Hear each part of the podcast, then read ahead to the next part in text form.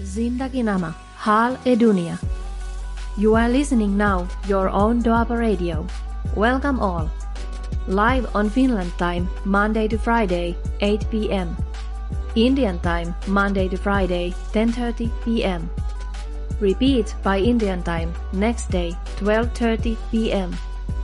Studio number plus 358 44 976 1962. Join us by WhatsApp call, message, and call us live in studio. Please like us and follow us on Facebook and download Doaba Radio iOS and Android app. Zindagi Nama Hal Edu ਸਾਰੇ ਦੋਸਤਾਂ ਦਾ ਦੁਆਬਾ ਰੇਡ ਦੇ ਮੰਚ ਉੱਤੇ ਨਿੱਘਾ ਸਵਾਗਤ ਹੈ ਜੀ ਮੈਂ ਤੁਹਾਡਾ ਦੋਸਤ ਭੁਪਿੰਦਰ ਪਾਰਜ ਲੈ ਕੇ ਹਾਜ਼ਰ ਹਾਂ ਦੋਸਤੋ ਪ੍ਰੋਗਰਾਮ ਜ਼ਿੰਦਗੀ ਨਾਮਾ ਹਾਲੇ ਦੁਨੀਆ ਆਪ ਸਭ ਨੂੰ ਆਦਾਬ ਸਲਾਮ ਨਮਸਤੇ ਤੇ ਪਿਆਰ ਭਰੀ ਨਿੱਘੀ ਸਤਿ ਸ਼੍ਰੀ ਅਕਾਲ ਜੀ ਅੱਜ ਦੋਸਤੋ ਦਿਨ ਹੈ 21 ਨਵੰਬਰ 2022 ਨਵੇਂ ਹਫ਼ਤੇ ਦੀ ਸ਼ੁਰੂਆਤ ਤੁਹਾਡੇ ਨਾਲ। ਇਸ ਵਕਤ ਅ, ਸਮਾਂ ਫਿਨਲੈਂਡ ਦੀਆਂ ਘੜੀਆਂ ਦੇ ਉੱਤੇ ਸ਼ਾਮ ਦਾ 7:06 ਮਿੰਟ ਦਾ 4 ਮਿੰਟ ਦਾ ਹੋ ਚੁੱਕਿਆ ਹੈ। ਤੇ ਮੌਸਮ ਦੇ ਵਿੱਚ -7 ਤੋਂ 10 ਜਿਹੜਾ ਚੱਲ ਰਿਹਾ ਹੈ। ਗਰਮੀਆਂ ਦਾ ਅ, ਨਾਲ ਦੀ ਨਾਲ ਸਮਾਂ ਜਿਹੜਾ ਤਬਦੀਲ ਹੋ ਚੁੱਕਿਆ ਹੈ। ਤੇ ਭਾਰਤੀ ਸਮਾਂ ਅ, ਠੀਕ ਰਾਤ ਦੇ 10 ਵਜੇ ਕੇ ਇਸ ਮਕ- ਇਸ ਵਕਤ ਜਿਹੜਾ 34 ਮਿੰਟ ਘੜੀਆਂ ਦਰਸਾ ਰਹੀਆਂ ਨੇ ਤੇ ਯੂਕੇ ਦੇ ਵਿੱਚ ਸ਼ਾਮ ਦੇ 5 ਵਜੇ ਕੇ 4 ਮਿੰਟ ਦਾ ਸਮਾਂ ਹੋ ਚੁੱਕਿਆ ਹੈ। ਨਿਊਯਾਰਕ ਤੇ ਟੋਰਾਂਟੋ ਦੀਆਂ ਘੜੀਆਂ ਦੁਪਹਿਰ ਦਾ ਸਮਾਂ 12 ਵਜੇ ਕੇ 4 ਮਿੰਟ ਦਰਸਾ ਰਹੀਆਂ ਨੇ। ਕੈਲੀਫੋਰਨੀਆ ਦੇ ਵਿੱਚ ਤੇ ਵੈਂਕੂਵਰ ਦਾ ਸਮਾਂ ਨਾਲ ਦੀ ਨਾਲ ਚੱਲਦਾ ਹੈ। 9 ਵਜੇ ਕੇ 4 ਮਿੰਟ ਘੜੀਆਂ ਦੇ ਉੱਤੇ ਜਿਹੜਾ ਸਮਾਂ ਹੋ ਚੁੱਕਿਆ ਹੈ ਜੀ। ਇਸ ਦੇ ਨਾਲ ਹੀ ਦੋਸਤੋ ਮਿਲਾਵੋ ਘੜੀਆਂ ਨੂੰ ਨਾਲ ਦੋਸਤਾਂ ਮਿੱਤਰਾਂ, ਯਾਰਾਂ ਬੇਲੀਆਂ, ਸਹੇਲੀਆਂ, ਪਰਿਵਾਰਾਂ ਨੂੰ ਲਾਵੋ ਸੁਨੇਹਾ ਲੈ ਕੇ ਹਾਜ਼ਰ ਹਾਂ ਤੁਹਾਡੀ ਕਚਹਿਰੀ ਦੇ ਵਿੱਚ ਪ੍ਰੋਗਰਾਮ। ਜ਼ਿੰਦਗੀ ਨਾਮਾ ਹਾਲੇ ਦੁਨੀਆ ਨਵਾਂ ਨਵੇਲਾ ਪ੍ਰੋਗਰਾਮ ਤੁਹਾਡੇ ਨਾਲ ਕਰਾਂਗੇ ਅੱਜ ਸ਼ੁਰੂਆਤ ਫਿਰ ਤੋਂ ਇਸ ਹਫ਼ਤੇ ਦੀ। 735ਵਾਂ ਨੰਬਰ ਐਪੀਸੋਡ ਦਾ ਜਿਹੜਾ ਹੈ, ਤੁ- ਪ੍ਰੋਗਰਾਮ ਤੁਹਾਡੇ ਲਈ ਕਚਹਿਰੀ ਵਿੱਚ ਹਾਜ਼ਰ ਹਾਂ ਜੀ ਲੈ ਕੇ। ਫਿਨਲੈਂਡ ਸਟੂਡੀਓ ਦੁਆਬਾ ਰੇਡ ਦਾ ਮੰਚ ਤੇ ਮੈਂ ਤੁਹਾਡਾ ਦੋਸਤ ਭੁਪਿੰਦਰ ਭਾਰਜ। ਅ, ਸਭ ਤੋਂ ਪਹਿਲਾਂ ਅੱਜ ਅ, ਤੁਹਾਡੇ ਨਾਲ ਕੁਝ ਜਾਣਕਾਰੀਆਂ ਕਰਾਂਗੇ ਜੀ ਪੂਰੀਆਂ ਤੇ ਇਸ ਦੇ ਨਾਲ ਹੀ ਅਗਲੀਆਂ ਗੱਲਾਂ ਬਾਤਾਂ ਦੇ ਵਿੱਚ ਸਾਡੇ ਨਾਲ ਜੁੜਨਗੇ ਸਾਡੇ ਸੀਨੀਅਰ ਸਤਕਾਰਤ ਸਤਪਾਲ ਸਿੰਘ ਬਰਾੜ ਸਾਹਿਬ ਯੂਐਸਏ ਦੀ ਧਰਤੀ ਤੋਂ। ਉਹਨਾਂ ਦੇ ਨਾਲ ਕੁਝ ਅ, ਚਲੰਤ ਮੁੱਦਿਆਂ ਦੇ ਉੱਤੇ ਜਾਂ ਭਖ ਦੇ ਮਸਲਿਆਂ ਦੇ ਉੱਤੇ ਗੱਲਾਂ ਬਾਤਾਂ ਜ਼ਰੂਰ ਕਰਾਂਗੇ। ਤੇ ਕੁਝ ਅਪਡੇਟ ਉਹਨਾਂ ਤੋਂ ਅਮਰੀਕਾ ਬਾਬਤ ਵੀ ਲਵਾਂਗੇ ਜਾਂ ਹੋਰ ਜਾਣਕਾਰੀਆਂ ਜਿਹੜੀਆਂ ਅ, ਗੱਲਾਂ ਬਾਤਾਂ ਉਹਨਾਂ ਦੇ ਨਾਲ ਚਲਾਵਾਂਗੇ। ਅ, ਤੁਸੀਂ ਵੀ ਅ, ਕਿਸੇ ਵੀ ਤਰ੍ਹਾਂ ਦੀ ਗੱਲਬਾਤ ਕਰਨੀ ਚਾਹੋਗੇ ਤਾਂ ਨਿੱਘਾ ਸਵਾਗਤ ਰਹੇਗਾ। ਸਟੂਡੀਓ ਦਾ ਨੰਬਰ +358 44976 ਹੈ। ਆਪਣੇ ਨਾਲ 25-30 ਮਿੰਟ ਦੇ ਲਈ ਬਰਾੜ ਸਾਹਿਬ ਜੁੜਨਗੇ। ਅੱਜ ਅ, ਕਾਫੀ ਸ਼ਡਿਊਲ ਉਹਨਾਂ ਦਾ ਬਿਜ਼ੀ ਹੁੰਦਾ ਹੈ। ਸੋਮਵਾਰ ਇਹਨਾਂ ਮੁਲਕਾਂ ਦੇ ਵਿੱਚ ਸੋਮਵਾਰ ਤੇ ਫਰਾਈਡੇ ਵਾਲਾ ਦਿਨ ਜਿਹੜਾ ਕਾਫੀ ਗੰਭੀਰਤਾ ਦੇ ਨਾਲ ਲਿਆ ਜਾਂਦਾ ਜੀ ਕਿਉਂਕਿ ਸੋਮਵਾਰ ਨੂੰ ਪ੍ਰੋਗਰਾਮ ਅ, ਆਪਣੇ ਜਿਹੜੇ ਕੰਮਾਕਾਰਾਂ ਦੀ ਸ਼ੁਰੂਆਤ ਹੁੰਦੀ ਹੈ ਤੇ ਸਟ੍ਰੈਸ ਵਾਲਾ ਅ, ਦਿਨ ਵੀ ਹੁੰਦਾ ਹੈ ਤੇ ਨਾਲ ਦੀ ਨਾਲ ਹਰ ਇੱਕ ਪਾਸਾ ਜਾਂ ਹਰ ਚੀਜ਼ ਨੂੰ ਹਰ ਸ਼ੈ ਨੂੰ ਦੇਖਣਾ ਪੈਂਦਾ ਹੈ। ਉਹ ਚਾਹੇ ਕਿਸੇ ਵੀ ਦੀ ਕੰਮ ਦੀ ਸ਼ੁਰੂਆਤ ਕਿਉਂ ਨਾ ਹੋਵੇ। ਸੋਮਵਾਰ ਵਾਲਾ ਦਿਨ ਅ, ਕਿਉਂਕਿ ਵੀਕਐਂਡ ਦੇ ਵਿੱਚ ਆ ਜਾਂਦਾ ਹੈ। ਵੀਕਐਂਡ ਆ ਜਾਂਦਾ ਹੈ ਤਾਂ ਉਸ ਤੋਂ ਬਾਅਦ ਕੰਮਾਂ ਕਾਰਾਂ ਦੇ ਉੱਤੇ ਜਦੋਂ ਜਾਂਦੇ ਆ ਤਾਂ ਬੀਜੀ ਜਿਹੜਾ ਸ਼ਡਿਊਲ ਸੋਮਵਾਰ ਦਾ ਹੁੰਦਾ ਹੈ। ਤੇ ਸਟੂਡੀਓ ਦਾ ਨੰਬਰ +358 ਹੈ। ਫੇਸਬੁੱਕ ਦੇ ਉੱਤੇ ਪ੍ਰੋਗਰਾਮ ਇਸ ਵਕਤ ਲਾਈਵ ਚੱਲ ਰਿਹਾ ਹੈ ਜੀ। ਤੇ ਨਾਲ ਦੀ ਨਾਲ ਤੁਸੀਂ ਦੁਆਬਾ ਰੇਡ ਦੀ ਵੈਬਸਾਈਟ ਦੇ ਉੱਤੇ ਜਾ ਕੇ ਪ੍ਰੋਗਰਾਮ ਦਾ ਭਰਪੂਰ ਆਨੰਦ ਮਾਣ ਸਕਦੇ ਹੋ। ਇਸੇ ਤਰ੍ਹਾਂ ਤੁਸੀਂ ਦੁਆਬਾ ਰੇਡੀਓ ਨੂੰ ਅ, ਵੱਖਰੇ ਵੱਖਰੇ ਤਰੀਕਿਆਂ ਦੇ ਨਾਲ ਸੁਣ ਸਕਦੇ ਹੋ ਜੀ ਦੁਆਬਾ ਰੇਡੀਓ ਦੇ ਅਫੀਸ਼ੀਅਲ ਜਿੰਨੇ ਵੀ ਐਪ ਨੇ ਜੀ ਉਹਨਾਂ ਦੇ ਉੱਤੇ ਜਾ ਕੇ ਇਸ ਦੇ ਨਾਲ ਹੀ ਅ, ਜਿਹੜੇ ਵੱਖਰੇ ਵੱਖਰੇ ਹੋਰ ਵੀ ਸਾਧਨ ਨੇ ਜਾਂ ਜਿੱਥੋਂ ਵੀ ਤੁਸੀਂ ਅ, ਕਿਸੇ ਵੀ ਜ਼ਰੀਏ ਤੁਸੀਂ ਦੁਆਬਾ ਰੇਡੀਓ ਦੇ ਨਾਲ ਜੁੜਨਾ ਚਾਹੁੰਦੇ ਹੋ ਜਾਂ ਜੁੜੇ ਹੋਏ ਹੋ ਚਾਹੇ ਉਹ ਵੱਖਰੇ ਵੱਖਰੇ ਹੋਰ ਵੀ ਪਲੇਟਫਾਰਮ ਕਹਿ ਸਕਦੇ ਆ ਕਿ ਜ਼ਰੀਏ ਰਾਹੀਂ ਤੁਸੀਂ ਜੁੜਦੇ ਹੋ ਤੁਹਾਡੇ ਸੁਨੇਹੇ ਵੀ ਆ ਰਹੇ ਨੇ ਉਹਨਾਂ ਦਾ ਵੀ ਸਵਾਗਤ ਕਰਾਂਗੇ। ਕੁਝ ਹੀ ਪਲਾਂ ਦੇ ਵਿੱਚ ਤੇ ਖੇੜਾ ਸਾਹਿਬ ਦਾ ਵੀ ਸੁਨੇਹਾ ਆ ਚੁੱਕਿਆ ਹੈ ਉਹਨਾਂ ਦਾ ਵੀ ਸਵਾਗਤ ਕਰਾਂਗੇ ਸਭ ਦਾ ਸਵਾਗਤ ਰਲ ਮਿਲ ਕੇ ਕਰਾਂਗੇ। ਅ, ਜੇਕਰ ਪ੍ਰੋਗਰਾਮ ਚੰਗੇ ਲੱਗਦੇ ਨੇ ਦੋਸਤੋ ਤਾਂ ਫੇਸਬੁੱਕ ਦੇ ਉੱਤੇ ਅੱਗੇ ਸ਼ੇਅਰ ਜ਼ਰੂਰ ਕਰ ਦਿਆ ਕਰੋ ਤਾਂ ਕਿ ਜਿਹੜੀ ਹੋਰ ਵੀ ਜਾਣਕਾਰੀਆਂ ਜਾਂ ਰਾਬਤਾ ਜਿਹੜਾ ਇੱਕ ਦੂਸਰੇ ਦੇ ਨਾਲ ਬਲ ਜਾਂਦਾ ਹੈ। ਕਰਦੇ ਹਾਂ ਫਿਰ ਆਗਾਜ਼ ਤੁਹਾਡੇ ਨਾਲ ਜ਼ਿੰਦਗੀ ਨਾਮਾ ਹਾਲੇ ਦੁਨੀਆ ਦਾ। ਤੇ ਇਸ ਦੇ ਨਾਲ ਹੀ ਅ, ਦੁਆਬਾ ਰੇਡੀਓ ਦੇ ਦੋਸਤੋ ਕਿਸੇ ਵੀ ਤਰ੍ਹਾਂ ਤੁਸੀਂ ਅ, ਮਾਈਕ ਸਹਾਇਤਾ ਕਰਨਾ ਚਾਹੁੰਦੇ ਹੋ ਆਪਣਾ ਯੋਗਦਾਨ ਪਾਉਣਾ ਚਾਹੁੰਦੇ ਹੋ ਤਾਂ ਨਿੱਘਾ ਸਵਾਗਤ ਹੈ। ਉਸ ਦੇ ਵਿੱਚ ਤੁਸੀਂ duabarradio.com ਵੈਬਸਾਈਟ ਦੇ ਉੱਤੇ ਜਾ ਕੇ ਆਪਣੀ ਜਾਣਕ ਜਾਣਕਾਰੀਆਂ ਵੀ ਲੈ ਸਕਦੇ ਹੋ ਤੇ ਦੁਆਬਾ ਰੇਡੀਓ ਨੂੰ ਜਿਹੜਾ ਸਪੋਰਟ ਕਰ ਸਕਦੇ ਹੋ ਸਬਸਕ੍ਰਿਪਸ਼ਨ ਲੈ ਸਕਦੇ ਹੋ ਸਬਸਕ੍ਰਾਈਬ ਕਰ ਸਕਦੇ ਹੋ। ਇਸ ਦੇ ਨਾਲ ਹੀ ਬਲਵਿੰਦਰ ਸਿੰਘ ਜੀ ਕੈਨੇਡਾ ਤੋਂ ਸਤਿ ਸ਼੍ਰੀ ਅਕਾਲ ਭੇਜ ਰਹੇ ਨੇ ਜੀ। ਤੇ ਖੇੜਾ ਸਾਹਿਬ ਨੇ ਸਤਿ ਸ਼੍ਰੀ ਅਕਾਲ ਭੇਜੀ ਹੈ, ਹੋਰ ਬਹੁਤ ਸਾਰੇ ਸੁਨੇਹੇ ਆਏ ਨੇ ਜੀ। ਤੇ ਫਿਰ ਹੌਲੀ-ਹੌਲੀ ਕਰਦੇ ਆ ਆਗਾਜ਼ ਤੁਹਾਡੇ ਨਾਲ ਜ਼ਿੰਦਗੀਨਾਮਾ ਹਾਲੇ ਦੁਨੀਆ ਦਾ। ਤੇ ਅੱਗੇ ਜਾ ਕੇ ਗੱਲਾਂ ਬਾਤਾਂ ਖੁੱਲੀਆਂ ਡੁੱਲੀਆਂ ਹੋਣਗੀਆਂ। ਅੱਜ ਦੇ ਮਸਲੇ ਦੇ ਵਿੱਚ ਸਭ ਤੋਂ ਪਹਿਲਾਂ ਆਪਾਂ ਬਰਾੜ ਸਾਹਿਬ ਦੇ ਨਾਲ ਜੁੜਾਂਗੇ। ਤੇ ਦੁਆਬਾ ਰੇਡੀਓ ਦੇ ਕਿਸੇ ਵੀ ਤਰ੍ਹਾਂ ਦੀ ਐਡਵਰਟਾਈਜ਼ਮੈਂਟ ਮਸ਼ਹੂਰੀ ਜਾਂ ਪ੍ਰਮੋਸ਼ਨ ਕਰਾਉਣਾ ਚਾਹੁੰਦੇ ਹੋ ਤਾਂ ਤੁਹਾਡਾ ਸਵਾਗਤ ਹੈ। ਉਸ ਦੇ ਬਾਰੇ ਜਾਣਕਾਰੀ ਲੈ ਸਕਦੇ ਹੋ, ਲਿਖਤੀ ਜਾਂ ਸੁਨੇਹਾ ਭੇਜ ਕੇ ਵੌਇਸ ਮੈਸੇਜ ਭੇਜ ਸਕਦੇ ਹੋ ਜਾਂ ਦੁਆਬਾ ਰੇਡੀਓ ਉੱਤੇ ਜਾ ਕੇ ਤੁਸੀਂ ਵੈਬਸਾਈਟ ਦੇ ਉੱਤੇ ਜਾਣਕਾਰੀ ਲੈ ਸਕਦੇ ਹੋ। ਇਸ ਦੇ ਨਾਲ ਹੀ ਜੇਕਰ ਤੁਸੀਂ ਸਪੋਰਟ ਕਰਨਾ ਚਾਹੁੰਦੇ ਹੋ ਤਾਂ PayPal ਦੇ ਜ਼ਰੀਏ ਕਰ ਸਕਦੇ ਹੋ ਜੀ। ਸਬਸਕ੍ਰਿਪਸ਼ਨ ਤੇ ਸਬਸਕ੍ਰਾਈਬ ਜਿਹੜਾ ਕਰ ਸਕਦੇ ਹੋ। ਹਰਵਿੰਦਰ ਜੋਲ ਭੈਣ ਜੀ, ਸੁਮਿਤ ਜੋਹਲ ਜੀ, ਬਲਵੀਰ ਸਿੰਘ ਸੈਣੀ ਸਾਹਿਬ, ਸਕੰਦਰ ਸਿੰਘ ਔਜਲਾ, ਸੁਰਿੰਦਰ ਕੌਰ ਮਾਹਲ ਜੀ, ਨਾਰ ਸਿੰਘ ਸੋਹੀ ਸਾਹਿਬ ਯਾਦਵੰਦਰ ਵਿਦੇਸ਼ਾ, ਉਹਨਾਂ ਦਾ ਧੰਨਵਾਦ ਹੈ, ਜਿਨ੍ਹਾਂ ਨੇ ਆਪਣਾ ਯੋਗਦਾਨ ਪਾ ਰਹੇ ਨੇ ਲੰਮੇ ਸਮੇਂ ਤੋਂ। ਇਸੇ ਤਰ੍ਹਾਂ ਦੋਸਤੋ, ਤੁਸੀਂ ਵੀ ਅੱਗੇ ਆਓ ਤੇ ਆਪਣਾ ਯੋਗਦਾਨ ਜ਼ਰੂਰ ਪਾਓ ਤੇ ਇਸ ਦੇ ਨਾਲ ਹੀ ਫਿਰ ਅੱਗੇ ਅੱਗੇ ਜਿਹੜੀਆਂ ਗੱਲਾਂ ਬਾਤਾਂ ਚੱਲਦੀਆਂ ਨੇ। ਸਟੂਡੀਓ ਦਾ ਨੰਬਰ ਇੱਕ ਵਾਰੀ ਫਿਰ ਅਨਾਉਂਸ ਕਰਦੇ ਹਾਂ ਜੀ +358 ਤੇ ਤੁਹਾਡੇ ਸੁਨੇਹਾ ਦੀ ਵੀ ਉਡੀਕ ਰਹੇਗੀ ਤੇ ਗੱਲਾਂ ਬਾਤਾਂ ਕਰਨ ਦੇ ਲਈ ਨਾਲ ਬਰਾੜ ਸਾਹਿਬ ਨੂੰ ਜੋੜਦੇ ਹਾਂ। ਸਮਾਂ ਉਹਨਾਂ ਦਾ ਵੀ ਹੋ ਚੁੱਕਿਆ ਹੈ ਤੇ ਅਗਲੀਆਂ ਗੱਲਾਂ ਬਾਤਾਂ ਆਪਾਂ ਬਰਾੜ ਸਾਹਿਬ ਦੇ ਨਾਲ ਕਰਾਂਗੇ ਤੇ ਇਹ ਗੀਤ ਕੀ ਕਹਿੰਦਾ ਹੈ? ਦੋ ਬਲਿਸ ਦੇ ਵੀ ਸੁਣਦੇ ਹਾਂ ਜੀ। ਧੰਨਵਾਦ ਭਪਿੰਦਰ ਜੀ। ਮੇਰੇ ਵੱਲੋਂ ਵੀ ਆਪ ਜੀ ਨੂੰ ਸਮੁੱਚੀ ਟੀਮ ਨੂੰ ਅਤੇ ਸਾਡੇ ਸਾਰੇ ਹੀ ਮਾਣਮੱਤੇ ਸਰੋਤਿਆਂ ਨੂੰ ਬਹੁਤ ਪਿਆਰ ਸਤਿਕਾਰ ਸਤਿ ਸ੍ਰੀ ਅਕਾਲ ਜੀ। ਸਤਿ ਸ਼੍ਰੀ ਅਕਾਲ ਬਰਾੜ ਸਾਹਿਬ ਜੀ। ਤੇ ਵੀਕਐਂਡ ਵਧੀਆ ਨਿਕਲਿਆ ਹੋਵੇਗਾ ਜੀ? ਤੇ ਮੌਸਮ ਕਿਵੇਂ ਹੈ ਜੀ ਅਮਰੀਕਾ ਦਾ? ਆ ਮੌਸਮ ਤਾਂ ਜੀ ਠੰਡਾ ਸੀਗਾ। ਜੀ। ਪਰ ਜਿਸ ਤਰ੍ਹਾਂ New York up Buffalo area snow ਬਹੁਤ ਜ਼ਿਆਦਾ ਪੈ ਗਈ ਆ। ਜੀ। ਟੈਕਸਸ ਤੱਕ ਸੋ ਸਾਡੇ ਸਨੋ ਤੋਂ ਬਚਤ ਰਹੀ ਹੈ। ਇਹ ਤੋਂ ਭਾਵ ਵੀ ਈਸਟ ਕੋਸਟ ਦੀਆਂ ਜਿਹੜੀਆਂ ਸਟੇਟਾਂ ਆਪਾਂ ਉਹਨਾਂ ਦੀ ਗੱਲ ਕਰ ਰਹੇ ਆ ਜੀ। ਤੇ ਬਾਕੀ ਵੀਕਐਂਡ ਵਧੀਆ ਰਿਹਾ। ਕੱਲ ਭਾਰਤੀ ਐਮਬੈਸੀ ਵੱਲੋਂ ਗੁਰਪਰਬ ਦੇ ਸੰਬੰਧ ਦੇ ਵਿੱਚ ਗੁਰੂ ਸਾਹਿਬ ਦੇ ਗੁਰੂ ਨਾਨਕ ਪਾਤਸ਼ਾਹ ਦੇ। ਜੀ। ਇਹਦੇ ਨਾਲ ਹੀ ਈਦ ਇਹਦੇ ਨਾਲ ਹੀ ਹੌਂਕਾ ਜਿਹੜਾ ਕ੍ਰਿਸਚਨ ਦਾ ਯੂਜ਼ ਦਾ ਤਿਉਹਾਰ ਹੈ। ਇਹਦੇ ਨਾਲ ਥੈਂਕਸ ਗਿਵਿੰਗ ਇਹਨਾਂ ਸਾਰੇ ਤਿਉਹਾਰਾਂ ਦੇ ਸੰਬੰਧ ਦੇ ਵਿੱਚ ਲੰਚ ਦਾ ਪ੍ਰੋਗਰਾਮ ਰੱਖਿਆ ਹੋਇਆ ਸੀ। ਜੀ। ਸਰਦਾਰ ਤਰਨਜੀਤ ਸਿੰਘ ਸੰਧੂ ਜੋ ਭਾਰਤ ਦੇ ਵਿੱਚ ਅਮਰੀਕਾ ਦੇ ਵਿੱਚ ਭਾਰਤੀ ਰਾਜਦੂਤ ਆ ਉਹਨਾਂ ਵੱਲੋਂ। ਬਿਲਕੁਲ ਜੀ। ਤੋਂ ਉੱਥੇ ਜਾਣ ਦਾ ਮੌਕਾ ਮਿਲਿਆ ਜੀ। ਵਾਹ ਜੀ ਵਾਹ। ਤੇ ਜਿਹੜੀ ਗੱਲ ਉੱਥੇ ਕੁਝ ਗੱਲਾਂ ਦੀ ਜਾਣਕਾਰੀ ਪ੍ਰਾਪਤ ਹੋਈ ਉਹ ਆਪਾਂ ਆਪਣੇ ਸਰੋਤਿਆਂ ਨਾਲ ਸਾਂਝੀ ਕਰਦੇ ਆਂ। ਜੀ। ਕੈਨੇਡਾ ਵਾਲੇ ਸਾਡੇ ਮਿੱਤਰ ਬਿਲਕੁਲ ਜਾਣਦੇ ਹੋਣਗੇ ਕਿ ਭਾਰਤੀ ਐਮਬੈਸੀ ਦਾ ਵਤੀਰਾ ਇੰਨਾ ਵਧੀਆ ਨਹੀਂ ਉੱਥੋਂ ਬਹੁਤ ਕੰਪਲੇਂਟਾਂ ਆਉਂਦੀਆਂ। ਜੀ। ਜੇ ਵੀਜ਼ਾ ਵੀ ਲੈਣਾ ਹੈ ਤਾਂ ਲੰਮੀਆਂ ਲਾਈਨਾਂ ਦੇ ਵਿੱਚ ਉਹਨਾਂ ਨੂੰ ਖੜਨਾ ਪੈਂਦਾ ਸਪੀਡ ਦੇ ਉੱਪਰ। ਜੀ। ਉਹ ਬੜੀਆਂ ਕੰਪਲੇਂਟਸ ਇਸ ਮਾਮਲੇ ਦੇ ਵਿੱਚ ਆਪਾਂ ਨੂੰ ਸੁਣਨ ਨੂੰ ਮਿਲਦੀ ਹੈ। ਲੇਕਿਨ ਭਾਰਤ ਦੇ ਵਿੱਚ ਇਸ ਮਾਮਲੇ ਦੇ ਵਿੱਚ ਬਹੁਤ ਵੱਡੀ ਇੰਪਰੂਵਮੈਂਟ ਹੋਈ ਹੈ ਜਦੋਂ ਦੇ ਤਰਜੀਤ ਸਿੰਘ ਸੰਧੂ ਆਏ ਜੀ। ਅ ਕੱਲ ਉਹਨਾਂ ਦੀ ਜਾਣਕਾਰੀ ਜਦੋਂ ਉਹਨਾਂ ਨਾਲ ਹੋਈ ਤਾਂ ਉਹਨਾਂ ਨੇ ਇਹ ਗੱਲ ਕਿਹਾ ਕਿ ਕਿਸੇ ਦਾ ਭਾਈ ਵੀਜ਼ਾ ਰੋਕਿਆ ਜੀ। ਸਾਨੂੰ ਮਿਲੋ। ਵਾਹ ਜੀ। ਕਿਸੇ ਦਾ ਬਿਨਾਂ ਵਜ੍ਹਾ ਤੁਸੀਂ ਬਲੀਵ ਕਰਦੇ ਹੋ ਕਿ ਤੁਹਾਨੂੰ ਟਾਰਗੇਟ ਕੀਤਾ ਜਾ ਰਿਹਾ ਮੈਨੂੰ ਹੁਣੇ ਮਿਲੋ। ਜੀ। ਫਿਰ ਉਹਦੇ ਨਾਲ ਹੀ ਨਹੀਂ ਆਖਿਆ ਮੈਨੂੰ ਮਿਲਿਓ ਕਿਉਂਕਿ ਸਾਰੇ ਕੌਂਸੂਲੇਟ ਉਹਨਾਂ ਨੂੰ ਸਖਤ ਹਦਾਇਤਾਂ ਦਿੱਤੀਆਂ ਹੋਈਆਂ। ਜੀ। ਤੇ ਸਿੱਧੇ ਸ਼ਬਦਾਂ ਦੇ ਮੇਰੇ ਵਿੱਚ ਉਹ ਕਹਿੰਦੇ ਵੀ ਜਿੰਨਾ ਚਿਰ ਹਾਂ ਭਾਈ ਮੈਂ ਬੈਠਾ ਜੀ। ਤੇ ਮੇਰੀ ਕੋਸ਼ਿਸ਼ ਹੈ ਵੀ ਘੱਟੋ ਘੱਟ ਸਾਰੀਆਂ ਕਮੇਟੀਆਂ ਨੂੰ ਕੋਸ਼ਿਸ਼ ਕਰਾਂ ਜੀ। ਤੇ ਪੰਜਾਬੀਆਂ ਨੂੰ ਡੈਫੀਨਿਟਲੀ ਕੋਈ ਕੰਪਲੇਂਟ ਨਾ ਆਵੇ ਜਿਹੜੀ ਪਹਿਲਾਂ ਹਮੇਸ਼ਾ ਆਉਂਦੀ ਰਹਿੰਦੀ ਵੈਸੀ ਵੱਲੋਂ। ਜੀ। ਕਿਉਂਕਿ ਇਹ ਤੇਜਾ ਸਿੰਘ ਸਮੁੰਦਰੀ ਉਹਨਾਂ ਦੇ ਪੁੱਤਰੇ ਆ। ਬਿਲਕੁਲ ਜੀ। ਦਾ ਤਰਨਜੀਤ ਸਿੰਘ ਸੰਧੂ। ਜੀ। ਔਰ ਇਹ ਮਾਹੌਲ ਸੀ ਉਹਨਾਂ ਨੇ ਹਰ ਸਾਰੀਆਂ ਭਾਰਤ ਦੇ ਵੱਖ-ਵੱਖ ਤਬਕਿਆਂ ਨਾਲ ਜੋ ਵੀ ਸ਼ਖਸੀਅਤਾਂ ਨੂੰ ਸੱਦਿਆ। ਜੀ। ਬਹੁਤ ਸ਼ਾਨਦਾਰ ਪ੍ਰੋਗਰਾਮ ਉਹਦੇ ਵਿੱਚ ਮਤਲਬ ਪੋਲੀਟੀਕਲੀ ਲੋਕ ਵੀ ਸ਼ਾਮਲ ਹੋਏ ਜਿਹੜੀ ਅਮਰੀਕਾ ਦੀ ਰਾਜਨੀਤੀ ਦੇ ਵਿੱਚ।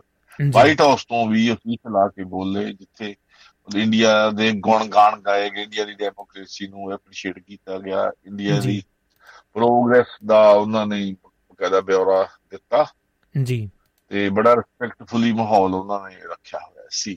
ਜੀ ਬਿਲਕੁਲ ਜੀ। ਮਤਲਬ ਈਵਨ ਕਿ ਜਿੱਥੇ ਪਾਰਕਿੰਗ ਦਾ ਪ੍ਰੋਗਰਾਮ ਸੀ ਉੱਥੋਂ ਦਾ ਸ਼ਟਲ ਵੈਨ ਦਾ ਬੰਦੋਬਸਤ ਕੀਤਾ ਹੋਇਆ ਸੀਗਾ। ਜੀ। ਲਿਆਉਣ ਦਾ ਤੇ ਉਸੇ ਤਰ੍ਹਾਂ ਵਾਪਸ ਤੇ ਲਿਜਾਣ ਦਾ ਔਰ ਜਿਹੜਾ ਮੈਂ ਮਹਿਸੂਸ ਕੀਤਾ ਕਿ ਦਸਤਾਰਾਂ ਵਾਲਿਆਂ ਨੂੰ ਲੋੜ ਵਧੀਆ ਜਿਹਾ ਦੇ ਰਹੇ ਸੀਗੇ ਜੀ। ਵੀ ਉਹ ਕਈ ਵਾਰ ਉਹ ਜਿਹੜੇ ਅਫੀਸ਼ੀਅਲ ਸੀ ਉਹ ਆਪ ਤੋਂ ਨੂੰ ਆ ਕੇ ਸਤਿ ਸ੍ਰੀ ਅਕਾਲ ਲਾ ਕੇ ਪੁੱਛਦੇ ਸੀਗੇ। ਜੀ। ਸੋ ਇਹ ਫਿਰ ਆਪਾਂ ਕਹਿੰਦੇ ਹੁੰਦੇ ਵੀ ਕੰਪਲੇਂਟ ਵੀ ਆਪਾਂ ਕਰਦੇ ਤੇ ਕਦੇ ਕਦੇ ਆਪਾਂ ਸਲਾਉਣਾ ਵੀ ਚਾਹੀਦਾ। ਬਿਲਕੁਲ ਜੀ ਬਿਲਕੁਲ ਜੀ ਬਰਾੜ ਸਾਹਿਬ। ਨਹੀਂ ਜੀ। ਇਹ ਗੱਲ ਜੀ ਆਪਾਂ ਸਰੋਤਿਆਂ ਦੇ ਨਾਲ ਕੱਲ ਜਾਂ ਜੋ 1 ਵਜੇ ਤੋਂ 4 ਵਜੇ ਤੱਕ ਸੀ so I spend about 3 hours over ਦੇ ਜੀ ਵਾਹ ਜੀ। ਉਹਦੇ ਵਿੱਚ ਬੜੇ ਮਿਲਣ ਦਾ ਮੌਕਾ ਮਿਲਿਆ ਉਹਦੇ ਵਿੱਚ ਮਤਲਬ ਸਾਰੇ ਧਰਮਾਂ ਦਾ ਸਮਾਂ ਦਿੱਤਾ ਗਿਆ ਔਰ ਬਕਾਇਦਾ ਤੌਰ ਤੇ ਕੀਰਤਨ ਕੀਤਾ ਗਿਆ ਗੁਰੂ ਘਰ ਦੇ ਗ੍ਰੰਥੀਆਂ ਜੀ ਬਿਲਕੁਲ ਜੀ। ਤੇ ਬਰਾੜ ਸਾਹਿਬ ਇਸੇ ਮਸਲੇ ਦੇ ਨਾਲ ਇੱਕ ਗੱਲ ਜਿਹੜੀ ਅਮਰੀਕਾ ਤੋਂ ਜੁੜੀ ਹੋਈ ਨਜ਼ਰ ਆਉਂਦੀ ਹੈ। ਜਿਹੜੀ ਜੀ ਅਮਰੀਕਾ ਦੀ ਯੂਨੀਵਰਸਿਟੀ ਦੇ ਵਿੱਚ ਕਿਰਪਾਨ ਦਾ ਜਿਹੜਾ ਮਾਮਲਾ ਥੋੜਾ ਜਿਹਾ ਮੁੱਦਾ ਸੁਰਖੀਆਂ ਵੀ ਬਣਿਆ ਹੋਇਆ ਇਸ ਦੇ ਬਾਰੇ ਥੋੜੀ ਜਿਹੀ ਚਾਨਣਾ ਜ਼ਰੂਰ ਪਾਓ ਜੀ। ਜੀ ਭਿੰਦਰ ਜੀ ਨਾਰਥ ਕਰੋਨਾ ਦੀ ਯੂਨੀਵਰਸਿਟੀ ਦੇ ਵਿੱਚ ਜੀ। ਅੱਜ ਤੋਂ 3 ਕੁ ਮਹੀਨੇ ਪਹਿਲਾਂ ਇੱਕ ਸਿੱਖ ਵਿਦਿਆਰਥੀ ਹੈ ਬੜਾ। ਬੀਬਾ ਮੁੰਡਾ ਉਹ। ਉਹ ਉਹ ਮਤਲਬ ਉਹਦੀ ਮੈਂ ਮੂਵੀ ਦੀ ਗੱਲ ਕਰਦਾ ਜਿਹੜੀ ਮੂਵੀ ਮਤਲਬ ਵੀਡੀਓ ਉਹਨੇ ਇਸ਼ੂ ਕੀਤੀ ਸੀਗੀ। ਉਹਦੇ ਵਿੱਚ ਉਹ ਆਪਣੇ ਇੱਕ ਸਹਿਪਾਠੀ ਦੇ ਨਾਲ ਬੈਠਾ ਹੋਇਆ। ਜੀ। ਔਰ ਸਿਕਿਉਰਿਟੀ ਆਉਂਦੇ ਆ ਉਹਨੂੰ ਉਠਾਉਂਦੇ ਆ ਉਹਦਾ ਗਾਤਰਾ ਲਵਾਉਣ ਦੀ ਕੋਸ਼ਿਸ਼ ਕਰਦੇ ਆ ਉਹ ਪੁੱਛਦਾ ਵੀ ਕਿਉਂ? ਜੀ। ਉਦੋਂ ਬਾਅਦ ਬੜੇ ਹੀ ਗਲਤ ਤਰੀਕੇ ਦੇ ਨਾਲ ਉਹਨੂੰ ਅਰੈਸਟ ਕੀਤਾ ਜਾਂਦਾ ਜੀ। ਜੀ। ਔਰ ਉਹਦਾ ਜੋ ਕਿਰਪਾਨ ਹੈ ਉਹ ਵੀ ਲਵਾਈ ਜਾਂਦੀ ਹੈ। ਬੜਾ ਬੜਾ ਇਮੋਸ਼ਨਲ ਸੀਨ ਹੈ ਉਹ। ਜੀ। ਉਹ ਉਹ ਵਿਦਿਆਰਥੀ ਬਹੁਤ ਮਜਬੂਰ ਨਜ਼ਰ ਆਉਂਦਾ। ਜੀ। ਇਹ ਇਹ ਵੀਡੀਓ ਬਹੁਤ ਸਰਕੂਲੇਟ ਹੋਈ। ਬਿਲਕੁਲ ਜੀ। ਆਪਣੇ ਕੋਲੇ ਵੀ ਆਈ ਤੇ ਬਹੁਤ ਮਹਿਸੂਸ ਹੋਇਆ ਤੇ ਉਹਦੇ ਮਾਮਲੇ ਦੇ ਵਿੱਚ ਆਪਾਂ ਜਿੰਨਾ ਕਰ ਸਕਦੇ ਸਭ ਨੇ ਕੀਤਾ ਵੈਸੇ ਤਾਂ ਜਿਹੜਾ ਵੱਡਾ ਰੋਲ ਕੀਤਾ ਉਹ ਕੀਤਾ ਸੈਕੂਕਲੀਸ਼ਨ ਸੈਲਫ ਸੈਲਡੈਫ ਜੀ ਜਿਹੜੀਆਂ ਸਿੱਖ ਸੰਸਥਾਵਾਂ ਜੁੜੀਆਂ ਹੋਈਆਂ ਅਮਰੀਕਾ ਦੇ ਵਿੱਚ ਬਹੁਤ ਵੱਡਾ ਵਰਕ ਆ ਉਹਨਾਂ ਦਾ। ਜੀ। ਔਰ ਇਹਦੇ ਨਾਲ ਇੱਕ ਈਮੇਲ ਭੇਜੀ ਸੀ ਆਪਾਂ ਵੀ ਤੇ ਵੈਸੇ ਵੀ ਐਸਜੀਪੀਸੀ ਵੱਲੋਂ ਵੀ ਜੀ। ਇਸ ਮਾਮਲੇ ਤੇ ਬਹੁਤ ਵਧੀਆ ਐਕਸ਼ਨ ਲਿਆ ਗਿਆ। ਜੀ। ਔਰ ਮੇਰਾ ਖਿਆਲ 7 ਲੱਖ ਤੋਂ ਵੱਧ ਲੋਕਾਂ ਨੇ ਉਹ ਵੀਡੀਓ ਤੇ ਉੱਪਰ ਆਪਣੇ ਵਿਊ ਦਿੱਤੇ। ਜੀ। ਔਰ ਕੱਲ ਇੱਕ ਵੱਡਾ ਫੈਸਲਾ ਆਇਆ ਉਸ ਸੰਬੰਧ ਦੇ ਵਿੱਚ। ਜੀ। ਯੂਨੀਵਰਸਿਟੀ ਨੇ ਮਾਫੀ ਮੰਗ ਕੇ ਉਹ ਤੋਂ ਵਿਦਿਆਰਥੀ ਤੋਂ। ਆਪਦੀ ਯੂਨੀਵਰਸਿਟੀ ਰੂਲ ਚੇਂਜ ਕੀਤੇ ਕੱਲ ਜੀ। ਆਉਣ ਵਾਲੇ ਸਮੇਂ ਦੇ ਵਿੱਚ ਕਿਸੇ ਸਿੱਖ ਵਿਦਿਆਰਥੀ ਨੂੰ ਉਹਦੇ ਧਾਰਮਿਕ ਅਹ, ਪਾਉਣ ਤੇ ਕੋਈ ਰੋਕ ਨਹੀਂ ਹੋ ਜੀ। ਦੋ ਚੀਜ਼ਾਂ ਉਹਦੇ ਵਿੱਚ ਡਿਸਕਸ਼ਨ ਫਾਈਨਲ ਨਹੀਂ ਹੋ ਸਕੀ। ਕਿਰਪਾਨ ਦਾ ਸਾਈਜ਼ ਕਿਰਨ 3 ਇੰਚ ਮੰਨਿਆ ਜੀ। ਔਰ ਬਾਅਦ ਦੇ ਵਿੱਚ ਪੂਰੇ ਸਾਈਜ਼ ਬਾਰੇ ਉਹ ਕਹਿੰਦੇ ਵੀ ਅਸੀਂ ਡਿਸਕਸ਼ਨ ਕਰਾਂਗੇ ਤੁਹਾਡੇ ਨਾਲ ਬੈਠ ਕੇ। ਜੀ। ਲੇਕਿਨ ਇੱਥੇ ਵੱਡੀ ਗੱਲ ਸੁਣਨ ਵਾਲੀ ਇਹ ਹੈ ਕਿ ਯੂਨੀਵਰਸਿਟੀ ਨੇ ਬਕਾਇਦਾ ਤੌਰ ਤੇ ਸਾਰੇ ਸਟਾਫ ਨੂੰ ਐਜੂਕੇਟ ਕੀਤਾ। ਜੀ। ਕਿ ਮਹੱਤਤਾ ਕੀ ਹੈ ਇਹਨਾਂ ਚੀਜ਼ਾਂ ਦੀ ਬਿਲਕੁਲ ਜੀ। ਇਹ ਇੱਕ ਬੜੀ ਵਧੀਆ ਜੈਕਟ ਹੈ ਪਰ ਇਹਦੇ ਨਾਲ ਹੀ ਭਵਿੰਦਰ ਜਿਹੜੀ ਗੱਲ ਆਪਾਂ ਹਮੇਸ਼ਾ ਕਹਿੰਦੇ ਹੁੰਦੇ ਆ ਕਿਉਂਕਿ ਆਪਾਂ ਪ੍ਰੈਕਟੀਕਲ ਕਰਦੇ ਹੁੰਦੇ ਆ ਆਪਣੇ ਸ਼ੋਅ ਤੇ। ਜੀ। ਜ਼ਿੰਮੇਵਾਰੀ ਵੀ ਵੱਧ ਜਾਂਦੀ ਹੈ। ਉਹਨਾਂ ਮਹਾਪੁਰਸ਼ਾਂ ਦੀ ਮੈਂ ਗੱਲ ਕਰਦਾ ਜਿਹੜੇ ਗੁਰਦੁਆਰਿਆਂ ਦੇ ਵਿੱਚ ਇਸੇ ਕਿਰਪਾਨ ਨੂੰ ਲੈ ਕੇ ਲੜਦੇ। ਬਿਲਕੁਲ ਜੀ। ਜਾਂ ਇਹਦਾ ਮਿਸਯੂਜ਼ ਕਰਦੇ ਆ। ਜੀ। ਜਦੋਂ ਅਸੀਂ ਇੱਕ ਪਾਸਾ ਦੇਖਦੇ ਆ ਤਾਂ ਉਹ ਵਿਦਿਆਰਥੀ ਦਾ ਹੱਕ ਹੈ। ਜੀ। ਉਹ ਬੱਚੇ ਇੱਥੇ ਬੌਰਨ ਹੋਏ ਆ। ਉਹਨਾਂ ਨੂੰ ਇਹ ਆਪਦੇ ਧਾਰਮਿਕ ਚਿੰਨ੍ਹ ਪਾਉਣ ਦਾ ਸੰਵਿਧਾਨਕ ਹੱਕ ਹੈ। ਬਿਲਕੁਲ ਜੀ। ਯੂਨੀਵਰਸਿਟੀ ਜਾਂ ਕੋਈ ਇੰਸਟੀਚਿਊਟ ਹੈ ਇਹ ਸਾਡੇ ਧਰਮ ਬਾਰੇ ਸਾਰੀ ਜਾਣਕਾਰੀ ਨਹੀਂ ਰੱਖਦਾ। ਜੀ। ਕਈ ਵਾਰੀ ਮਿਸਅੰਡਰਸਟੂਡ ਥਿੰਗਸ ਹੋ ਜਾਏ ਲੇਕਿਨ ਵਾਰਤਾਲਾਪ ਲਈ ਹਮੇਸ਼ਾ ਰਾਹ ਖੁੱਲਾ ਬਿਲਕੁਲ ਜੀ। ਇਸ ਵਾਸਤੇ ਕੋਈ ਪ੍ਰੋਟੈਸਟ ਨਹੀਂ ਕਰਨਾ ਪਿਆ। ਕੋਈ ਸਾਨੂੰ ਉਹ ਉੱਥੇ ਇਸ ਮਾਮਲੇ ਦੇ ਵਿੱਚ ਕੋਈ ਜਿਹੜੇ ਸਾਡਾ ਸੁਭਾਅ ਬਣਿਆ ਹੁੰਦਾ ਜੀ। ਵੀ ਸਾਨੂੰ ਖਤਰਾ ਹੋ ਗਿਆ ਜਾਂ ਮਤਲਬ ਸਾਡੇ ਨੂੰ ਧੱਕਾ ਹੋ ਰਿਹਾ ਜਿਹੜਾ ਸਾਡੇ ਹਮੇਸ਼ਾ ਜੀ। ਇੱਕ ਮੈਂ ਮੰਨਦਾ ਕਿ ਨਕਾਰਾਤਮਕ ਸੋਚ ਵੀ ਸਾਡੇ 'ਚ ਪੈਦਾ ਹੋ ਗਈ। ਜੀ ਬਿਲਕੁਲ ਜੀ। ਮਤਲਬ ਅਸੀਂ ਸਮੇਂ ਦੀ ਸਹੀ ਵਕਤ ਦੀ ਵੇਟ ਨਹੀਂ ਕਰਦੇ ਜਾਂ ਅਸੀਂ ਆਪਦੇ ਜਿਹੜੇ ਰਿਸੋਰਸਸ ਹੈ ਜੀ। ਜਿਵੇਂ ਦਲੀਲ ਅਪੀਲ ਹੈ ਉਦੋਂ ਪਹਿਲਾਂ ਅਸੀਂ ਡਿਕਲੇਅਰ ਕਰ ਦਿੰਦੇ ਇੱਕ ਕਨਕਲੂਜਨ ਆਪਣੇ ਆਪ ਨੂੰ ਆਪ ਹੀ ਸਾਡੇ ਨਾਲ ਜੀ। ਹਾਂਜੀ ਹਾਂਜੀ। ਇਸ ਤੋਂ ਬਹੁਤ ਸਭ ਕੁਝ ਸਿੱਖਣ ਦੀ ਲੋੜ ਹੈ ਕਿਉਂਕਿ ਬਹੁਤ ਭਾਵਕ ਹੋ ਜਾਂਦਾ ਕੋਈ ਵੀ ਵਿਅਕਤੀ ਮੂਵੀ ਦੇਖ ਕੇ। ਬਿਲਕੁਲ ਲੇਕਿਨ ਕੱਲ ਜਦੋਂ ਸਵੇਰ ਸਵੇਰ ਖਬਰ ਆਈ ਤਾਂ ਮਨ ਨੂੰ ਬਹੁਤ ਸਕੂਨ ਆਇਆ। ਜੀ। ਪ੍ਰਾਊਡ ਮਹਿਸੂਸ ਹੋਇਆ ਕਿ ਇਸ ਦੇਸ਼ ਦੇ ਵਿੱਚ ਅਸੀਂ ਰਹਿੰਦੇ ਆ ਇਹਨੇ ਸਾਡੇ ਬੱਚਿਆਂ ਦੇ ਅਧਿਕਾਰਾਂ ਦੀ ਜੋ ਗਰੰਟੀ ਦਿੱਤੀ ਹੈ ਉਹ ਤੇ ਪੂਰੇ ਉਤਰ ਰਹੇ ਆ। ਬਿਲਕੁਲ ਜੀ। ਹਾਂ ਪਰ ਇਹਦੇ ਨਾਲ ਮੈਂ ਜਿਹੜੀ ਦੂਜੀ ਗੱਲ ਕਹੀ ਹੈ ਕਿ ਜੇਕਰ ਅਸੀਂ ਇਹਨਾਂ ਨੂੰ ਹਥਿਆਰ ਦੇ ਤੌਰ ਤੇ ਵਰਤਾਂਗੇ ਜੀ। ਜਿਸ ਤਰ੍ਹਾਂ ਗੁਰਦੁਆਰੇ ਦੇ ਵਿੱਚ ਕੁਝ ਮੂਰਖ ਲੋਕ ਕਰਦੇ ਆ ਇਹ ਗੱਲ ਇਹ ਨਹੀਂ ਕਿ ਹੋਈ ਨਹੀਂ ਜਾਂ ਆਪਾਂ ਖਦਸ਼ਾ ਪ੍ਰਗਟ ਕਰ ਦੇਂਗੇ ਹੋ ਸਕਦੀ ਆ। ਇਹ ਹੋ ਚੁੱਕੀ ਆਲਰੇਡੀ ਤੇ ਸਾਨੂੰ ਇਸ ਮਾਮਲੇ ਦੇ ਵਿੱਚ ਬਹੁਤ ਧਿਆਨ ਦੀ ਜ਼ਰੂਰਤ ਹੈ ਕਿਉਂਕਿ ਇਹ ਚੀਜ਼ ਜੇਕਰ ਤੁਸੀਂ ਇਹਨੂੰ ਹਥਿਆਰ ਦੇ ਤੌਰ ਤੇ ਵਰਤੇ ਨਜ਼ਰ ਆਉਂਦੇ ਤਾਂ ਫਿਰ ਉਹ ਤੁਹਾਡਾ ਉਹ ਰਿਸਪੈਕਟਫੁਲ ਚੈਨ ਨਹੀਂ ਰਹਿ ਜਾਂਦਾ ਬਿਲਕੁਲ ਜੀ ਬਿਲਕੁਲ ਜੀ। ਸੋ ਭਪਿੰਦਰ ਜੀ ਇਹ ਅਮਰੀਕਾ ਦੇ ਐਜੂਕੇਸ਼ਨ ਸਿਸਟਮ ਨਾਲ ਜੁੜੀ ਗੱਲ ਹੈ ਜੀ। ਔਰ ਬਹੁਤੇ ਥਾਈਂ ਤਾਂ ਮਤਲਬ ਇਹ ਇਸ਼ੂ ਨਹੀਂ ਉੱਠਿਆ ਪਰ ਲੇਕਿਨ ਇਹ ਇਸ਼ੂ ਇਸ ਯੂਨੀਵਰਸਿਟੀ ਉੱਠਿਆ ਜੀ। ਗਲਤ ਜਾਣਕਾਰੀ ਨਾ ਹੋਣ ਕਰਕੇ ਉਹ ਵਿਦਿਆਰਥੀ ਨੂੰ ਗਲਤ ਮਤਲਬ ਤਰੀਕੇ ਨਾਲ ਉਹਨੂੰ ਅਰੈਸਟ ਕੀਤਾ ਗਿਆ ਰੋਂਗ ਸੀਗਾ ਜਿਹੜਾ। ਪਰ ਲੇਕਿਨ ਉਸ ਗੱਲ ਨੂੰ ਵਿਦਿਆਰਥੀ ਨੇ ਬਹੁਤ ਹੀ ਵਧੀਆ ਸ਼ਬਦ ਦੇ ਵਿੱਚ ਲਿਖਿਆ। ਉਹ ਕਹਿੰਦਾ ਮੈਂ ਇਹਨੂੰ ਆਪਦੇ ਤੌਰ ਤੇ ਹੱਲ ਕਰਨਾ ਚਾਹੁੰਦਾ ਸੀ। ਪਰ ਮੇਰਾ ਇਹਨੂੰ ਸੋਸ਼ਲ ਮੀਡੀਆ ਤੇ ਦੱਸਣ ਦਾ ਕਾਰਨ ਇਹ ਸੀ ਕਿ ਮੈਨੂੰ ਸਪੋਰਟ ਮਿਲ ਸਕੇ। ਔਰ ਉਹਨੂੰ ਸਪੋਰਟ ਮਿਲੀ। ਮਿਲੀ ਹੈ ਜੀ। ਜੀ ਭਵਿੰਦਰ ਤੇ ਬਰਾੜ ਸਾਹਿਬ ਕੁਝ ਜਿਹੜੀ ਤੁਸੀਂ ਗੱਲ ਕੀਤੀ ਆਪਣੇ ਆਪ ਨੂੰ ਨੀਵਾ ਦਿਖਾਉਣਾ ਜਾਂ ਹਰ ਵੇਲੇ ਕਿਸੇ ਨਾ ਕਿਸੇ ਉਲਝਣ ਦੇ ਵਿੱਚ ਉਲਝਾਈ ਰੱਖਣ ਦੀ ਗੱਲ ਆ ਜਾਂਦੀ ਹੈ। ਫਿਰ ਇੱਕ ਵਾਰ ਭਗਵੰਤ ਮਾਨ ਹੋਣਾ ਦੀ ਜਿਹੜੀ ਖਾਸ ਕਰਕੇ ਜਿਹੜੇ ਸਰਕਾਰ ਦੇ ਨੁਮਾਇੰਦੇ ਨੇ ਤੇ ਪੰਜਾਬ ਦੇ ਮੁੱਖ ਮੰਤਰੀ ਸਹਿਬਾਨ ਨੇ ਐਸਐਫ ਜੀ ਵੱਲੋਂ ਫਿਰ ਭਗਵੰਤ ਮਾਨ ਹੋਣਾ ਦੇ ਲਈ ਜਿਹੜਾ ਅਗੇਤੀ ਜਿਹੜੇ ਉਹਨਾਂ ਦੇ ਵਿਦੇਸ਼ੀ ਦੌਰਿਆਂ ਦੇ ਬਾਰੇ ਜਾਣਕਾਰੀ ਦੇਣ ਵਾਲੇ ਨੂੰ 1 ਡਾਲਰ ਦੇਣ ਦਾ 1 ਲੱਖ ਡਾਲਰ ਦੇਣ ਦਾ ਜੀ ਐਲਾਨ ਕਰ ਦਿੱਤਾ ਆ। ਫਿਰ ਚਰਚਾ ਦਾ ਵਿਸ਼ਾ ਬਣੇ ਹੋਏ ਨੇ ਪੰਨੂ ਸਾਹਿਬ। ਭਵਿੰਦਰ ਜੀ ਵੈਸੇ ਤਾਂ ਬਾਣੀ 'ਚ ਲਿਖਿਆ ਕਿ ਮੂਰਖ ਨਾਲ ਨਾਲ ਲੁੱਜੀ ਪੜਖੇ ਹੋ ਬੁੱਝੀਏ। ਜੀ। ਪਰ ਇਹ ਲੋਕ ਜੋ ਕੁਝ ਕਰ ਰਹੇ ਹੈ ਪਹਿਲਾਂ ਵੀ ਗਲਤ ਸੀ ਅੱਜ ਵੀ ਗਲਤ ਹੈ ਜੀ। ਅਮ ਪਹਿਲਾਂ ਇਹਨਾਂ ਦੇ ਸਰਦਾਰ ਪ੍ਰਕਾਸ਼ ਸਿੰਘ ਬਾਦਲ ਉਹਨਾਂ ਦੇ ਅਗੇਂਸਟ ਇਹ ਵਾਰੰਟ ਸਿਸਟਮ ਸ਼ੁਰੂ ਕੀਤਾ। ਜੀ। ਉਦੋਂ ਬਾਅਦ ਵੱਖ-ਵੱਖ ਸਿੱਖ ਨੇਤਾਵਾਂ ਤੇ ਉਦੋਂ ਬਾਅਦ ਕੈਪਟਨ ਅਮਰਿੰਦਰ ਸਿੰਘ। ਜੀ। ਹੁਣ ਇਹ ਮੁੱਖ ਮੰਤਰੀ ਪੰਜਾਬ ਇਹਨਾਂ ਦੇ ਹੈ। ਦੇਖੋ ਗੱਲ ਸਮਝਣ ਵਾਲੀ ਕੀ ਹੈ ਕਿ ਇਹ ਅਸੀਂ ਇਹਨੂੰ ਸਮਣ ਕਲਚਰ ਕਹਿੰਦੇ ਆ ਇਹ ਇਹਨਾਂ ਨੇ ਲੋਕਾਂ ਨੇ ਸ਼ੁਰੂ ਕੀਤਾ। ਬਿਲਕੁਲ ਅਮਰੀਕਾ ਦੇ ਵਿੱਚ ਮਨੁੱਖੀ ਅਧਿਕਾਰਾਂ ਦੇ ਨਾਂ ਤੇ ਕੋਈ ਵੀ ਵਕੀਲ 100 ਡਾਲਰ ਫੀਸ ਭਰ ਕੇ ਹੂੰ ਹੂੰ। ਕਿਸੇ ਵਿਅਕਤੀ ਤੇ ਕੰਪਲੇਂਟ ਕਰ ਸਕਦਾ। ਬਿਲਕੁਲ ਜੀ। ਇਸ ਮਦਦ ਨੂੰ ਮਿਸਯੂਜ਼ ਕਰਕੇ ਕਿਸੇ ਵੀ ਵਿਅਕਤੀ ਨੂੰ ਤੁਸੀਂ ਅਮਰੀਕਾ ਜਿਹੜਾ ਹੋਲਡ ਕਰਨ ਦੀ ਤੁਹਾਡੀ ਪ੍ਰਕਿਰਿਆ ਜੀ। ਇਹ ਹੈ ਨਾ ਇਹ ਕਰਵੈਤ ਬਣ ਗਈ ਹੈ। ਪ੍ਰਕਾਸ਼ ਸਿੰਘ ਬਾਦਲ ਜਦੋਂ ਆਏ ਸੀ ਇੱਥੇ ਤਾਂ ਉਦੋਂ ਮੇਰਾ ਖਿਆਲ ਉਹਨਾਂ ਤੋਂ ਗਲਤੀ ਹੋਈ ਸੀ ਕਿ ਉਹਨਾਂ ਨੂੰ ਉਹ ਸੰਮਣ ਲੈ ਲੈਣੇ ਚਾਹੀਦੇ ਸੀ। ਜੀ। ਇਹ ਮੈਂ ਬਲੀਵ ਕਰਦਾ ਲੇਕਿਨ ਉਸ ਮੌਕੇ ਰਖੜਾ ਸਾਹਿਬ ਦਾ ਪਰਿਵਾਰ ਹੈ ਮਲਵਾਕੀ ਦੇ ਵਿੱਚ ਉਹਨਾਂ ਵੱਲੋਂ ਸੰਮਣ ਨਹੀਂ ਲਏ ਗਏ ਤੇ ਉਹ ਕੇਸ ਉਵੇਂ ਪੈਂਡਿੰਗ ਰਹਿ ਗਿਆ। ਉਸ ਤੋਂ ਬਾਅਦ ਮਨਜੀਤ ਸਿੰਘ ਜੀਕੇ ਦੇ ਬਰੰਟ ਹੋਏ ਉਹ ਕੇਸ ਮੈਨੂੰ ਲੜਨ ਦਾ ਮੌਕਾ ਮਿਲਿਆ। ਜੀ। ਅਸੀਂ ਉਹ ਸਰਦਾਰ ਜਸਪ੍ਰੀਤ ਸਿੰਘ ਅਟਾਰਨੀ ਉਹਨਾਂ ਨੇ ਕੇਸ ਲੜਿਆ ਸੀਗਾ ਔਰ ਉਹ ਕੇਸ ਦੇ ਵਿੱਚ ਬਕਾਇਦਾ ਤੌਰ ਤੇ ਜਿੱਤ ਹੋਈ ਆ। ਜੀ। ਲੇਕਿਨ ਕੈਪਟਨ ਅਮਰਿੰਦਰ ਸਿੰਘ ਵਾਲੀ ਵੀ ਉਹੀ ਗਲਤੀ ਹੋਈ ਹੈ ਕਿ ਉਹ ਉਹਨਾਂ ਨੂੰ ਕੇਸ ਇੱਥੇ ਨਹੀਂ ਲੜਿਆ ਗਿਆ। ਔਰ ਉਹ ਈਵਨ ਕਿ ਉਹਨਾਂ ਨੂੰ ਕੈਨੇਡਾ ਦਾ ਦੌਰਾ ਰੱਦ ਕਰਕੇ ਜਾਣਾ ਪਿਆ। ਕੈਨੇਡਾ ਦੇ ਵਿੱਚ ਇਹ ਕਾਨੂੰਨ ਇਦੋਂ ਹੀ। ਸਕਦਾ ਜੀ।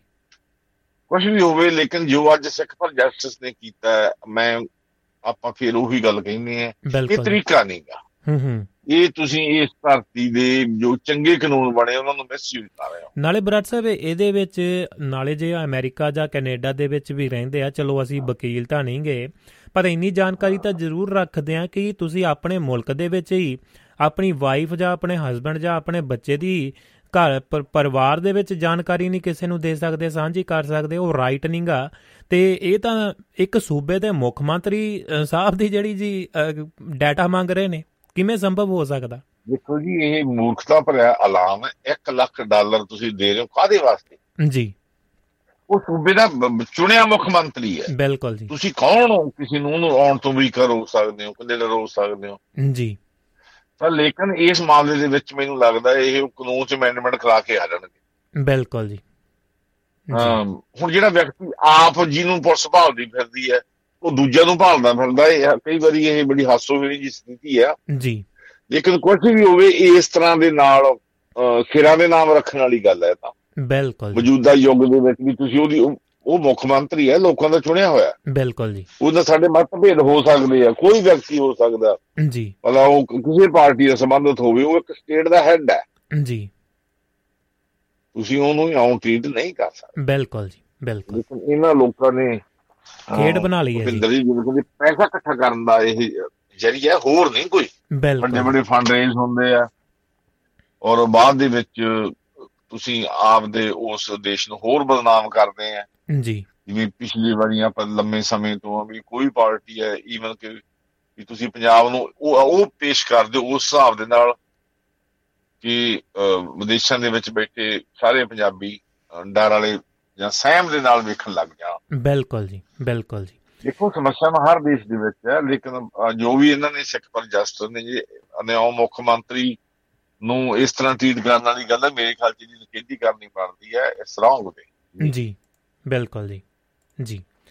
ਤੇ ਬਰਾੜ ਸਾਹਿਬ ਪੰਜਾਬ ਦਾ ਮਾਹੌਲ ਵੀ ਕੁਝ ਐਸਾ ਹੀ ਨਜ਼ਰ ਆਉਂਦਾ ਹੈ ਤੇ ਅਮਰਤਪਾਲ ਹੁਣੀ ਫਿਰ ਚਰਚਾ ਦੇ ਵਿਸ਼ੇ ਦੇ ਵਿੱਚ ਨੇ ਉਹਨਾਂ ਦੀਆਂ ਵਾਇਰਲ ਹੋ ਰਹੀਆਂ ਨੇ ਫੋਟੋਆਂ ਵੀ ਹਥਿਆਰਾਂ ਦੇ ਨਾਲ ਵੀ।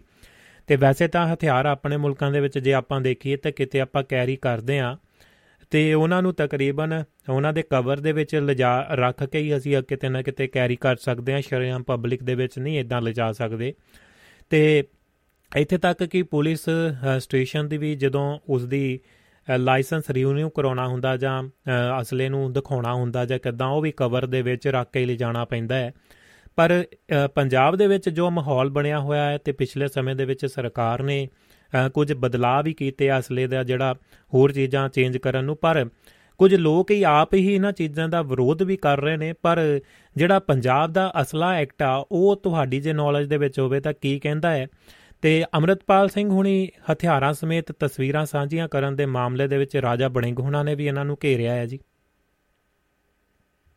ਅ, ਭਵਿੰਦਰ ਜੀ, ਮੈਂ ਥੋੜੀ ਜੀ ਆਪਣੇ ਪਾਠਕਾਂ ਸਾਡੇ ਸਰੋਤਿਆਂ ਦਾ ਜਾਣਕਾਰੀ ਥੋੜੀ ਆਪਾਂ ਅਪਡੇਟ ਕਰ ਦਈਏ। ਜੀ। ਹਥਿਆਰਾਂ ਅਮਰੀਕਾ ਦਾ ਕੀ ਰੂਲ ਹੈ? ਕੈਨੇਡਾ ਦੇ ਵਿੱਚ ਤਾਂ ਆਪਾਂ ਸਾਰੇ ਜਾਣਦੇ ਕਿ ਉੱਥੇ ਲਾਇਸੈਂਸ ਜਾਂ ਹਥਿਆਰਾਂ ਤੇ ਸਖਤ ਪਾਬੰਦੀ ਹੈ। ਜੀ। ਅਮਰੀਕਾ ਬਾਰੇ ਮੈਂ ਥੋੜੀ ਜਾਣਕਾਰੀ ਜ਼ਰੂਰ ਸ਼ੇਅਰ ਕਰਨੀ ਚਾਹੁੰਦਾ ਸਾਡੇ ਆਪਣੇ ਸਰੋਤਿਆਂ ਨਾਲ। ਜੀ। ਅਮਰੀਕਾ ਦੇ ਵਿੱਚ ਬਹੁਤੀਆਂ ਸਟੇਟਾਂ ਵੈਸੇ ਤਾਂ ਹਰ ਸਟੇਟ ਦੇ ਵੱਖ ਵੱਖ ਲਾ ਹੈ। ਜੀ। ਲੇਕਿਨ ਹਥਿਆਰ ਖਰੀਦਣਾ ਤੇ ਹਥਿਆਰ ਨੂੰ ਪਹਿਨਣਾ ਵੀਅਰ ਆਰਮਸ ਇਹ ਇੱਕ ਸੰਵਿਧਾਨਕ ਹੱਕ ਹੈ। ਜੀ। ਔਰ ਅਮਰੀਕਾ ਦੇ ਵਿੱਚ ਤੁਸੀਂ ਹੈਰਾਨ ਹੋ ਜਾਓਗੇ ਤੁਹਾਨੂੰ ਜੇ ਲਾਇਸੈਂਸ ਲੈਣਾ ਪੈਂਦਾ ਉਹ ਕਨਸੀਲਡ ਵੈਪਨ ਲੈਣਾ ਪੈਂਦਾ ਜਿਹੜਾ ਤੁਸੀਂ ਲੁਕੋ ਕੇ ਪਾਉਣਾ ਹੈ। ਬਿਲਕੁਲ ਜੀ। ਜੇ ਤੁਸੀਂ ਬਾਹਰ ਦੀ ਹਥਿਆਰ ਪਾਉਨੇ ਹੋ ਅਲਾਉਡ ਹੈ। ਬਿਲਕੁਲ ਜੀ। ਮੈਂ ਖੁਸ਼ ਸਟੇਟਾਂ ਮੈਂ ਵਰਜੀਨੀਆ ਚ ਰਿਹਾ ਇਹ ਮੈਂ ਵਰਜੀਨੀਆ ਬਾਰੇ ਮੈਂ ਜ਼ਿਕਰ ਕਰੂੰ ਕਿਉਂਕਿ ਆਪਾਂ ਕੋਈ ਗਲਤ ਇਨਫੋਰਮੇਸ਼ਨ ਦੇਣਾ ਚਾਹੁੰਦੇ। ਜੀ। ਵਰਜੀਨੀਆ ਦੇ ਵਿੱਚ ਤੁਸੀਂ ਕੋਈ ਵੀ ਹਥਿਆਰ ਬਾਹਰ ਦੀ ਪਾ ਕੇ ਲਿਜਾ ਸਕਦੇ। ਜੀ। ਓਪਨਲੀ ਜੀ। ਉਹ ਪਿਸਟਲ ਤੋਂ ਲੈ ਕੇ ਤੁਸੀਂ M15 ਤੱਕ ਹੂੰ ਹੂੰ। ਜਿਹੜਾ ਸਭ ਤੋਂ ਵੱਡਾ ਹੈ। ਜੀ। AK47 ਵਗੈਰਾ ਤੁਸੀਂ ਜਦੋਂ ਮਰਜ਼ੀ ਗਲ ਚ ਪਾ ਕੇ ਲਿਜਾ ਸਕਦੇ ਕਿਤੇ ਵੀ ਜਾ ਸਕਦੇ ਹੋ। ਬੰਦਿਸ਼ ਕਿੱਥੇ ਹੈ? ਸਕੂਲਾਂ ਜਾਂ ਕੁਝ ਰਿਸਟ੍ਰਿਕਟਡ ਫੈਡਰਲ ਗਵਰਨਮੈਂਟ ਦੀਆਂ ਬਿਲਡਿੰਗਸ ਹੈ ਉਹਨਾਂ ਦਾ ਪਾਰਕਿੰਗ ਲਾਟਸ ਉੱਥੇ ਨਹੀਂ। ਜੀ। ਲੇਕਿਨ ਤੁਹਾਨੂੰ ਹਥਿਆਰ ਪਹਿਨਣ ਤੇ ਪਾਬੰਦੀ ਨਹੀਂ। ਤੁਹਾਨੂੰ ਕਨਸੀਲਡ ਵੈਪਨ ਜੇ ਤੁਸੀਂ ਲੁਕੋ ਕੇ ਲਿਜਾਣਾ ਥੱਲੇ ਮਤਲਬ ਸ਼ਰਟ ਦੇ ਅੰਦਰ ਦੀ ਪਾ ਕੇ ਰੱਖਣਾ ਫਿਰ ਤੁਹਾਨੂੰ ਹਥਿਆਰ ਦੀ ਲਾਇਸੈਂਸ ਲੈਣ ਦੀ ਜ਼ਰੂਰਤ ਹੈ। ਜੀ। ਇਹ ਅਮਰੀਕਾ ਦੀ ਹੈ ਔਰ ਅਮਰੀਕਾ ਦੇ ਵਿੱਚ ਤੁਸੀਂ ਕਿਸੇ ਕੋਲ ਹਥਿਆਰ ਹੱਥ 'ਚ ਫੜਿਆ ਨਹੀਂ ਵੇਖੋ। ਬਿਲਕੁਲ ਜੀ। ਮਤਲਬ ਇਸ ਤਰ੍ਹਾਂ ਨਹੀਂ ਕੋਈ ਬੁਖਾਰਾ ਕਰਦਾ ਫਿਰਦਾ। ਇਹ ਟਰੰਪ ਵੇਲੇ ਥੋੜਾ ਜਿਹਾ ਹਵਾ ਜ਼ਰੂਰ ਚੱਲੀ ਸੀ। ਲੇਕਿਨ ਜੇ ਉਹਨਾਂ ਕੋਲ ਅਧਿਕਾਰ ਹੈ ਤਾਂ ਉਹ ਅਧਿਕਾਰ ਦਾ ਮਿਸਯੂਜ਼ ਨਹੀਂ ਕਰਦਾ। ਹਵਾ ਵਖੂਰੀ ਵਾਸਤੇ ਨਹੀਂ ਵਰਤਦੇ। ਜੀ। ਹੁਣ ਆਪਾਂ ਕਰੀ ਇੰਡੀਆ ਦੀ ਗੱਲ। ਇੰਡੀਆ 'ਚ ਭਪਿੰਦਰ ਜੀ ਲਾਇਸੈਂਸ ਵੈਪਨ ਕਾਨੂੰਨ ਮੁਤਾਬਕ ਤੁਸੀਂ ਉਹਨੂੰ ਲਿਜਾ ਸਕਦੇ ਹੋ ਹੱਥ 'ਚ ਫੜ ਕੇ। ਜਾਂ ਬਾਹਰ ਦੀ ਲਾਇਸ ਉਸ ਤੋਂ ਲਾਇਸੈਂਸ ਤੁਹਾਡੇ ਕੋਲ ਹੋਣਾ ਚਾਹੀਦਾ। ਮੋਸਟ ਵੈਪਨ ਹੈ ਜਿਹੜੇ ਮੈਂ ਉਹਨਾਂ ਦੀ ਗੱਲ ਕਰਦੇ ਹਾਂ। ਰਿਸਟ੍ਰਿਕਟਡ ਹੋ ਸਕਦੇ ਉਹਨਾਂ ਬਾਰੇ ਮੈਨੂੰ ਗਿਆਨ ਨਹੀਂ ਜੀ। ਲੇਕਿਨ ਪੰਜਾਬ ਸਰਕਾਰ ਨੇ ਜੋ ਆਰਡੀਨੈਂਸ ਨਵੇਂ ਕੀਤੇ ਆ ਉਹ ਮੇਰਾ ਖਿਆਲ ਉਹਦਾ ਕਾਰਨ ਕੀ ਬਣਿਆ ਕਿ ਮੈਰਿਜ ਪੈਲਸਸ ਦੇ ਵਿੱਚ ਬਿਲਕੁਲ ਜੀ ਜਾਂ ਵੈਸੇ ਮਡੀਰ ਹੈ ਜਿਹੜੀ ਲਈ ਫਿਰਦੀ ਹੈ ਆਪਣੇ ਹਥਿਆਰਾਂ ਨੂੰ। ਜੀ। ਯਾਨੀ ਸ਼ੋਅ ਕਰਨ ਨੂੰ ਜਾਂ ਤੁਸੀਂ ਉਹਨੂੰ ਸੋਸ਼ਲ ਮੀਡੀਆ ਤੇ ਮੂਵੀਆਂ ਬਣਾ ਕੇ ਪਾਉਣ ਲਈ। ਜੀ। ਜਦੋਂ ਤੁਸੀਂ ਇਹਦਾ ਕਰਦੇ ਤਾਂ ਇਹ ਪੰਜਾਬ ਸਰਕਾਰ ਨੇ ਮਹਿਸੂਸ ਕੀਤਾ ਕਿ ਇਹਦੇ ਨਾਲ ਪੰਜਾਬ ਦੇ ਹਾਲਾਤ ਆ ਜਿਹੜੇ ਉਹਨਾਂ ਨੂੰ ਇੱਕ ਗਲਤ ਦਿਸ਼ਾ ਮਿਲਦੀ ਹੈ। ਜੀ। ਦੇਖੋ ਪੰਜਾਬ ਸਰਕਾਰ ਹੈ ਲੋਕਾਂ ਨੇ ਚੁਣੀ ਹੋਈ ਉਹ ਫੈਸਲੇ ਲੈਂਦੀ ਹੈ ਵੈਦਨ ਜੀ ਉਹ ਸੰਵਿਧਾਨ ਲੈਂਦੀ ਹੈ ਤਾਂ ਜੋ ਫੈਸਲੇ ਲੈਂਦੀ ਉਹ ਕਾਨੂੰਨ ਹੈ ਬਿਲਕੁਲ ਜੀ। ਔਰ ਸਰਕਾਰ ਕੋਲੇ ਪਾਵਰਾਂ ਲਾਗੂ ਕਰ ਸਕਦੀ ਹੈ ਡਿਪਟੀ ਕਮਿਸ਼ਨਰ ਕੋਲੇ ਇੰਨੀਆਂ ਪਾਵਰਾਂ ਹੁੰਦੀਆਂ ਉਹ ਤਾਂ ਫਿਰ ਵੀ ਮੁੱਖ ਮੰਤਰੀ ਹੈ ਜੀ। ਕੁਝ ਵੀ ਹੋਵੇ ਪੰਜਾਬ ਸਰਕਾਰ ਵੱਲੋਂ ਪਿਛਲੇ ਦਿਨ ਇਹ ਕੋਆਰਡੀਨੈਂਸ ਜਾਰੀ ਕੀਤਾ ਗਿਆ ਹੈ ਕਿ ਭਾਈ ਤੁਸੀਂ ਹਥਿਆਰਾਂ ਨੂੰ ਪਬਲਿਕ ਪਲੇਸ ਤੇ ਸ਼ੋਅ ਲਈ ਨਹੀਂ ਕਰ ਸਕਦੇ। ਜੀ। ਚਲੋ ਇਹ ਉਹਨਾਂ ਨੇ ਕਿਹਾ ਤਾਂ ਉਹਨਾਂ ਨੇ ਮਤਲਬ ਲੀਗਲ ਗਾਈਡਲਾਈਨਸ ਉਹਨੇ ਪੜੀਆਂ ਹੋਣਗੀਆਂ ਜਾਂ ਉਹਦੇ ਅਧਿਕਾਰ ਖੇਤਰ ਜੋ ਕਿਉਂਕਿ ਜੇ ਚੈਲੰਜ ਕਰਨ ਦਾ ਕੋਈ ਰੈਟ ਨਹੀਂ ਆਈ ਬਿਲਕੁਲ ਜੀ। ਔਰ ਦੂਜੀ ਗੱਲ ਭਵਿੰਦਰ ਜੀ ਜਿਹੜਾ ਤੁਸੀਂ ਜੋੜਿਆ ਉਹਨੂੰ ਭਾਈ ਅਮਰਤਪਾਲ ਸਿੰਘ ਵੱਲ ਤਾਂ ਇਸ ਮਾਮਲੇ ਦੇ ਵਿੱਚ ਜਿਹੜੀ ਰਾਜਾ ਵੜਿੰਗ ਨੇ ਅੱਜ ਆਖਿਆ ਕਿ ਤੁਸੀਂ ਪੰਜਾਬ ਤੇ ਤਰਸ ਕਰੋ ਜੀ। ਔਰ ਇਹਦੇ ਨਾਲ ਹੋਰ ਵੀ ਵਿਅਕਤੀਆਂ ਨੇ ਸਮੇਂ-ਸਮੇਂ ਤੇ ਆਵਾਜ਼ ਉਠਾਈ ਹੈ ਜੀ। ਹਾਂ ਹੁਣ ਇਹਦੇ ਦੋ ਪੱਖ ਹੈ ਇਸ ਗੱਲ ਦੇ। ਇੱਕ ਤਾਂ ਇਹ ਹੈ ਕਿ ਜਿਹਦਾ ਕਾਨੂੰਨ ਇਜਾਜ਼ਤ ਦਿੰਦਾ ਉਹ ਵੈਪਨ ਲਾਇਸੈਂਸਡ ਹੈ। ਜੀ। ਤਾਂ ਇਹਦਾ ਜਵਾਬ ਡੀਜੀਪੀ ਦੇ ਸਕਦੇ ਕਿ ਇਮੀਡੀਏਟਲੀ ਉਸ ਵਿਅਕਤੀ ਕੋਲੇ 5-6 ਪਹਿਲਾਂ ਇੱਕ ਸੀ ਫਿਰ ਦੋ ਸੀ ਹੁਣ 5-6 ਵੈਪਨ ਵਾਲੇ ਵਿਅਕਤੀ ਨਾਲ ਹੁੰਦੇ ਆ। ਜੀ। ਜੋ ਕਿਸ ਕੈਪੈਸਿਟੀ ਦੇ ਵਿੱਚ ਜੇਕਰ ਵੈਦਨ ਗਾਈਡ ਜੋ ਕੋਈ ਲਾਇਸੈਂਸੀ ਸਾਰਿਆਂ ਦੇ ਆਪੋ ਨੇ ਲੀਗਲ ਗਵਰਨਮੈਂਟ ਵੱਲੋਂ ਇਸ਼ੂ ਕੀਤੇ ਹੈ ਜੀ। ਤਾਂ ਉਹਨੂੰ ਸਿਕਿਉਰਿਟੀ ਪ੍ਰੋਵਾਈਡ ਕਰੇ ਤਾਂ ਇਹ ਗਾਈਡਲਾਈਨ ਕੀ ਕਹਿੰਦੀ ਆਰਮਡ ਐਕਟ ਦੀ ਇਹਦੇ ਬਾਰੇ ਤਾਂ ਉਹ ਜਾਣਦੇ ਹੋਣਗੇ ਆਪਾਂ ਨੂੰ ਪਤਾ। ਬਿਲਕੁਲ ਜੀ। ਲੇਕਿਨ ਜਿਹੜੀ ਗੱਲ ਭਾਈ ਅਮਰਤ ਸਿੰਘ ਪਾਲ ਵੱਲ ਜੋੜ ਕੇ ਹਰ ਗੱਲ ਮਤਲਬ ਵੱਡੀ ਅਖਬਾਰਾਂ ਤੇ ਮੀਡੀਆ ਦੇ ਵਿੱਚ ਅੱਜ ਕੱਲ ਤੁਰੀ ਹੋਈ ਹੈ ਉਹਦੇ ਵੀ ਦੋਵੇਂ ਪੱਖ ਹੈ ਹੂੰ ਹੂੰ। ਜਿਹਦਾ ਅਸੀਂ ਧਾਰਮਿਕ ਪੱਖ ਦੀ ਗੱਲ ਕਰੀ ਤਾਂ ਅਮਰਤਪਾਲ ਸਿੰਘ ਅਮਰਤ ਛਕਾਉਣ ਲਈ ਕਹਿੰਦਾ ਦੂਜੇ ਮੁੱਦੇ ਉਠਾਉਂਦਾ ਬਿਲਕੁਲ ਜੀ। ਆਪਾਂ ਉਹਨੂੰ ਆਪਣੇ ਰੇਡੀਓ ਤੇ ਕਈ ਵਾਰੀ ਆਖਿਆ ਕਿ ਉਹ ਆਪਾਂ ਬਾਲੇ ਇਹਨਾਂ ਚੀਜ਼ਾਂ ਨਾਲ ਸਹਿਮਤ ਨਹੀਂਗੇ। ਬਿਲਕੁਲ ਜੀ। ਪਰ ਜਿਹੜਾ ਕੁਝ ਦੂਜੇ ਕਰ ਰਹੇ ਆ ਹੂੰ ਹੂੰ। ਉਹ ਵੀ ਪੰਜਾਬ ਦੇ ਵਿੱਚ। ਜੀ। ਜਿਸ ਤਰ੍ਹਾਂ ਪਿੱਛੇ ਬਿਆਨਬਾਜ਼ੀਆਂ ਆਈਆਂ ਕਿ ਸਿੱਖਾਂ ਨੂੰ ਘਰੋਂ ਕੱਢ ਕੇ ਵਗੈਰਾ ਵਗੈਰਾ ਆਪਾਂ ਉਹ ਨਹੀਂ ਬਿਆਨ ਦੇਣੇ ਚਾਹੁੰਦੇ ਇਤੋਂ ਜੀ। ਜਾਂ ਹੋਰ ਵੀ ਆ ਜਾਂ ਜਿਹੜੇ ਹਿੰਦੂ ਰਾਸ਼ਟਰ ਬਣਾਉਣ ਦੀਆਂ ਗੱਲਾਂ ਨਾਰੇ ਲਾਉਂਦੇ ਉਹ ਵੀ ਉਹਨਾਂ ਹੀ ਗਲਤ ਹੈ। ਬਿਲਕੁਲ ਜੀ। ਬਲਕਿ ਤੁਸੀਂ ਜੇ ਉੱਥੇ ਲక్ష్ਮੀ ਕਾਂਤ ਚਾਵਲਾ ਜਿਹੜੀ ਸਾਬਕਾ ਮੰਤਰੀ ਰਹੀ ਹੈ। ਹਾਂਜੀ। ਜੇਕਰ ਉਹ ਇਹ ਕਹਿੰਦੀ ਕਿ ਆ ਤਿੰਨ ਸਵਾਲਾਂ ਦਾ ਉੱਤਰ ਦੇ ਨਹੀਂ ਪੰਜਾਬ ਛੱਡ ਕੇ ਜਾ ਦੇਖੋ ਇਹ ਭੜਕਾਉਣ ਵਾਲੀ ਗੱਲ। ਆਪਾਂ ਪਹਿਲਾਂ ਵੀ ਜ਼ਿਕਰ ਕਰਦੇ ਆ ਕਿ ਤੁਸੀਂ ਇੱਕ ਪੱਖ ਨੂੰ ਵੇਖੋਗੇ ਤਾਂ ਅੱਗ ਲਾਉਣ ਵਾਲੇ ਦੋਹੀ ਪਾਸੇ। ਬਿਲਕੁਲ ਜੀ। ਲੇਕਿਨ ਇੱਥੇ ਜਿਹੜੀ ਗੱਲ ਮੇਨ ਜ਼ਿਕਰ ਕਰਨਾ ਬਣਦਾ ਉਹ ਇਹ ਹੈ ਕਿ ਜਿਹੜੀ ਮੌਜੂਦਾ ਸਰਕਾਰ ਆ ਉਹ ਚੁੱਪ ਹੈ। ਹੂੰ ਹੂੰ ਜੀ। ਸਰਕਾਰ ਹੁਣ ਇਹਦਾ ਉੱਤਰ ਸਰਕਾਰ ਦੇ ਸਕਦੀ ਕਿ ਜੇਕਰ ਉਹ ਵਿਅਕਤੀ ਜਿਹਦੇ ਤੇ ਦੋਸ਼ ਲਾ ਰਹੇ ਹੈ ਕਿ ਉਹਨੂੰ deputy commissioner SSP they have all powers they can check it ਜੀ। ਜੋ ਗਾਈਡਲਾਈਨ ਦੇ ਵਿੱਚ ਨਹੀਂ ਤਾਂ ਉਹ ਦੈਟਸ ਗਵਰਨਮੈਂਟ ਲਾਅ ਆਰਡਰ ਦੀ ਜ਼ਿੰਮੇਵਾਰੀ ਗਵਰਨਮੈਂਟ ਦੀ ਜ਼ਿੰਮੇਵਾਰੀ। ਬਿਲਕੁਲ ਜੀ। ਨਾਲੇ ਉਹ ਤਾਂ ਮੀਡੀਆ 'ਚ ਨੇ ਸਾਰਾ ਕੁਝ ਲਈ ਫਿਰਦੇ ਬਿਲਕੁਲ ਜੀ। ਲੇਕਿਨ ਜਿਸ ਤਰ੍ਹਾਂ ਮੀਡੀਆ ਵਿੱਚ ਉਹਨਾਂ ਨੂੰ ਇੰਨੀ ਵੱਡੀ ਕਵਰੇਜ ਮਿਲ ਰਹੀ ਹੈ ਜੀ। ਤੇ ਇਸੇ ਤਰ੍ਹਾਂ ਜਦੋਂ ਉਹਨਾਂ ਦੇ ਅਗੇਂਸਟ ਕੋਈ ਬਿਆਨ ਦਿੰਦਾ ਉਹਦੇ ਤੇ ਰੌਲਾ ਪੈਂਦਾ ਫਿਰ ਉਹ ਅਮਰਪਾਲ ਸਿੰਘ ਕੋਲੇ ਜਾਂਦੇ ਉਹ ਦੋ ਹੋਰ ਤੱਤੇ ਬਿਆਨ ਦਿੰਦੇ ਆ। ਜੀ। ਔਰ ਉਹਨਾਂ ਦੇ ਜਵਾਬ ਦੇ ਵਿੱਚ ਜੋ ਸੋ ਕਾਲਡ ਹਿੰਦੂ ਸ਼ੈਵ ਸੇਨਾ ਜਾਂ ਇਸ ਤਰ੍ਹਾਂ ਦੀ ਜਥੇਬੰਦੀਆਂ ਉਹ ਹੋਰ ਵੀ ਮਾਹੌਲ ਵਿਗਾੜਨ ਵਾਲੇ ਕਰਦੀਆਂ। ਉਹਦੇ ਜਵਾਬ ਦੇ ਵਿੱਚ ਪੰਜਾਬ ਦੇ ਵਿੱਚ ਹਰੇਕ ਮਤਲਬ ਜਿਹੜੀ ਇਹ ਮੇਣੋ ਮੇਣੀ ਹੋਣ ਵਾਲਾ ਕੰਮ ਚੱਲ ਰਿਹਾ ਇਹ ਗਲਤ ਦਿਸ਼ਾ 'ਚ ਪੰਜਾਬ ਨੂੰ ਲਿਜਾ ਸਕਦਾ ਬਿਲਕੁਲ ਜੀ। ਜੀ। ਇਹ ਗੱਲ ਪੜ ਲੈਣੀ ਚਾਹੀਦੀ ਹੈ ਕਿਉਂਕਿ ਅਜਿਹਾ ਹੀ ਕੁਝ ਸਾਰਾ ਕੁਝ ਅੱਜ ਤੋਂ 25 30 ਸਾਲ ਪਹਿਲਾਂ ਸ਼ੁਰੂ ਹੋਇਆ ਸੀ। ਬਿਲਕੁਲ ਜੀ। ਤੇ ਆਪਾਂ ਕਿੱਥੇ ਐਂਡ ਅਪ ਹੋਏ ਸੀ ਸਾਰੇ ਜਾਣਦੇ ਆ ਜੀ। ਪਰ ਲੇਕਿਨ ਜੋ ਮਾਹੌਲ ਸਿਰਜਿਆ ਜਾ ਰਿਹਾ ਹੈ ਉਹ ਚ ਦੋ ਚੀਜ਼ਾਂ ਦਾ ਮੈਂ ਜ਼ਿਕਰ ਹਾਈਲਾਈਟ ਕਰਕੇ ਆਪਾਂ ਮੁੱਦੇ ਤੋਂ ਅੱਗੇ ਜਾਵਾਂਗੇ। ਜੀ। ਬੰਦੀ ਸਿੰਘ ਵਾਲਾ ਮੁੱਦਾ ਤੇ ਉਹਦੇ ਅਗੇਂਸਟ ਡੇਰਾ ਮੁਖੀ ਨੂੰ ਵਾਰ-ਵਾਰ ਪਰੋਲ ਦੇਣੀ। ਜੀ। ਇਹ ਚੀਜ਼ਾਂ ਅਕਸਾਹਟ ਪੈਦਾ ਕਰਨ ਵਾਲੀ ਬਿਲਕੁਲ ਜੀ। ਉਹ ਪ੍ਰੂਵ ਕਰਨਾ ਹੈ ਇਹਦੇ ਵਿੱਚ ਬਹੁਤੀਆਂ ਚੀਜ਼ਾਂ ਉਹੋ ਹੀ ਕਰ ਰਹੇ ਜਿਹੜੇ ਅਮਰਤਪਾਲ ਸਿੰਘ ਵੱਲੋਂ ਜੋ ਦੋਸ਼ ਲਾਏ ਜਾ ਰਹੇ ਉਹਨਾਂ ਨੂੰ ਸਿੱਧ ਕੀਤਾ ਜਾ ਰਿਹਾ ਕਿ ਉਹ ਸਹੀ ਆ। ਜੀ। ਸੋ ਇਹ ਜੋ ਵਰਤਾਂਤ ਸਿਰਜਿਆ ਜਾ ਰਿਹਾ ਹੈ ਇਹ ਚੰਗੇ ਸ਼ਗਨ ਨਹੀਂਗੇ। ਆਪਾਂ ਪਹਿਲਾਂ ਵੀ ਜ਼ਿਕਰ ਕੀਤਾ ਕਿ ਅੱਜ ਫੇਰ ਕਹਿੰਦੇ ਇਸ ਕਰਕੇ ਭਾਈ ਜਿਹੜੇ ਪੰਜਾਬ ਦੇ ਖੈਰ ਖਵਾ ਹੈ ਜੀ। ਉਹਨਾਂ ਲਈ ਸੋਚਣ ਵਾਲੀ ਗੱਲ ਹੈ ਬਿਲਕੁਲ ਜੀ ਜੀ। ਸੋ ਆਪਾਂ ਆਪਣੀ ਮਰਜ਼ਾਦਾ 'ਚ ਰਹਿ ਕੇ ਗੱਲ ਕਰਾਂਗੇ ਕਿਉਂਕਿ ਆਪਾਂ ਦੋਵਾਂ ਪੱਖਾਂ ਨੂੰ ਆਪਣੇ ਸਾਡੇ ਸਿਆਣੇ ਦੇ ਸਾਹਮਣੇ ਰੱਖਤਾ। ਬਿਲਕੁਲ। ਠੀਕ ਹੈ ਜੀ? ਤੇ ਬ੍ਰਦ ਸਾਹਿਬ ਜਿਵੇਂ ਤੁਸੀਂ ਜ਼ਿਕਰ ਕੀਤਾ ਕਿ ਚਾਹੇ ਪੁਲਿਸ ਡਿਪਾਰਟਮੈਂਟ ਆ ਜਾਂ ਕੁਝ ਵੀ ਆ ਚਾਹੇ ਸ਼ਰਿਆਮ ਹਥਿਆਰ ਲਈ ਫਿਰਦੇ ਨੇ ਉਹਦੇ ਵਿੱਚ ਤਾਂ ਇਹ ਵੀ ਦੇਖਿਆ ਜਾ ਸਕਦਾ ਹੈ ਕਿ ਇੰਨੀ ਜਲਦੀ ਜਾਂ ਪਹਿਲਾਂ ਦਾ ਹੀ ਲਾਇਸੈਂਸ ਬਣਾ ਕੇ ਰੱਖਿਆ ਹੋਵੇਗਾ ਅਮਰਤਪਾਲ ਹੁਣਾਂ ਨੇ ਜਾਂ ਹੁਣ ਆ ਕੇ ਬਣਾਇਆ ਇਹਦੀ ਤਾਂ ਇਨਕੁਆਰੀ ਉਹ ਆਪਣਾ ਡਿਪਾਰਟਮੈਂਟ ਦੇ ਵਿੱਚ ਹੀ ਮਤਲਬ ਕਿ ਅੰਦਰ ਖਾਤੇ ਵੀ ਕਰ ਸਕਦੇ ਨੇ। ਪਰ ਉਹ ਗੱਲ ਕਿਉਂ ਨਹੀਂ ਹੁੰਦੀ? ਫਿਰ ਇਹ ਇਹਨੂੰ ਸਪਸ਼ਟੀਕਰਨ ਤਾਂ ਵੀ ਉਹਦਾ ਰਾਈਟ ਆ ਜਾਂ ਕਿੱਦਾਂ ਆ ਜਾਂ ਉਹ ਫਿਰ ਉਹ ਸਿੱਖ ਜਥੇਬੰਦੀਆਂ ਦੀ ਜਾਂ ਹੋਰ ਸ਼ਿਵ ਸੈਨਾ ਜਾਂ ਹਿੰਦੂ ਜਾਂ ਮੁਸਲਮ ਜਾਂ ਕ੍ਰਿਸਚੀਅਨ ਭਾਈਚਾਰੇ ਦੇ ਨਾਲ ਜੋੜ ਕੇ ਦੇਖਿਆ ਜਾਂਦਾ ਹੈ। ਤੇ ਇਹਦੇ ਵਿੱਚ ਪੁਲਿਸ ਡਿਪਾਰਟਮੈਂਟ ਆਪਣੀ ਉਹਨਾਂ ਦੇ ਅੰਡਰ ਹੀ ਜਿਹੜਾ ਲਾਇਸੈਂਸ ਦਿੱਤਾ ਹੋਊਗਾ, ਤੇ ਨਾਲੇ ਉਹ ਅਸਲਾ ਵੀ ਤਾਂ ਕਾਫੀ ਕਾਫੀ ਵੱਡਾ ਕਹਿ ਸਕਦੇ ਆ ਜਿਹੜਾ ਨਾਲ ਰੱਖਦੇ ਨੇ। ਤੇ ਉਹਦੇ ਵਿੱਚ ਤਾਂ ਉਹਨਾਂ ਦਾ ਵੀ ਆਪਣਾ ਵੀ ਫਰਜ਼ ਬਣਦਾ ਵੀ ਅਮਨ ਅਮਾਨ ਨੂੰ ਬਣਾਉਂਦੇ ਹੋਏ ਦੂਸ਼ਣਬਾਜ਼ੀ ਜਾਂ ਪੋਲਿਟਿਕਸ ਤਾਂ ਹੋ ਹੀ ਰਹੀ ਹੈ। ਕਿਤੇ ਨਾ ਕਿਤੇ ਪੁਲਿਸ ਆਪਣੇ ਅੰਦਰੋਂ ਵੀ ਪਹਿਲਾਂ ਕੁਝ ਹੋਣ ਤੋਂ ਚੀਜ਼ਾਂ ਤੋਂ ਆਪ ਵੀ ਸੁਚੇਤ ਹੋ ਸਕਦਾ ਹੈ? ਭਵਿੰਦਰ ਜੀ ਕਹਾਣੀ ਕਿਤੇ ਹੋਰ ਹੈ। ਜੀ।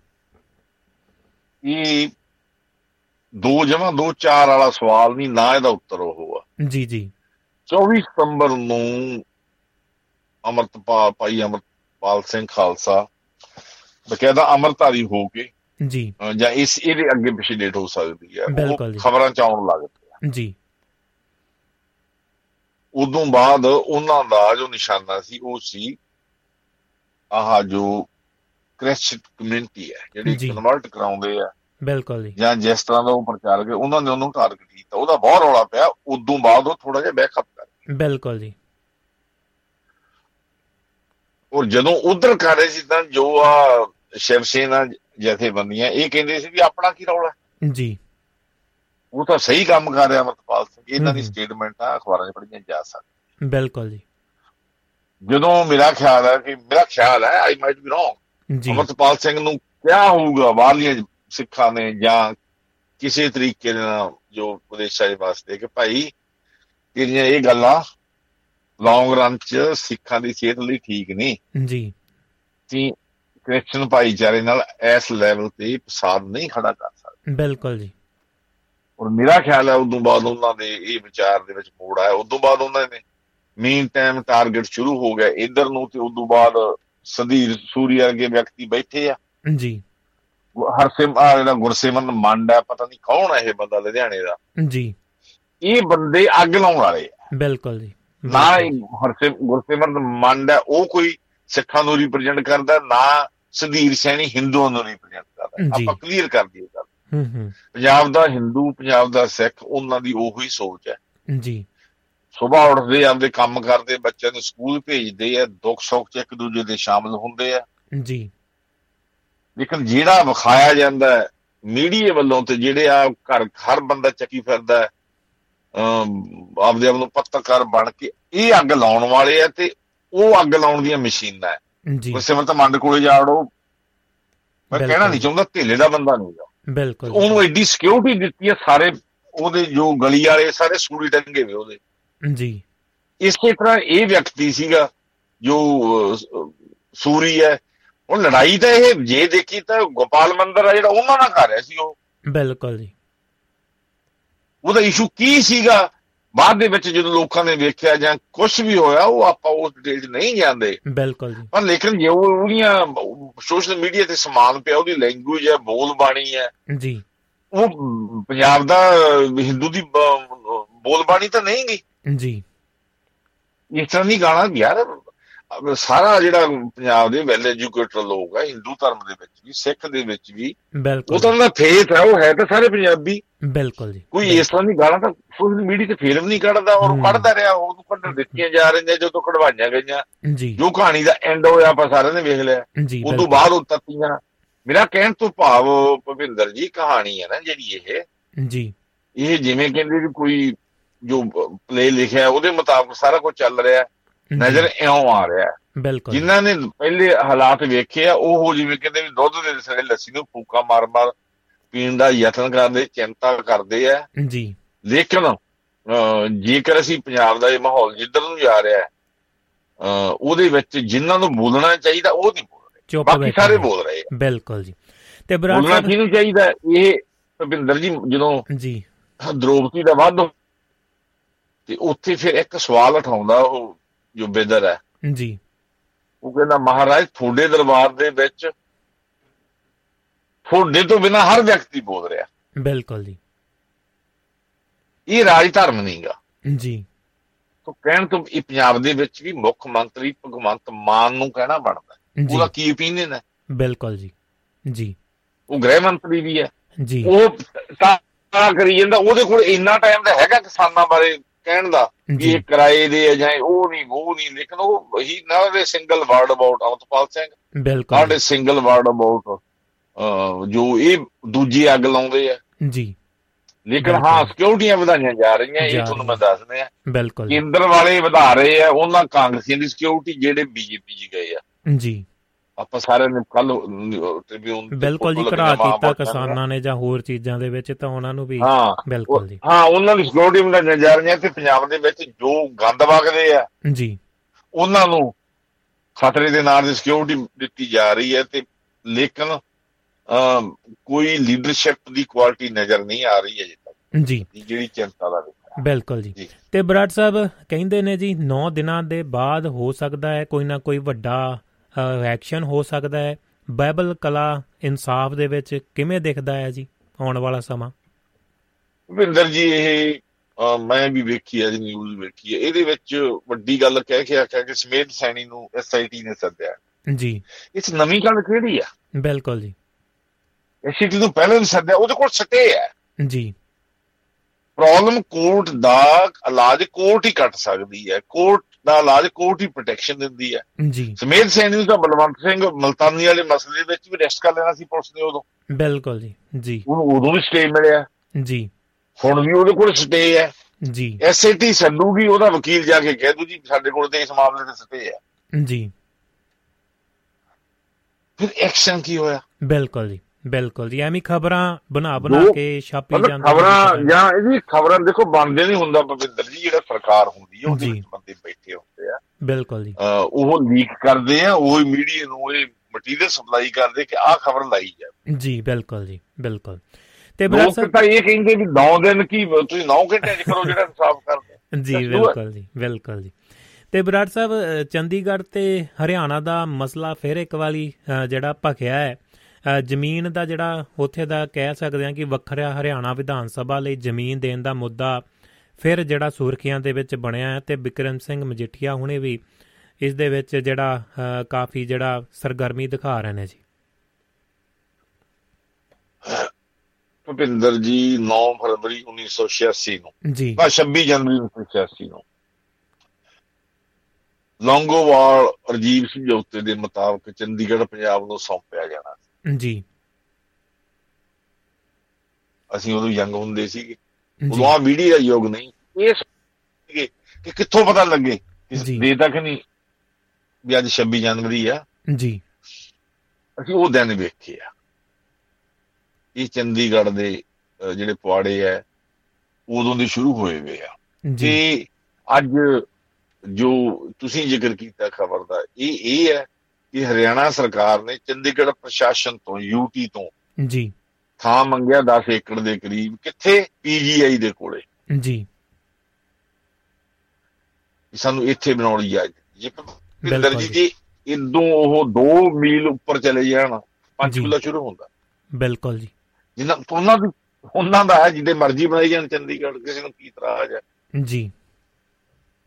ਲੇਕਿਨ ਇਹ ਜੋ ਮਾਹੌਲ ਖਰਾਬ ਕਰਨਾ ਹੈ ਜੋ ਲੜਾਈ ਜਾਰੀ ਰੱਖਣੀ ਹੈ ਜੋ ਸਿਆਸਤ ਜਾਰੀ ਰੱਖਣੀ ਹੈ ਉਹ ਉਹਦੇ ਮੁੱਦੇ ਮੁਤਾਬਕ ਇੱਕ ਉਠਾਏ ਜਾ ਰਹੇ ਮੁੱਦੇ ਸਾਨੂੰ ਸਮਝ ਲੈਣੇ ਚਾਹੀਦੇ। ਜੀ।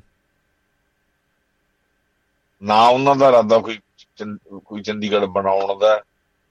ਉਹ ਤਾਂ ਸਿਰਫ ਹਾਲਾਤ ਭੜਕਾਉਣ ਦਾ ਹੈ ਮੂਰੇ ਇਲੈਕਸ਼ਨ ਆਉਣੀ ਹਰਿਆਣੇ ਦੀ। ਜੀ। ਪੰਜਾਬ ਦੇ ਵਿੱਚ ਆਪਾਂ ਸਾਰੇ ਜਾਣਦੇ ਜਿਨ੍ਹਾਂ ਦੀ ਸਰਕਾਰ ਹਰਿਆਣੇ 'ਚ ਉਹਨਾਂ ਨੂੰ ਪੰਜਾਬ ਦੀ ਸਰਕਾਰ ਬੁਰੀ ਲੱਗਦੀ ਸਭ ਤੋਂ।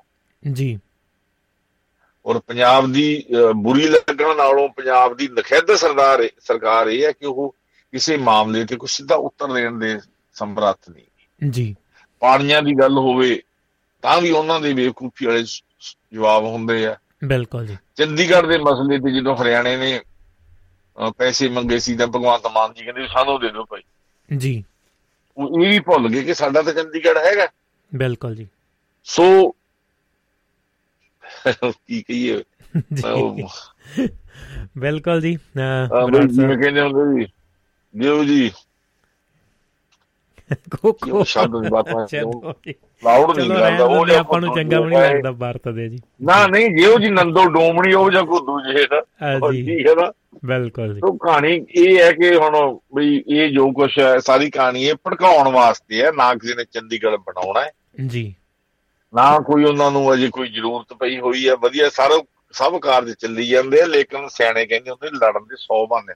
ਬਿਲਕੁਲ ਜੀ ਬਿਲਕੁਲ 100 ਚ ਫਿਰ ਇੱਕ ਵਰਤਿਆ ਜਾ ਰਿਹਾ ਹੁਣ। ਜੀ ਜੀ ਭਵਿੰਦਰ ਜੀ ਆਪਾਂ ਪਹਿਲਾਂ ਵੀ ਕਿਹਾ ਕਿ ਚੰਡੀਗੜ੍ਹ ਜੇ ਬਣਾਉਣਾ ਹੋਵੇ ਤਾਂ ਉਹਨਾਂ ਕੋਲੇ ਗੜਗਾਉਂ ਆ। ਬਿਲਕੁਲ ਜੀ। ਉਹਨਾਂ ਕੋਲੇ ਪੰਚਕੁਲਾ ਜੇ ਉਹਨਾਂ ਜਮਾ ਹੀ ਨੇੜੇ ਬਣਾਉਣਾ। ਜੀ।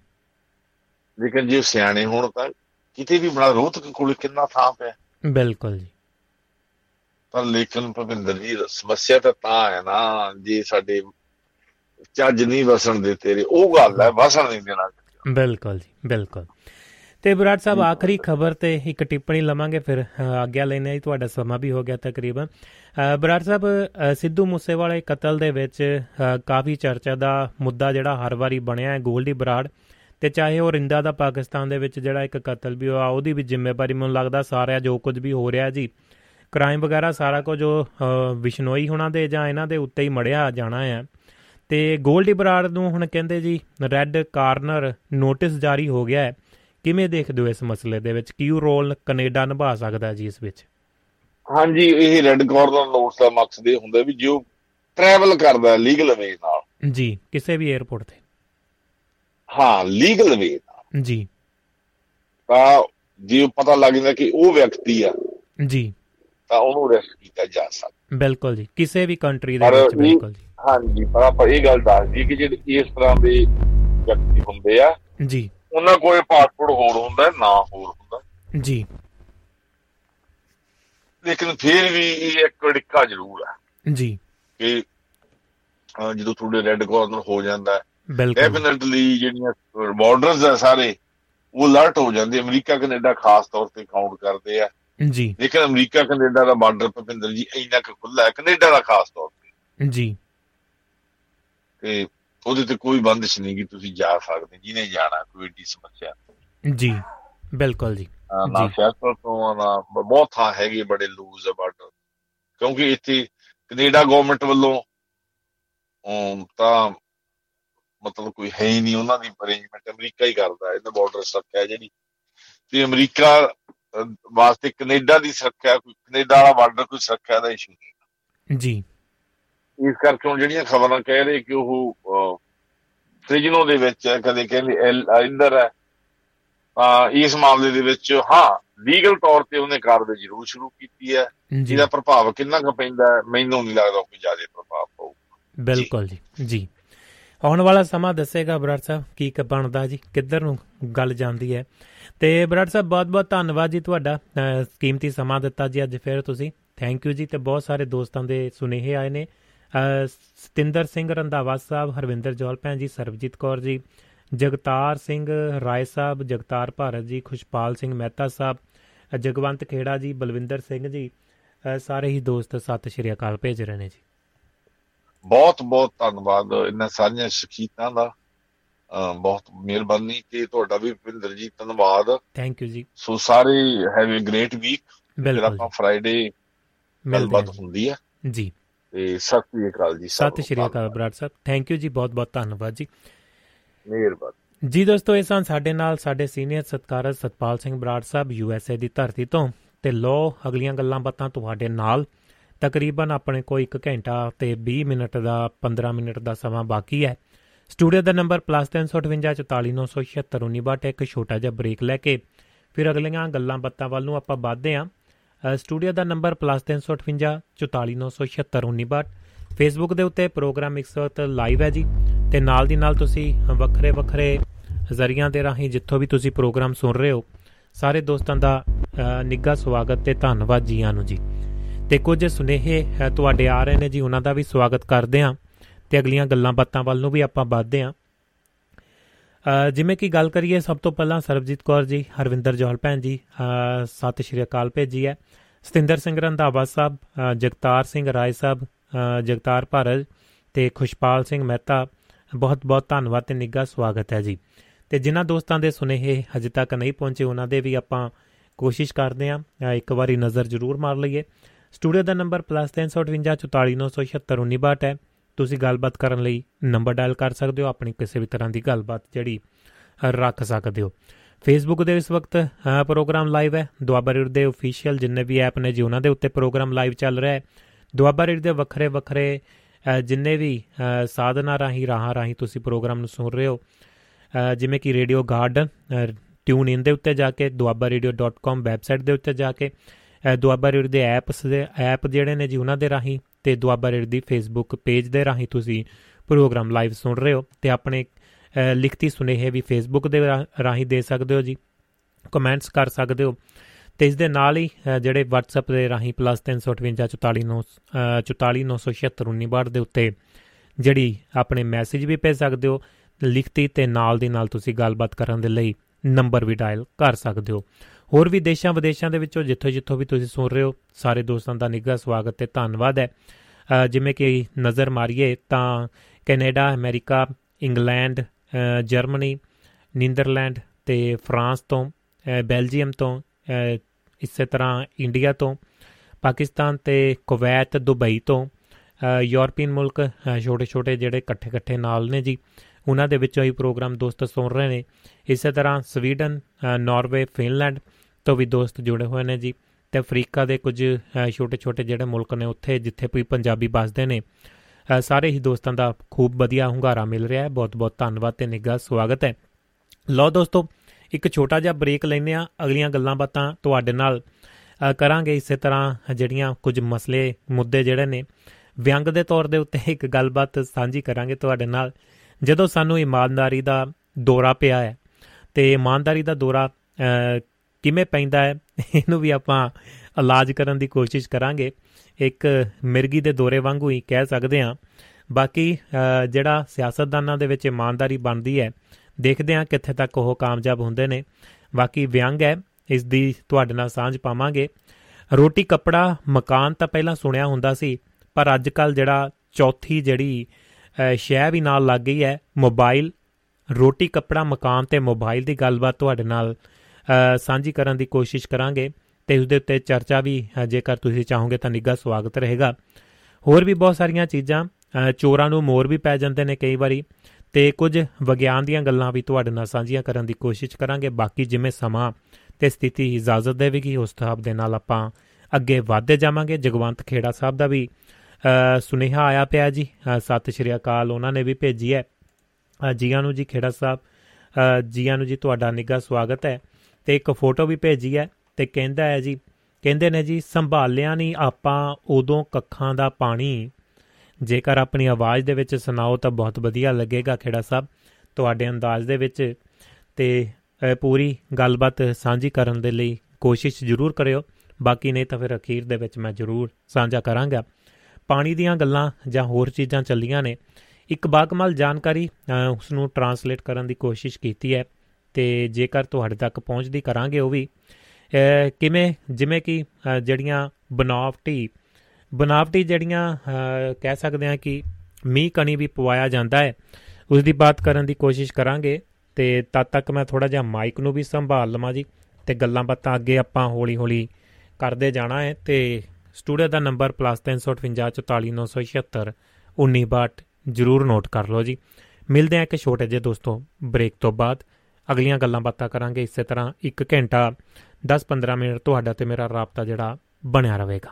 ਜੀ ਦੋਸਤੋ, ਸਾਰੇ ਦੋਸਤਾਂ ਦਾ ਫਿਰ ਤੋਂ ਇੱਕ ਵਾਰ ਨਿੱਘਾ ਸਵਾਗਤ ਹੈ ਜੀ। ਪ੍ਰੋਗਰਾਮ ਚੱਲ ਰਿਹਾ ਜ਼ਿੰਦਗੀ ਨਾਮਾ ਹਾਲ ਦੁਨੀਆ ਤੇ ਮੈਂ ਤੁਹਾਡਾ ਦੋਸਤ ਭੁਪਿੰਦਰ ਭਾਰਜ। ਤੇ ਲਓ ਦੋਸਤੋ, ਅਗਲੀਆਂ ਗੱਲਾਂ ਬਾਤਾਂ ਵੱਲ ਨੂੰ ਵਧਦੇ ਆ ਤੇ ਨਾਲ ਦੀ ਨਾਲ ਜਿਹੜਾ ਸਾਨੂੰ ਸਪੋਰਟ ਕੀਤਾ ਹੈ ਪ੍ਰੋਗਰਾਮਾਂ ਨੂੰ, ਉਹਨਾਂ ਦਾ ਬਹੁਤ-ਬਹੁਤ ਧੰਨਵਾਦ। ਜਿਵੇਂ ਕਿ ਹਰਵਿੰਦਰ ਜੋਹਲ ਭੈਣ ਜੀ ਇਸੇ ਤਰ੍ਹਾਂ ਸੁਮਿਤ ਜੋਹਲ ਜੀ, ਬਲਵੀਰ ਸਿੰਘ ਸੈਣੀ ਸਾਹਿਬ, ਨਾਰ ਸਿੰਘ ਸੋਹੀ ਸਾਹਿਬ, ਯਾਦਵਿੰਦਰ ਵਿਦੇਸ਼ਾ, ਉਹਨਾਂ ਦਾ ਵੀ ਬਹੁਤ ਬਹੁਤ ਧੰਨਵਾਦ ਹੈ ਜੀ। ਉਹਨਾਂ ਨੇ ਵੀ ਆਪਣਾ ਯੋਗਦਾਨ ਜਿਹੜਾ ਨਾਲ ਦੀ ਨਾਲ ਪਾਇਆ ਹੈ ਤੇ ਹੋਰ ਵੀ ਦੋਸਤ, ਸੱਜਣ ਜਿੰਨੇ ਵੀ ਨਾਲ ਜੁੜ ਰਹੇ ਹਨ ਜੀ, ਉਹਨਾਂ ਦਾ ਵੀ ਬਹੁਤ-ਬਹੁਤ ਧੰਨਵਾਦ। ਜਿੰਨੇ ਵੀ ਦੋਸਤ ਜਿਹੜੇ ਨਾਲ ਜੁੜ ਰਹੇ ਨੇ, ਤੁਸੀਂ ਵੀ ਆਪਣਾ ਸਹਿਯੋਗ ਕਰ ਸਕਦੇ ਹੋ duabbaradio.com ਵੈਬਸਾਈਟ ਦੇ ਉੱਤੇ ਜਾ ਕੇ ਤੇ ਆਪਣਾ ਜਿਹੜਾ ਯੋਗਦਾਨ ਤੁਸੀਂ ਪਾ ਸਕਦੇ ਹੋ ਜੀ। ਲੋ ਜੀ ਦੋਸਤੋ, ਇਹ ਸਨ ਕੁਝ ਗੱਲਾਂ ਬਾਤਾਂ ਤੇ ਅਗਲੀਆਂ ਗੱਲਾਂ ਬਾਤਾਂ ਵੱਲ ਨੂੰ ਆਪਾਂ ਵਧਦੇ ਹਾਂ। ਅਗਲੀਆਂ ਗੱਲਾਂ ਬਾਤਾਂ ਦੇ ਵਿੱਚ ਗੱਲ ਕਰਦੇ ਹਾਂ ਤੁਹਾਡੇ ਨਾਲ ਕੁਝ ਜਿਹੜਾ ਟੈਕਨੀਕਲ ਕੁਝ ਇਸ਼ੂ ਵੀ ਆ ਜਾਂਦੇ ਨੇ, ਉਹਨਾਂ ਨੂੰ ਵੀ ਆਪਾਂ ਸੋਲਵ ਕਰਨ ਦੀ ਜਿਹੜੀ ਕੋਸ਼ਿਸ਼ ਕਰਦੇ ਆ ਨਾਲ ਦੀ ਨਾਲ। ਕੁਝ ਜਿਹੜੀਆਂ ਟੈਕਨੀਕਲ ਇਸ਼ੂ ਫੇਸਬੁੱਕ ਦੇ ਉੱਤੇ ਚੱਲ ਰਹੇ ਨੇ ਜੀ, ਉਸ ਨੂੰ ਵੀ ਧਿਆਨ ਦੇ ਵਿੱਚ ਨਾਲ ਦੀ ਨਾਲ ਰੱਖਣ ਦੀ ਕੋਸ਼ਿਸ਼ ਹੈ ਮੇਰੀ ਤੇ ਅਗਲੀਆਂ ਗੱਲਾਂ ਬਾਤਾਂ ਤੁਹਾਡੇ ਨਾਲ ਕਰਦੇ ਆ ਤੇ ਉਮੀਦ ਹੈ ਹੁਣ ਤੁਹਾਡੇ ਤੱਕ ਤਸਵੀਰ ਵੀ ਵਧੀਆ ਤਰੀਕੇ ਦੇ ਨਾਲ ਆਉਂਦੀ ਹੋਵੇਗੀ। ਇੱਕ ਜ਼ਰੂਰ ਜਿਹੜੀਆਂ ਗੱਲਾਂ ਬਾਤਾਂ ਦੇ ਵਿੱਚ ਤੁਸੀਂ ਵੀ ਨਾਲ, ਢਾਈ ਦੇ ਨਾਲ ਢਾਈ ਲਾ ਸਕਦੇ ਹੋ ਤੇ ਅੱਜ ਖੁੱਲੀਆਂ ਗੱਲਾਂ ਬਾਤਾਂ ਹੁੰਦੀਆਂ ਨੇ ਤੁਹਾਡੇ ਨਾਲ।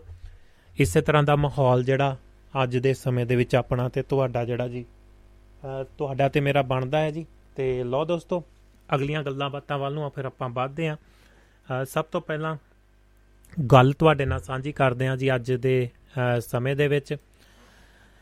ਅੱਜ ਦੀ ਗੱਲਬਾਤ ਜਿਵੇਂ ਕਿ ਤੁਹਾਡੇ ਨਾਲ ਪਹਿਲਾਂ ਹੀ ਸਾਂਝੀ ਕੀਤੀ ਹੈ। ਜਦੋਂ ਸਾਨੂੰ ਇਮਾਨਦਾਰੀ ਦਾ ਦੌਰਾ ਪਿਆ, ਲਖਵਿੰਦਰ ਸਿੰਘ ਰਈਆ ਹਵੇਲੀਆਣਾ ਤੋਂ ਇਹ ਗੱਲਬਾਤ ਸਾਂਝੀ ਕਰ ਰਹੇ ਨੇ। ਕੀ ਲਿਖਦੇ ਨੇ? ਕਹਿੰਦੇ, ਬੇਈਮਾਨੀ ਦੇ ਵਿੱਚ ਰੰਗੇ ਹੋਏ ਸਾਡੇ ਤਨ ਮਨ ਨੂੰ ਅਚਾਨਕ ਜਿਹੜੀ ਇਮਾਨਦਾਰੀ ਦਾ ਦੌਰਾ ਪਿਆ ਤੇ ਬੇਈਮਾਨੀ ਦੀ ਕਿਰਪਾ ਜਿਹੜੀ ਦ੍ਰਿਸ਼ਟੀ ਹੋਣ ਦੇ ਬਾਵਜੂਦ ਸਾਡਾ ਸਰੀਰ ਜਿਹੜਾ ਬੇਸੁੱਧ ਹੋ ਕੇ ਚੌਂਕ ਦੇ ਵਿੱਚ ਚੁਫਾਲ ਡਿੱਗ ਪਿਆ। ਜੱਗੋ 13ਵੀਂ ਗੱਲ ਇਹ ਹੋਈ ਕਿ ਜਦੋਂ ਮੇਰਾ ਲੱਕ ਹਿਲਦਾ, ਨਾਲ ਹਿਲਦਾ ਲੁਧਿਆਣਾ ਸਾਰਾ, ਅਨੁਸਾਰ ਇਮਾਨਦਾਰੀ ਦਾ ਦੌਰਾ ਸਾਨੂੰ ਪਿਆ, ਪਰ ਵਕਤ ਆਲੇ ਦੁਆਲੇ ਨੂੰ ਪੈ ਗਿਆ। ਚੁਫੇਰੇ ਲਾਲਾ ਹੋਣੀ ਸ਼ੁਰੂ ਹੋ ਗਈ। ਲਾਲਾ ਲਾਲਾ ਜਿਹੜੀ ਲਾਲਾ ਲਾਲਾ ਹੋ ਗਈ। ਤੇ ਜੇ ਇਸ ਦੀ ਇਮਾਨਦਾਰੀ ਦੇ ਭੂਤ ਨੇ ਫੂਕ ਕੱਢਤੀ, ਤੇ ਇਸ ਬੰਦੂ ਦੀ ਭਟਕਦੀ ਰੂਹ ਕਿਤੇ ਸਾਡੇ ਵਿਹੜੇ ਜਾਣੀ ਮਹਿਕਮੇ ਦੇ ਵਿੱਚ ਆਵੜੀ ਤਾਂ ਐਵੇਂ ਨਿਤ ਨਵਾਂ ਭੜਤੂ ਪਈ ਰੱਖੂ, ਪਾਈ ਰੱਖੂ ਜਾਣੀ ਕਿ। ਜੇਕਰ ਇਹੋ ਜਿਹੜੀ ਭਟਕਦੀਆਂ ਰੂਹਾਂ ਨੇ, ਜੇਕਰ ਕਿਸੇ ਮਹਿਕਮੇ ਦੇ ਵਿੱਚ ਆ ਜਾਂਦੀਆਂ ਨੇ, ਇੱਕ ਹਨੇ, ਹਨੇਰੂਮਲ ਆਉਂਦੀਆਂ ਹੀ ਸਾਡੇ ਬੇਸੁਰਤ ਸਰੀਰ ਠੁੰਡ ਜਿਹੜੀਆਂ ਮਾਰਦੀਆਂ ਹਾਲ ਦੁਹਾਈ ਪਾਉਣ ਲੱਗਾ। ਜਦੋਂ ਠੁੱਡਾ ਵੱਜਾ, ਤਾਂ ਅਨਪੜ ਜਾਂ ਪੜ੍ਹੇ ਲਿਖੇ ਅਨਪੜ ਜਿਹੜੇ ਸਿਰਫ ਕਾਗਜ਼ੀ ਪੜ੍ਹੇ ਲਿਖੇ ਲੋਕਾਂ ਦਾ ਹਜੂਮ ਹੀ ਅਖੌਤੀ ਲੋਕਤੰਤਰ ਦਾ ਇੱਕ ਵੱਡਾ ਥੰਮ ਜਾਣੀ ਕਿ ਇੱਕ ਵੱਡਾ ਵੋਟ ਬੈਂਕ ਹੁੰਦਾ ਹੈ। ਇਹੀ ਲਾਈ ਲੱਗ ਭੀੜ ਵੋਟਰ ਵੀ ਸਪੋਰਟਰ ਵੀ ਹੁੰਦਾ ਹੈ। ਤੇ ਜੇ ਕਿਤੇ ਇਸ ਵਿਚਲਾ ਭੂਤ ਸਿੱਖਿਆ ਵਿਭਾਗ ਦੇ ਵਿੱਚ ਜੁਆਇਨ ਕਰ ਗਿਆ ਜੁਆਇਨ ਕਰ ਗਿਆ ਜਾਨੀ ਕਿ ਇੱਥੇ ਜੁਆਇਨ ਲਿਖਿਆ ਹੋਇਆ ਹੈ। ਤੇ ਤਾਂ ਇਮਾਨਦਾਰੀ ਦੇ ਨਾਲ ਪੜਨ ਪੜਾਉਣ ਦਾ ਕੰਮ ਚੱਲ ਪੈਣਾ ਹੈ। ਜਿਸ ਦੇ ਨਾਲ ਸਭ ਲੋਕ ਪੜ੍ਹ ਲਿਖ ਕੇ ਮਾੜਾ ਚੰਗਾ ਸਮਝਣ ਲੱਗ ਜਾਣਗੇ, ਤਾਂ ਲੋਟੂ ਮਲ ਤੇ ਲਾਰਾ ਲੱਪਾ ਸਿਉਹੂ ਵਰਗੇ ਨੇਤਾਵਾਂ ਦਾ ਵੋਟ ਠੂਠਾ ਕਿਵੇਂ ਭਰੂਗਾ? ਉਹ ਜੇ ਕਿਤੇ ਇਹੀ ਰੂਹ ਕਾਨੂੰਨ ਰਾਖਿਆਂ ਦੇ ਦਿਲ ਦਿਮਾਗ ਦੇ ਵਿੱਚ ਘੁਸਪੈਠ ਕਰ ਗਈ ਨਾ ਤਾਂ ਸਭ ਚੋਰੀ ਯਾਰੀ ਖਤਮ ਸਮਝੋ। ਮਾਮਲਾ ਗੜਬੜ ਭਾਵ ਰਿਸ਼ਵਤਖੋਰ ਵਿਚਾਰੇ ਫਿਰ ਨਾ ਘਰ ਦੇ ਨਾ ਘਾਟ ਦੇ ਰਹਿ ਜਾਣਗੇ। ਜੇ ਇਸ ਮਰਜ਼ ਦੇ ਕੀਟਾਣੂ ਕਿਤੇ ਕੋਰਟ ਕਚਹਿਰੀਆਂ ਦੇ ਵਿੱਚ ਫੈਲ ਗਏ, ਤਾਂ ਨਿਆਂ ਪ੍ਰਣਾਲੀ ਚੁਸਤੀ ਫੁਰਤੀ ਦੀ ਲੀ ਦੇ ਨਾ ਨਾ ਫੜ ਲਓ ਲੀ ਤੇ ਪੈ ਜਾਊ। ਜੇ ਇਦਾਂ ਹੋ ਗਿਆ, ਤਾਂ ਸਾਲਾ ਬੱਦੀ ਸਾਲਾਂ ਦੇ ਬੱਦੀ ਲੰਮਕ ਦੇ ਮੁਕੱਦਮੇ ਛੇਤੀ ਛੇਤੀ ਖਤਮ ਹੋਣ ਲੱਗ ਜਾਣਗੇ ਤੇ ਫਿਰ ਕਚਹਿਰੀਆਂ ਦੇ ਵਿੱਚ ਲੱਗਦੇ ਮੇਲੇ, ਮੇਲਿਆਂ ਦਾ ਕੀ ਬਣੂ? ਤੇ ਮਾਂ ਬੋਲੀ ਦੀ ਸੇਵਾ ਕਰਨ ਵਾਲਿਆਂ ਦੇ ਬੋਲ ਜਦੋਂ ਪੈਂਦੀ ਏ ਤਰੀਕ ਕਿਸੇ ਜੱਟ ਦੀ, ਕਚਹਿਰੀਆਂ 'ਚ ਮੇਲੇ ਲੱਗਦੇ ਝੂਠੇ ਨਾ ਪੈ ਜਾਣਗੇ। ਜੇ ਕਿਤੇ ਮਿਲਾਵਟ ਖੋਰੀ ਇਸ ਬੱਦੂ ਦੇ ਬੰਦੂ ਦੇ ਢਹਿ ਚੜ ਗਈ ਕਿਤੇ ਤਾਂ ਸ਼ੁੱਧ ਖਾਣ ਪੀਣ ਨੂੰ ਸਾਡਾ ਮੈਦਾ ਕਿਵੇਂ ਚੱਲੂ ਭਾਈ? ਕਿਉਂਕਿ ਸਾਨੂੰ ਤਾਂ ਜਿਹੜੀ ਦੂਸ਼ਿਤ ਚੀਜ਼ਾਂ ਖਾਣ ਦੀ ਜਿਹੜੀ ਹੈ ਸਾਡੀ ਤਾਂ ਜਿਹੜੀ ਇਮਿਊਨਿਟੀ ਬਹੁਤ ਲਾਭਦਾਇਕ ਹੈ, ਵਧੀਆ ਹੈ, ਹਰ ਚੀਜ਼ ਪਾਚਨ ਕਰ ਜਾਂਦੀ ਹੈ। ਪੈਸਾ, ਧੇਲਾ, ਜ਼ਮੀਨਾਂ, ਜਾਇਦਾਦਾਂ ਰੋਟੀ ਪਾਣੀ ਤਾਂ ਉਹ ਮਾਮੂਲੀ ਜੀਆਂ ਚੀਜ਼ਾਂ ਨੇ, ਜਦ ਏਡੀਆਂ ਏਡੀਆਂ ਚੀਜ਼ਾਂ ਹਜਮ ਕਰ ਜਾਂਦੀ ਹੈ, ਤਾਂ ਰੋਟੀ ਪਾਣੀ ਦਾ ਤਾਂ ਕੋਈ ਇੰਨਾ ਮਸਲਾ ਨਹੀਂ ਨਾ ਬੰਦਾ ਮਿਲਾਵਟ ਭਰਪੂਰ ਖਾਣੇ ਖਾਣ ਦੀ ਸਾਡੀ ਆਦੀ, ਸਾਡਾ ਪਾਚਨ ਪ੍ਰਣਾਲੀ ਦੇ ਵਿੱਚ ਕੜਲ ਨਾ ਉੱਠ, ਘੜੇਲ ਨਾ ਪੈ ਜਾਣਗੇ ਜਾਨੀ ਕਿ ਜੇ ਕਿਤੇ ਇਸ ਵਿਚਲਾ ਇਮਾਨਦਾਰੀ ਦਾ ਨਾਗ ਠੇਕੇਦਾਰੀ ਨੂੰ ਡੰਗ ਗਿਆ, ਤਾਂ ਬਣੇ ਪੁਲ, ਸੜਕਾਂ, ਇਮਾਰਤਾਂ ਆਦਿ ਕਈ ਸਦੀਆਂ ਤੱਕ ਟੱਠਣਗੇ ਹੀ ਨਹੀਂ। ਜੇ ਸਭ ਕੁਝ ਛੇਤੀ ਛੇਤੀ ਮਲਿਆ ਮੇਟ ਹੀ ਨਹੀਂ ਹੋਇਆ ਕਰੇਗਾ ਤਾਂ ਕਾਂ ਠੂੰਗਿਆਂ ਫੰਡ ਸ਼ਕਨ ਸ਼ਕਾਉਣ ਤੇ ਪ੍ਰੋਜੈਕਟ ਕਿਵੇਂ ਚੱਲਣਗੇ? ਜੇ ਇਸ ਬੰਦੂ ਦੇ ਭੂਤ ਨੇ ਡਾਕਟਰੀ ਮਹਿਕਮੇ ਨੂੰ ਆਪਣੇ ਰੱਬੀ ਰੂਪ ਦਾ ਅਹਿਸਾਸ ਕਰਵਾ ਦਿੱਤਾ, ਤਾਂ ਲੋਕਾਂ ਦਾ ਇਲਾਜ ਸਹੀ ਮਾਨਿਆਂ ਦੇ ਵਿੱਚ ਹੋਣਾ ਸ਼ੁਰੂ ਹੋ ਜਾਏਗਾ। ਜਿਸ ਦੇ ਨਾਲ ਲੋਕ ਮਰਨ ਦੀ ਥਾਂ ਲੰਮੀਆਂ ਲੰਮੀਆਂ ਉਮਰਾਂ ਭੋਗਣਗੇ ਤੇ ਸੋ ਜੇ ਪੁਰਾਣੇ ਇੱਥੇ ਜਾਣਗੇ, ਜੇ ਪੁਰਾਣੇ ਇੱਥੋਂ ਜਾਣਗੇ ਨਹੀਂ ਤੇ ਨਵੇਂ ਤੁਰੇ ਆਉਣਗੇ ਤਾਂ ਆਬਾਦੀ ਦੀ ਸਮੱਸਿਆ ਵਧੂ ਹੀ। ਓਏ, ਜੇ ਕਿਤੇ ਇਸ ਦੀ ਇਮਾਨਦਾਰੀ ਦੇ ਜਰਮ ਧਾਰਮਿਕ ਸਥਾਨਾਂ ਦੇ ਵਿੱਚ ਰਲ ਗਏ ਨਾ, ਤਾਂ ਆਮ ਲੋਕਾਈ ਨੂੰ ਚਾਨਣ ਹੋ ਜਾਣਾ ਹੈ ਕਿ ਨੇਕ ਕੰਮਾਂ ਤੇ ਅਮਲਾਂ ਦੇ ਨਾਲ ਹੀ ਬੇੜਾ ਪਾਰ ਹੋਣਾ ਹੈ। ਫਿਰ ਸਮਝਿਓ, ਅਖੋਤੀ ਸਾਧ, ਸਾਧਨੀਆਂ, ਬਾਬਿਆਂ, ਮਾਂਦਰੀਆਂ, ਜੋਤਸ਼ੀਆਂ ਤੇ ਵਹਿਮਾਂ ਪਰਮਾਂ ਦੇ ਪਖੰਡਵਾਦ ਆਦਿ ਦਾ ਧੰਦਾ ਚੋਪਟ ਤੇ ਸੁੱਕਾ ਪੈ ਜਾਣਾ ਹੈ। ਉਹਨਾਂ ਦੇ ਖੀਰ ਪੂੜਿਆਂ ਦੀ ਕੜਾਹੀ ਮੂਦੀ ਵੱਜ ਜਾਣੀ ਹੈ। ਇਧਰ ਅਜੇ ਸਾਡੇ ਬੇਹੋਸ਼ੀ ਦੇ ਦੋਹੱਥੜ ਮਾਰ-ਮਾਰ ਕੇ ਕੀਰਨੇ ਪੈ ਹੀ ਰਹੇ ਸਨ ਕਿ ਉਧਰੋਂ ਸਾਡੇ ਘਰ ਪਰਿਵਾਰ ਜਾਨੀ ਸਾਡੀ ਫੁੱਲਾਂ ਰਾਣੀ, ਫੁੱਲਾ ਰਾਣੀ ਨੂੰ ਸਾਨੂੰ ਪਏ ਦੋਰੇ ਦੀ ਭਿਣਕ ਪੈ ਗਈ। ਉਹ ਵੀ ਵਾਹੋ ਤਾਹੀ ਉੱਥੇ ਪਹੁੰਚੀ। ਤੇ ਉੱਚੀ ਸੁਰ ਦੇ ਵਿੱਚ ਲੰਮੀ ਸਾਰੀ ਲੇਕ ਮਾ, ਲੇਰ ਮਾਰਦੀ ਤੇ ਸਾਡਾ ਸਿਰ ਗੋਦੀ ਦੇ ਵਿੱਚ ਰੱਖ ਕੇ ਪਲੋਸਦੀ ਹੋਈ ਕਹਿਣ ਲੱਗੀ, ਵੇ ਤੋਤਿਆ, ਵੇ ਮਨ ਮੋਹਤਿਆ, ਤੈਨੂੰ ਬੜਾ ਵਰਜਿਆ ਸੀ ਕਿ ਇਮਾਨਦਾਰੀ ਦੀ ਚੂਰੀ ਨਾ ਖਾ, ਬਹੀ ਪਰ ਤੂੰ ਨਾ ਟਲਿਆ। ਕੀਤੀਆਂ ਮਨਮਰਜ਼ੀਆਂ ਤੇ ਇਹ ਅਵੱਲਾ ਰੋਗ ਲਵਾ ਕੇ ਹੀ ਛੱਡਿਆ ਨਾ ਫੇ। ਵੇ, ਹੁਣ ਆਪਣੀ ਐਸ਼ ਪ੍ਰਸਤੀ ਵਾਲੀ ਗੱਡੀ ਦਾ ਚੱਕਾ ਕਿਵੇਂ ਗਿੜੂ? ਓ ਓ ਤੇ ਇਸ ਦੇ ਵਿੱਚ ਤੇਲ ਕਿੱਥੋਂ ਆਊ? ਵੇ, ਸਮਝ ਆਈ ਤੈਨੂੰ? ਤੇਰੀ ਅਗਲੀ ਪਿਛਲੀ ਜਦ ਜਦ ਪੁਸ਼ਤ ਵਿੱਚ ਇਸ ਰੋਗ ਦਾ ਨਾਮੋ ਨਿਸ਼ਾਨ ਨਹੀਂ ਰਹਿਣਾ। ਤੇਰੀਆਂ ਅਜਈਆਂ ਆਪ ਅਹੁਦਰੀਆਂ ਨੇ ਸਾਡਾ ਸਭ ਦਾ ਪੱਠਾ ਬਿਠਾ ਦੇਣਾ। ਸਾਡੇ ਦੁਆਲੇ ਇਕੱਠੀ ਹੋਈ ਭੀੜ ਨੇ ਸਾਡੀ ਫੁੱਲਾ ਰਾਣੀ ਦੇ ਸਿਰ ਤੇ ਹੱਥ ਰੱਖਦਿਆਂ ਸਾਡੀਆਂ ਹਥੇਲੀਆਂ ਤਲੀਆਂ ਝੱਸਣੀਆਂ ਲੱਤਾਂ ਬਾਹਾਂ ਕੁੱਟਣੀਆਂ ਸ਼ੁਰੂ ਕਰ ਦਿੱਤੀਆਂ ਤੇ ਨਾਲ ਦੀ ਨਾਲ ਬਨੌਟੀ ਸਾਹ ਦੇਣੇ ਵੀ ਸ਼ੁਰੂ ਕਰ ਦਿੱਤੇ। ਬਹੁਤ ਸਾਰੇ ਆਪਣੇ ਆਪਣੇ ਫਾਰਮੂਲਿਆਂ ਦੀ ਧੂਣੀ ਦੇਣ ਲੱਗ ਪਏ। ਜਲ ਛਿੱਟੇ ਮਾਰਨ ਤੇ ਬੇਈਮਾਨੀ ਦੇ ਤਰ੍ਹਾਂ ਤਰ੍ਹਾਂ ਦੇ ਅੰਤਰ ਜਿਹੜੇ ਮੰਤਰ ਪੜਨ ਲੱਗ ਪਏ ਤੇ ਇਸ ਤਰ੍ਹਾਂ ਸਾਨੂੰ ਪਏ ਦੋਰੇ ਦਾ ਅਸਰ ਘਟਣ ਲੱਗ ਪਿਆ ਤੇ ਅਸੀਂ ਆਪਣੇ ਪਹਿਲੇ ਰੰਗ ਦੇ ਵਿੱਚ ਆ ਕੇ ਇਹੀ ਮੰਤਰ ਅਲਾਪਨ ਲੱਗ ਪਏ। ਲੁੱਟੀ ਜਾ ਬਈ ਲੁੱਟੀ ਜਾ, ਜਣੇ ਖਣੇ ਨੂੰ ਕੁੱਟੀ ਜਾ, ਬਈ ਲੁੱਟੀ ਜਾ, ਬਈ ਕੁੱਟੀ ਜਾ। ਜੇ ਕੋਈ ਡੱਬੂ ਭੌਂਕੇ ਉਸ ਦੇ ਅੱਗੇ ਬੁਰਕੀ ਸੁੱਟੀ, ਜਾ ਬਈ ਸੁੱਟੀ ਜਾ, ਸਾਨੂੰ ਹੋਸ਼ ਦੇ ਵਿੱਚ ਆਇਆ ਵੇਖ ਕੇ, ਸਭ ਦੇ ਸਾਹ ਦੇ ਵਿੱਚ ਸਾਹ ਆਏ ਕਿ ਇਮਾਨਦਾਰੀ ਦੇ ਦੋਰੇ ਨਾਲ ਮਰਨ ਤੋਂ ਤਾਂ ਬਚ ਗਿਆ। ਇਹ ਬੱਦੂ ਚਲੋ ਚਰਖਾ ਟੁੱਟਿਆ, ਜਿੰਦ ਅਜਾਬੋਂ ਛੁੱਟੀ।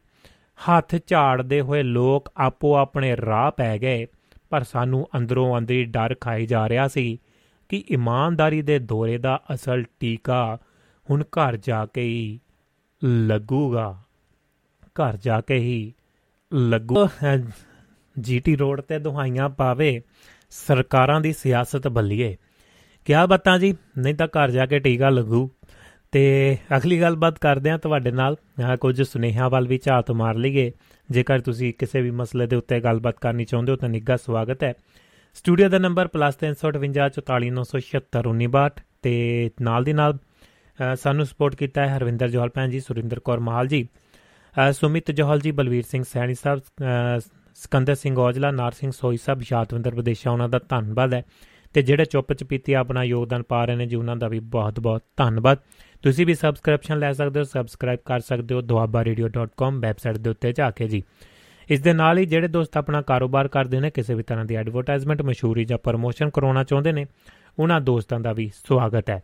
ਲੋ ਜੀ, ਅਗਲੀ ਗੱਲ ਕਰਦੇ ਹਾਂ, ਰੋਟੀ, ਕੱਪੜਾ, ਮਕਾਨ ਤੇ ਨਾਲ ਅੱਜ ਆ ਗਿਆ ਹੈ ਮੋਬਾਈਲ ਪਹਿਲਾਂ ਗੱਲ ਸੁਣਦੇ ਹੁੰਦੇ ਸੀ, ਆਪਣੇ ਸਮਿਆਂ ਦੇ ਵਿੱਚ ਇੱਕ ਫਿਲਮ ਵੀ ਸੀ, ਰੋਟੀ ਮੇਰੇ ਖਿਆਲ ਨਾਲ। ਤੇ ਉਹਦੇ ਵਿੱਚ ਵੀ ਰੋਟੀ, ਕੱਪੜਾ, ਮਕਾਨ ਦੀ ਗੱਲ ਆਉਂਦੀ ਹੈ। ਤੇ ਫਿਲਮ ਦਾ ਨਾਂ ਹੀ ਮੇਰੇ ਖਿਆਲ ਨਾਲ ਸੀ, ਰੋਟੀ, ਕੱਪੜਾ, ਮਕਾਨ। ਛੋਟੇ ਹੁੰਦੇ ਜਦੋਂ ਬੀਸੀਆਰਾਂ ਦੇ ਵਿੱਚ ਲਾ ਕੇ ਦੇਖਦੇ ਹੁੰਦੇ ਸੀ। ਤੇ ਹਰਮੀਤ ਸਿਵਿਆ ਹੁਣ ਇਸ ਦੇ ਬਾਰੇ ਲਿਖਦੇ ਨੇ, ਅੱਜ ਦਾ ਸਮਾਂ ਜਾਂ ਜਿਹੜੀਆਂ ਚੀਜ਼ਾਂ ਬਦਲ ਚੁੱਕੀਆਂ ਨੇ। ਰੋਟੀ, ਕੱਪੜਾ, ਮਕਾਨ ਤੇ ਅੱਜ ਜਿਹੜੀ ਮੋਬਾਈਲ ਦੀ ਵੀ ਗੱਲ ਨਾਲ ਆਉਂਦੀ ਹੈ, ਉਹਨਾਂ ਦੀ ਬਾਤ ਪਾਉਂਦੇ ਆ ਹਰਮੀਤ ਸਿਵਿਆ ਉਹਨਾਂ ਦੀ ਕਲਮ ਦੇ ਵਿੱਚੋਂ ਕਹਿੰਦੇ ਨੇ ਰੋਟੀ, ਕੱਪੜਾ, ਮਕਾਨ ਤੇ ਮੋਬਾਈਲ ਸਰਲੇਖ ਪੜ ਕੇ ਪਾਠਕ ਜਿਹੜੇ ਹੈਰਾਨ ਤਾਂ ਹੋਣਗੇ ਜਾਂ ਸੁਣਨ ਵਾਲੇ। ਪਰ ਅਜੋਕੇ ਸਮੇਂ ਦੇ ਮੁਤਾਬਕ ਇਹ ਬਿਲਕੁਲ ਸੱਚ ਜਾਪਦਾ ਹੈ। ਪਹਿਲਾਂ ਕਿਹਾ ਜਾਂਦਾ ਸੀ ਕਿ ਇਨਸਾਨ ਦੇ ਲਈ ਤਿੰਨ ਚੀਜ਼ਾਂ ਬਹੁਤ ਜ਼ਰੂਰੀ ਨੇ। ਰੋਟੀ, ਕੱਪੜਾ ਤੇ ਮਕਾਨ। ਪਰ ਲੱਗਦਾ ਹੈ ਕਿ ਇਹ ਅੱਜਕੱਲ ਦੇ ਸਮਾਜਿਕ ਮਾਹੌਲ ਨੂੰ ਤੇ ਮੋਬਾਈਲ ਦੀ ਇੰਨੀ ਜ਼ਿਆਦਾ ਜ਼ਰੂਰਤ ਤੇ ਵਰਤੋਂ ਨੂੰ ਦੇਖਦਿਆਂ ਰੋਟੀ, ਕੱਪੜਾ, ਮਕਾਨ ਤੇ ਮੋਬਾਈਲ ਹੋ ਗਿਆ ਹੈ। ਅੱਜ ਚਾਹੇ ਇਨਸਾਨ ਕਿਸੇ ਵੀ ਹੋਰ ਚੀਜ਼ ਦੀ ਜ਼ਰੂਰਤ ਮਹਿਸੂਸ ਕਰੇ ਜਾਂ ਨਾ ਕਰੇ, ਪਰ ਮੇਰੇ ਮੁਤਾਬਕ ਮੋਬਾਈਲ ਨੂੰ ਵੀ ਆਪਣੀ ਮੁੱਢਲੀ ਲੋੜ ਸਮਝਣ ਲੱਗ ਪਿਆ ਹੈ। ਕੋਈ ਵਪਾਰੀ ਹੋਵੇ ਨੌਕਰੀशुदा ਹੋਵੇ, ਕਿਸਾਨ ਹੋਵੇ, ਵਿਦਿਆਰਥੀ, ਮਜ਼ਦੂਰ, ਰਿਕਸ਼ਾ ਚਾਲਕ, ਇੱਥੋਂ ਤੱਕ ਕਿ ਅੱਜ ਕੱਲ ਦਾ ਭਿਖਾਰੀ ਵੀ ਕੋਲ ਵੀ ਮੋਬਾਈਲ ਹਨ। ਖੈਰ ਇਹਨਾਂ ਦੇ ਵਿੱਚੋਂ ਤਾਂ ਕੁਝ ਵਰਗਾਂ ਨੂੰ ਮੋਬਾਈਲ ਫੋਨ ਦੀ ਅਜੋਕੇ ਸਮੇਂ ਬਹੁਤ ਜ਼ਰੂਰਤ ਹੈ। ਪਰ ਛੋਟੇ-ਛੋਟੇ ਬੱਚਿਆਂ ਦੇ ਮੋਬਾਈਲ ਪ੍ਰਤੀ ਇੰਨੀ ਜ਼ਿਆਦਾ ਖਿੱਚ ਤੇ ਬਹੁਤ ਜ਼ਿਆਦਾ ਵਰਤੋਂ ਤੇ ਚਿੰਤਨ ਕਰਨ ਦੀ ਵੀ ਲੋੜ ਹੈ। ਕਈ ਘਰਾਂ ਦੇ ਇਕਲੋਤੇ ਅਤੇ ਲਾਡਲੇ ਰੱਖੇ ਹੋਏ ਬੱਚੇ ਮੋਬਾਈਲ ਦੇ ਲਈ ਬਹੁਤ ਜਿੱਦ ਕਰਦੇ ਨੇ। ਕਈ ਮਾਪੇ ਖੁਦ ਹੀ ਬੱਚੇ ਨੂੰ ਮੋਬਾਈਲ ਦੇ ਦਿੰਦੇ ਹਨ ਤਾਂ ਕਿ ਉਹ ਉਹਨਾਂ ਨੂੰ ਕਿਸੇ ਕੰਮ ਕਰਦਿਆਂ ਨੂੰ ਜਿਹੜਾ ਤੰਗ ਪਰੇਸ਼ਾਨ ਨਾ ਕਰਨ। ਅਜਿਹੇ ਦੇ ਵਿੱਚ ਗਲਤ ਨਤੀਜੇ ਵੀ ਆ ਸਕਦੇ ਨੇ। ਕਈ ਸਾਲ ਪਹਿਲਾਂ ਜਦੋਂ ਮੋਬਾਈਲ ਫੋਨ ਦੀ ਇਨਕਮਿੰਗ ਕਾਲ ਦੇ ਵੀ ਪੈਸੇ ਲੱਗਦੇ ਸਨ, ਤਾਂ ਉਸ ਸਮੇਂ ਮੋਬਾਈਲ ਵਧੇਰੇ ਖਰਚੀਲਾ ਹੋਣ ਕਰਕੇ ਕੁਝ ਪਹੁੰਚ ਵਾਲੇ ਲੋਕਾਂ ਕੋਲ ਹੀ ਹੁੰਦਾ ਸੀ। ਪਰ ਮੁਕਾਬਲੇ ਦਾ ਯੁੱਗ ਹੋਣ ਕਰਕੇ ਤੇ ਸੰਸਾਰ ਜਾਂ ਸੰਚਾਰ ਖੇਤਰ ਦੇ ਵਿੱਚ ਨਿੱਜੀ ਖੇਤਰ ਦੀ ਤਕੜੀ ਘੁਸਪੈਠ ਹੋਣ ਕਰਕੇ ਕੰਪਨੀਆਂ ਦੇ ਆਪਸੀ ਮੁਕਾਬਲੇ ਨੇ ਨਾ ਸਿਰਫ ਇਨਕਮਿੰਗ ਕਾਲ ਮੁਫਤ ਕਰ ਦਿੱਤੀਆਂ, ਸਗੋਂ ਮੋਬਾਈਲ ਸੈੱਟ ਬਣਾਉਣ ਵਾਲੀਆਂ ਕੰਪਨੀਆਂ ਦੀ ਬਹੁਤਾਤ ਹੋਣ ਕਰਕੇ ਇਹਨਾਂ ਦੇ ਵੀ ਆਪਸੀ ਮੁਕਾਬਲੇ ਦੇ ਨਾਲ ਮੋਬਾਈਲ ਸੈੱਟ ਵੀ ਕਾਫੀ ਸਸਤੇ ਹੁੰਦੇ ਗਏ, ਜਿਸ ਕਾਰਨ ਮੋਬਾਈਲ ਸਧਾਰਨ ਆਦਮੀ ਦੀ ਜੇਬ ਦੇ ਵਿੱਚ ਪ੍ਰਵੇਸ਼ ਕਰ ਚੁੱਕਿਆ ਹੈ। ਮੋਬਾਈਲ ਦੇ ਖਾਸ ਤੋਂ ਆਮ ਹੋਣ ਹੋਣ ਦੇ ਨਾਲ ਹੀ ਇਸ ਦੀ ਵਰਤੋਂ ਤੇ ਮਨੋਰਥਾ ਦੇ ਵਿੱਚ ਵੀ ਵਖਰੇਵਾ ਆ ਗਿਆ। ਇਸੇ ਵਖਰੇਵੇਂ ਕਾਰਨ ਚਿੰਤਕਾਂ ਤੇ ਦਿਮਾਗਦਾਰਾਂ ਦੇ ਮੋਬਾਈਲ ਪ੍ਰਤੀ ਵਿਚਾਰਾਂ ਦੇ ਵਿੱਚ ਵੀ ਭਿੰਨਤਾ ਹੈ। ਕੁਝ ਲਈ ਇਹ ਮੋਬਾਈਲ ਫੋਨ ਦੀ ਵਰਤੋਂ ਵਰਦਾਨ ਹੈ ਤੇ ਕੁਝ ਦੇ ਲਈ ਇਹ ਨਿਰੋਲ ਸਿਰਦਰਦੀ ਵੀ ਹੈ। ਖੈਰ ਇਹਨਾਂ ਦੋਵਾਂ ਵਿਚਾਰਧਾਰਾਵਾਂ ਦੇ ਗਰਭ ਦੇ ਵਿੱਚੋਂ ਉਪਜੇ ਇਸ ਦੇ ਸਕਾਰਾਤਮਕ ਤੇ ਨਕਾਰਾਤਮਕ ਪੱਖਾਂ ਦੀ ਗੱਲ ਕਰਦੇ ਹਾਂ। ਜਿਉਂ ਹੀ ਮਨੁੱਖ ਦੀ ਬੁੱਧੀ ਨੇ ਵਿਕਾਸ ਕਰਨਾ ਸ਼ੁਰੂ ਕੀਤਾ ਉਦੋਂ ਤੋਂ ਹੀ ਮਨੁੱਖ ਨੇ ਆਪਣੀ ਜ਼ਿੰਦਗੀ ਨੂੰ ਹੋਰ ਸੁਖਾਲਾ ਬਣਾਉਣ ਦੇ ਲਈ ਆਪਣੇ ਦਿਮਾਗ ਦੀ ਵਰਤੋਂ ਕਰਨੀ ਸ਼ੁਰੂ ਕਰ ਦਿੱਤੀ। ਮਨੁੱਖ ਦੇ ਦੁਆਰਾ ਪਈਏ ਦੀ ਖੋਜ ਤੋਂ ਬਾਅਦ ਮਨੁੱਖ ਨੇ ਸਮਾਜਿਕ ਰਿਸ਼ਤੇ ਦੇ ਵਿੱਚ ਵੱਜਦੇ ਹੋਏ ਆਪਣੇ ਤੇ ਦੂਜੇ ਮਨੁੱਖ ਦੇ ਵਿੱਚ ਦੂਰੀ ਨੂੰ ਘਟਾਉਣ ਦੇ ਲਈ ਨਵੀਆਂ-ਨਵੀਆਂ ਕਾਢਾਂ ਕੱਢੀਆਂ। ਭਾਵੇਂ ਉਹ ਕਬੂਤਰ ਜਿਹੇ ਪੰਛੀਆਂ ਨੂੰ ਚਿੱਠੀਆਂ ਰਾਹੀਂ ਸੁਨੇਹੇ ਦੇ ਕੇ ਭੇਜਣ ਦੀਆਂ ਹੋਣ ਜਾਂ ਫਿਰ ਡਾਕ ਦੀਆਂ ਚਿੱਠੀਆਂ ਰਾਹੀਂ ਆਪਣੀਆਂ ਭਾਵਨਾਵਾਂ ਨੂੰ ਪਹੁੰਚਾਉਣ ਦੀ ਗੱਲ ਹੋਵੇ। ਪਰ ਮਨੁੱਖ ਦੇ ਦਿਮਾਗ ਨੇ ਤਾਂ ਅੱਜ ਦੁਨੀਆ ਨੂੰ ਮੁਠੀ ਦੇ ਵਿੱਚ ਕਰਕੇ ਰੱਖ ਦਿੱਤਾ ਹੈ। ਅੱਜ ਮਨੁੱਖ ਬੁੱਧੀ ਦਾ ਕਮਾਲ ਇਹ ਹੈ ਕਿ ਅਸੀਂ ਆਪਣੀਆਂ ਲੋੜਾਂ ਤੇ ਭਾਵਨਾਵਾਂ ਦੇ ਰਿਸ਼ਤਿਆਂ ਨੂੰ ਸਮੁੰਦਰੋਂ ਪਾਰ ਖਿੱਚ ਕੇ ਆਪਣੇ ਹੱਥ ਦੇ ਵਿੱਚ ਲੈ ਆਉਂਦਾ ਹੈ। ਜਿਸ ਨੇ ਮਨੁੱਖ ਦੀਆਂ ਲੋੜਾਂ ਅਤੇ ਇੱਕ ਦੂਜੇ ਉੱਪਰ ਨਿਰਭਰਤਾ ਨੂੰ ਹੋਰ ਵੀ ਉਤਸ਼ਾਹਿਤ ਕੀਤਾ ਹੈ। ਹੁਣ ਵੇਖਣ ਵਾਲੀ ਗੱਲ ਇਹ ਜਾਂਦੀ ਹੈ ਕਿ ਸੱਚਮੁੱਚ ਮਨੁੱਖ ਮੋਬਾਈਲ ਤੋਂ ਬਿਨਾ ਅਧੂਰਾ ਹੈ। ਜੇਕਰ ਅਸੀਂ ਦੇਖੀਏ ਕਿ ਇੱਕ ਵਪਾਰ ਦਾ ਕੰਮ ਕਰਨ ਵਾਲਾ ਨੌਕਰੀशुदा ਜਾਂ ਕਿਸੇ ਹੋਰ ਕੰਮ ਕਰ ਰਹੇ ਮਨੁੱਖ ਵੱਲੋਂ ਇਸ ਸਹੂਲਤ ਨੂੰ ਮੰਨਣਾ ਬਣਦਾ ਹੈ। ਪਰ ਕੀ ਅਸੀਂ ਇਹ ਕਹਿ ਸਕਦੇ ਹਾਂ ਕਿ ਅੱਜ ਦੇ ਯੁੱਗ ਦੇ ਵਿੱਚ ਬੱਚੇ ਤੋਂ ਲੈ ਕੇ ਬਜ਼ੁਰਗ ਅਵਸਥਾ ਤੱਕ ਹਰ ਇੱਕ ਨੂੰ ਇਸ ਸਹੂਲਤ ਦੀ ਲੋੜ ਹੈ। ਇਸ ਸੰਬੰਧੀ ਕਿਹਾ ਜਾ ਸਕਦਾ ਹੈ ਕਿ ਅਸੀਂ ਅੱਜ ਕੱਲ ਆਪਣੇ ਆਪ ਨੂੰ ਮੋਬਾਈਲ ਤੇ ਬਹੁਤ ਜ਼ਿਆਦਾ ਨਿਰਭਰ ਕਰ ਲਿਆ ਹੈ। ਇਹ ਇੱਕ ਸਚਾਈ ਹੈ। ਕਿ ਮੋਬਾਈਲ ਫੋਨ ਦੀ ਖੋਜ ਆਪਣੇ ਆਪ ਦੇ ਵਿੱਚ ਮਹਾਨ ਖੋਜ ਹੈ। ਇਸ ਦੇ ਫਾਇਦਿਆਂ ਤੋਂ ਵੀ ਮੁਨਕਰ ਨਹੀਂ ਹੋਇਆ ਜਾ ਸਕਦਾ। ਪਰ ਜੇਕਰ ਥੋੜਾ ਜਿਹਾ ਡੂੰਘਾਈ ਦੇ ਨਾਲ ਸੋਚਿਆ ਜਾਵੇ, ਤਾਂ ਕਿ ਇੱਕ ਗੱਲ ਸ਼ੀਸ਼ੇ ਵਾਂਗ ਸਾਫ਼ ਹੈ, ਜਿਸ ਤਰ੍ਹਾਂ ਗੁਲਾਬਾਂ ਦੇ ਫੁੱਲਾਂ ਦੇ ਨਾਲ ਕੰਡੇ ਵੀ ਹੁੰਦੇ ਨੇ, ਉਸੇ ਤਰ੍ਹਾਂ ਮੋਬਾਈਲ ਫੋਨਾਂ ਨੇ ਮਨੁੱਖੀ ਸਹੂਲਤਾਂ ਦਾ 22 ਬਣਨ ਦੇ ਨਾਲ-ਨਾਲ ਜਿਹੜਾ ਸਿਰਦਰਦੀ ਦਾ ਮਾਹੌਲ ਵੀ ਸਿਰਜਿਆ ਹੈ। ਦਰਅਸਲ ਸਿਰਦਰਦੀ ਮੋਬਾਈਲ ਦੀ ਘਟ ਹੈ ਤੇ ਇਸ ਦੀ ਅਯੋਗ ਵਰਤੋਂ ਦੀ ਵਧੇਰੇ ਹੈ। ਸਾਨੂੰ ਜ਼ਿਆਦਾ, ਸਾਨੂੰ ਚਾਹੀਦਾ ਹੈ, ਚਾਹੀਦਾ ਤਾਂ ਇਹ ਹੈ ਕਿ ਇਸ ਕਾਰਡ ਦੀ ਸੁਚੱਜੀ ਵਰਤੋਂ ਕਰੀਏ, ਪਰ ਅਸੀਂ ਇਸ ਦੇ ਪਿੱਛੇ ਹੀ ਪੈ ਗਏ ਹਾਂ। ਇਸ ਦੀ ਜ਼ਰੂਰਤ ਤੋਂ ਜ਼ਿਆਦਾ ਵਰਤੋਂ ਰਿਸ਼ਤਿਆਂ ਦੇ ਵਿੱਚ ਤਰੇੜਾਂ ਲਿਆ ਰਹੀਆਂ ਨੇ। ਵਿਅਕਤੀ ਨੂੰ ਸਮਾਜ ਤੋਂ ਦੂਰ ਕਰ ਰਹੀ ਹੈ। ਬੇਸ਼ੱਕ ਸਾਰੇ ਮੈਂਬਰ ਘਰ ਦੇ ਵਿੱਚ ਹੋਣ, ਪਰ ਉਹ ਇਕੱਠੇ ਹੋ ਕੇ ਵੀ ਇਕੱਲੇ ਹੁੰਦੇ ਨੇ। ਕਿਉਂਕਿ ਉਹ ਆਪੋ ਆਪਣੇ ਮੋਬਾਈਲ ਦੇ ਵਿੱਚ ਖੋਏ ਹੁੰਦੇ ਹਨ। ਰਿਸ਼ਤਿਆਂ ਦੇ ਨਾਲ-ਨਾਲ ਇਸ ਦਾ ਬੁਰਾ ਅਸਰ ਸਾਡੀ ਸਿਹਤ ਤੇ ਵੀ ਪੈ ਰਿਹਾ ਹੈ। ਸੋ ਸਾਨੂੰ ਇਸ ਦੀ ਵਰਤੋਂ ਨੂੰ ਇਸ ਤਰ੍ਹਾਂ ਨਿਰਧਾਰਤ ਕਰਨਾ ਚਾਹੀਦਾ ਹੈ ਕਿ ਸਾਡਾ ਇਸ ਦੇ ਨਾਲ ਕੰਮ ਵੀ ਚੱਲਦਾ ਰਹੇ ਤੇ ਸਾਡੇ ਘਰ ਪਰਿਵਾਰ ਤੇ ਸਮਾਜਿਕ ਜੀਵਨ ਦੇ ਤੇ ਭਾਰੂ ਵੀ ਨਾ ਪਵੇ। ਜੀ ਦੋਸਤੋ, ਇਹ ਸੀ ਜੀ ਗੱਲਬਾਤ ਹਰਮੀਤ ਸਿਵਿਆ ਉਹਨਾਂ ਦੀ ਕਲਮ ਦੇ ਵਿੱਚੋਂ। ਰੋਟੀ, ਕੱਪੜਾ, ਮਕਾਨ ਤੇ ਮੋਬਾਈਲ ਦੀ ਤੇ ਤੁਸੀਂ ਕੀ ਇਸ ਦੇ ਬਾਰੇ ਸੋਚਦੇ ਹੋ? ਕਿਵੇਂ ਤੁਹਾਨੂੰ ਲੱਗਦਾ ਹੈ ਕਿ ਬੱਚਿਆਂ ਦੇ ਵਿੱਚ ਜਦ ਸਿਰਫ ਹੀ ਮਾਹੌਲ ਜਾਂ ਇਹ ਵੀ ਆਪਾਂ ਇੱਕ ਕਿਤੇ ਨਾ ਕਿਤੇ ਬੱਚਿਆਂ ਦੇ ਉੱਤੇ ਵੀ ਗੱਲ ਉਹਨਾਂ ਦੇ ਉੱਤੇ ਇਲਜ਼ਾਮਬਾਜ਼ੀ ਜ਼ਰੂਰ ਕਰਦੇ ਆਂ ਪਰ ਜਿਹੜੇ ਸਾਡੇ ਆਪਣੇ ਹਾਲਾਤ ਨੇ ਉਹਨਾਂ ਦੇ ਉੱਤੇ ਵੀ ਝਾਤ ਜਿਹੜੀ ਮਾਰਨੀ ਪਵੇਗੀ ਕਿ ਅਸੀਂ ਕਿੰਨਾ ਕੁ ਟਾਈਮ ਜਿਹੜਾ ਇੱਕ ਦੂਸਰੇ ਦੇ ਨਾਲ, ਦੋਸਤਾਂ ਮਿੱਤਰਾਂ ਦੇ ਨਾਲ ਜਾਂ ਪਰਿਵਾਰਾਂ ਦੇ ਵਿੱਚ ਬੈਠ ਕੇ ਸਪੈਂਡ ਕਰਦੇ ਆਂ ਕਿੱਥੇ ਆਉਂਦੇ ਆ ਕਿੱਥੇ ਘੁੰਮਦੇ ਆ ਕਿੱਥੇ ਜਾਂਦੇ ਆ ਫੋਰੈਸਟ ਦੇ ਵਿੱਚ ਕਿਵੇਂ ਤੁਸੀਂ ਇਸ ਤੋਂ ਨਿਜਾਤ ਪਾ ਸਕਦੇ ਹੋ ਉਹ ਵੀ ਤੁਸੀਂ ਕਿਸੇ ਵੀ ਤਰ੍ਹਾਂ ਦੀ ਗੱਲਬਾਤ ਕਰ ਸਕਦੇ ਹੋ। ਕੁਦਰਤ ਦੇ ਨਾਲ ਯਾਰੀ ਲਾਉਣੀ ਹੈ ਤਾਂ ਮੋਬਾਈਲ ਤੋਂ ਛੁਟਕਾਰਾ ਪਾ ਸਕਦੇ ਹੋ। ਤੇ ਖੇੜਾ ਸਾਹਿਬ ਜੁੜ ਚੁੱਕੇ ਨੇ। ਜੀਆਂ ਨੂੰ ਜੀ ਖੇੜਾ ਸਾਹਿਬ ਜੀਆਂ ਨੂੰ ਜੀ ਨਿੱਘਾ ਸਵਾਗਤ ਹੈ। ਸਤਿ ਸ਼੍ਰੀ ਅਕਾਲ ਯੂ ਐਸ ਏ ਵਾਲਿਓ ਕੀ ਹਾਲ ਚਾਲ ਨੇ? ਭਾਜੀ ਸਤਿ ਸ਼੍ਰੀ ਅਕਾਲ ਜੀ। ਸਤਿ ਸ਼੍ਰੀ ਅਕਾਲ ਜੀ। ਹੋਰ ਸੁਣਾਓ ਕੀ ਹਾਲ ਚਾਲ ਬਹੁਤ ਵਧੀਆ ਤੁਸੀਂ ਸੁਣਾਓ ਜੀ? ਘਰੇ ਬੈਠੇ ਕੰਮ ਹੋ ਜਾਂਦੇ 40 ਜਦੋਂ ਦਾ ਸਾਡਾ ਫੋਨ ਚੱਲਿਆ। ਕੀ ਬਾਤ ਹੈ ਜੀ। ਤੁਹਾਨੂੰ ਤੁਸੀਂ ਅਲਟਾ ਗਾਣਾ ਲਿਖਣਾ ਹੋਣਾ ਹਰ ਆਪਣੇ ਕੀ ਨਾਂ ਨਾ ਦਾ ਹੰਸਰਾਜ ਹੰਸੋਣਾ ਤੋਂ ਗਵਾਉਣਾ ਲੱਗਦਾ ਜੀ। ਪਹਿਲਾਂ ਉਹਨਾਂ ਨੇ ਗੀਤ ਗਾਇਆ ਸੀ ਅਸੀਂ ਚਿੱਠੀਆਂ ਪਾਉਣੀਆਂ ਭੁੱਲ ਗਏ ਜਦੋਂ ਦਾ ਟੈਲੀਫੋਨ ਲੱਗਿਆ ਹੁਣੇ ਦਾ ਕੀ ਉਲਟ ਬਣੂਗਾ ਜੀ? ਭਾਜੀ ਮੈਂ ਉਹ ਕਰਤਾ ਸੀਗਾ ਛਵੀ ਜੀ ਤੋਂ ਗਵਾਤਾ ਸੀਗਾ ਮੈਂ ਜੀ। ਅੱਛਾ ਜੀ। ਕੀ ਬਾਤ ਹੈ।